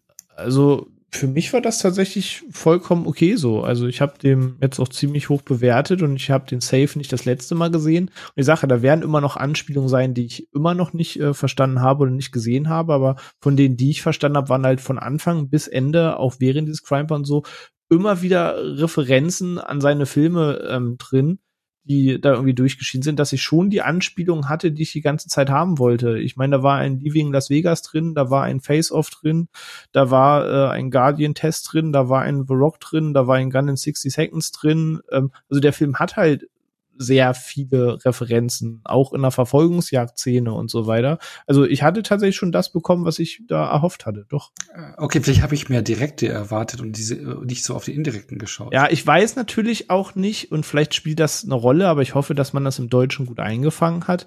Ähm, Zitate ist halt auch ein ganz großes Thema in diesem Film, dass in der jeweiligen Situation auch Sachen zitiert werden. Und gerade wo es darum geht, wo sie da mit dem Auto irgendwie abhauen, dieser Art Kleinstadt, in der sie da auf Mallorca sitzen, ähm, finden da halt irgendwie nur noch 60 Sekunden Zitate statt, ähm, wo sie dann abhauen und er das eine ähnliche Fahrt hinlegt, wie er es auch mit Eleanor dann in nur noch 60 Sekunden ähm, abzieht und so weiter und der Verfolger sogar genauso abgewimmelt wird, wie er seinen Verfolger am Ende mit Eleanor los wird, nur dass es kein Betonmischer ist, sondern ein anderes Auto, das da durch die Seitenstraße düst. Ähm, und da waren überall so, so versteckte Andehnungen drin, die ich dann mir aber schon klar war, die wird man schon absichtlich da reingebaut haben. Das ist jetzt kein Zufall, dass es wirkt wie die Szene aus XY. Ähm, aber äh, nicht alle sind so ins Gesicht auf jeden Fall. Das ist richtig. Und ich sage, es wird auch viele geben, die ich auch noch nicht erkannt habe. Aber ich werde ihn auch auf jeden Fall da noch mal schauen einer unserer Patreons, die, ähm, jetzt muss ich gerade kurz nachschauen, Kenobi, äh, hat ja so gesagt, so, yo, Massive Talent, let's go, muss ich unbedingt anschauen. Ähm, ich glaube, also René würde auf jeden Fall sagen, mach das unbedingt, oder?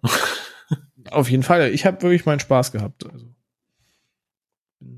sehr positiv ich angetan. bin auf die Zweitsichtung gespannt. Wie gesagt, ich will es im O-Ton gucken, gerade ja. mit den Zitaten. Und ich bin sehr gespannt, wie es dann bei Onno und mir ist, weil ich werde es ja dann mit der Kim gucken, die kennt, ich, ich weiß gar nicht, wie oft sie die Trailer geguckt hat.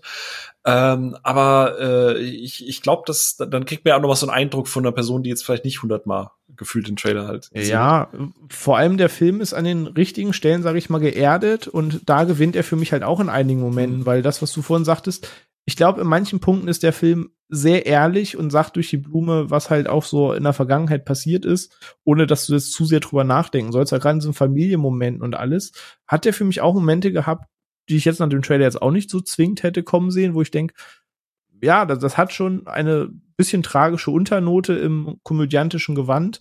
Ähm, also da waren wirklich einige Szenen bei, wo ich sage, ja doch, das habe ich jetzt auch so nicht kommen sehen, aber fand ich sehr gut. Aber man muss schon ein mhm. Stück weit natürlich ein Nick Cage-Film sein, damit er eine Menge Klick macht. Ich glaube, auch so kann man Spaß mit der Chemie der beiden haben. Ähm, aber da gehört so ein bisschen auch der Personenkult um ihn in der Tat bei dem Film dazu. Aber davon handelt es mhm. schlussendlich ja auch. Also ich meine, er geht quasi in sein eigenes Museum, wenn man so will. Also das Selbstbewusstsein musst du halt auch erstmal haben, in dem Film das so durchzuziehen. Ja.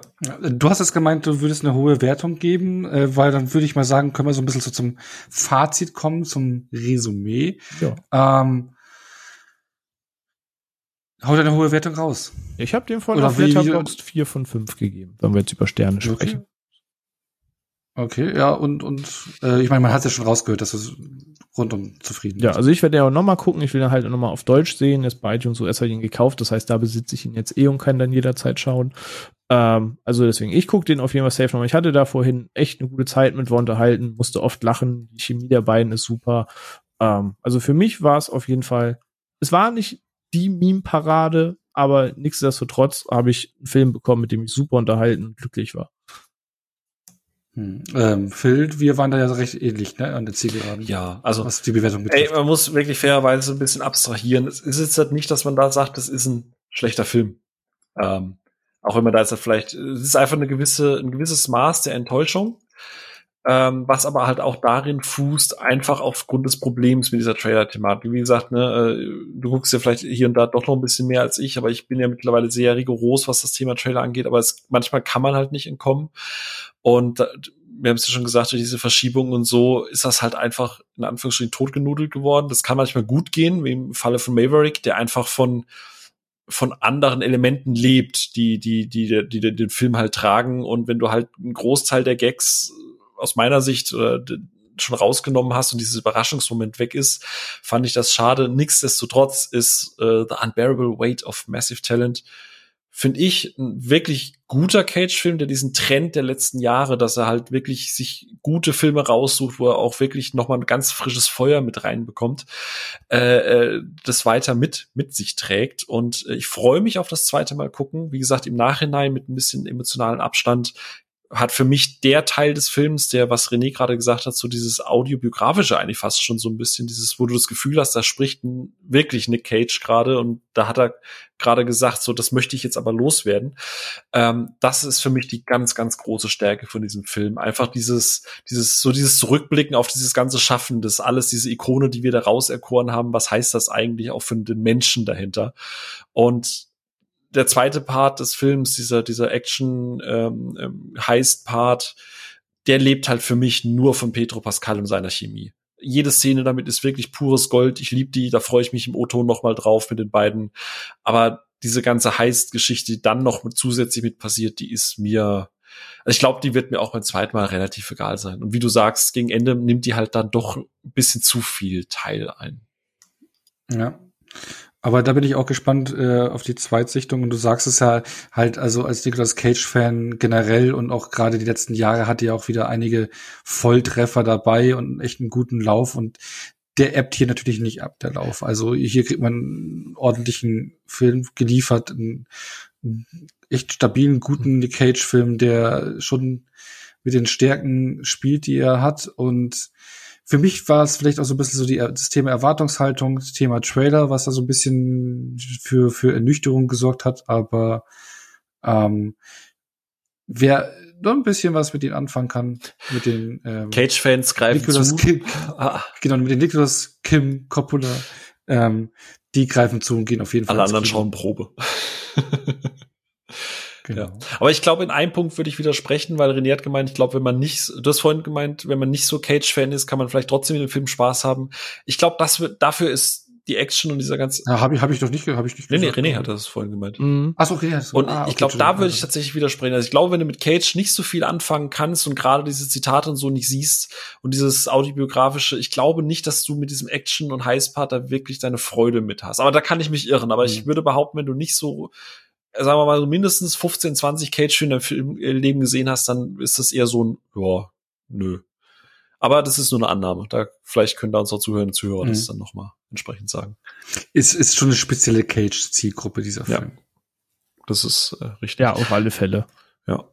Aber äh, ich würde auf jeden Fall sagen, der ähm, Äh, wir hatten ja vorher bei den unseren Supportern ja auch nochmal so ein bisschen nachgefragt, was das Thema Cage angeht. Und der, der Wolf, also Dennis, der ist jetzt zum Beispiel auch so ein Riesenfan der 90er und 2000er Geschichten, also Con Air, Face Off, 8 mm, Gone in 60 Seconds, so, also alles. Gleiche Fundament. Genau, gleiche das Fundament. gleiche Fundament. Er hat aber in den letzten zehn Jahren äh, keine Filme mehr von ihm gesehen. Die stehen teilweise auf seiner Watchlist und er hat also er sagt selber, er hat generell, was Filme angeht, in der Höhle gelebt, aber äh, gerade bei Cage hat er sich dann teilweise mehr oder weniger auch bewusst die nur auf die Watchlist gepackt.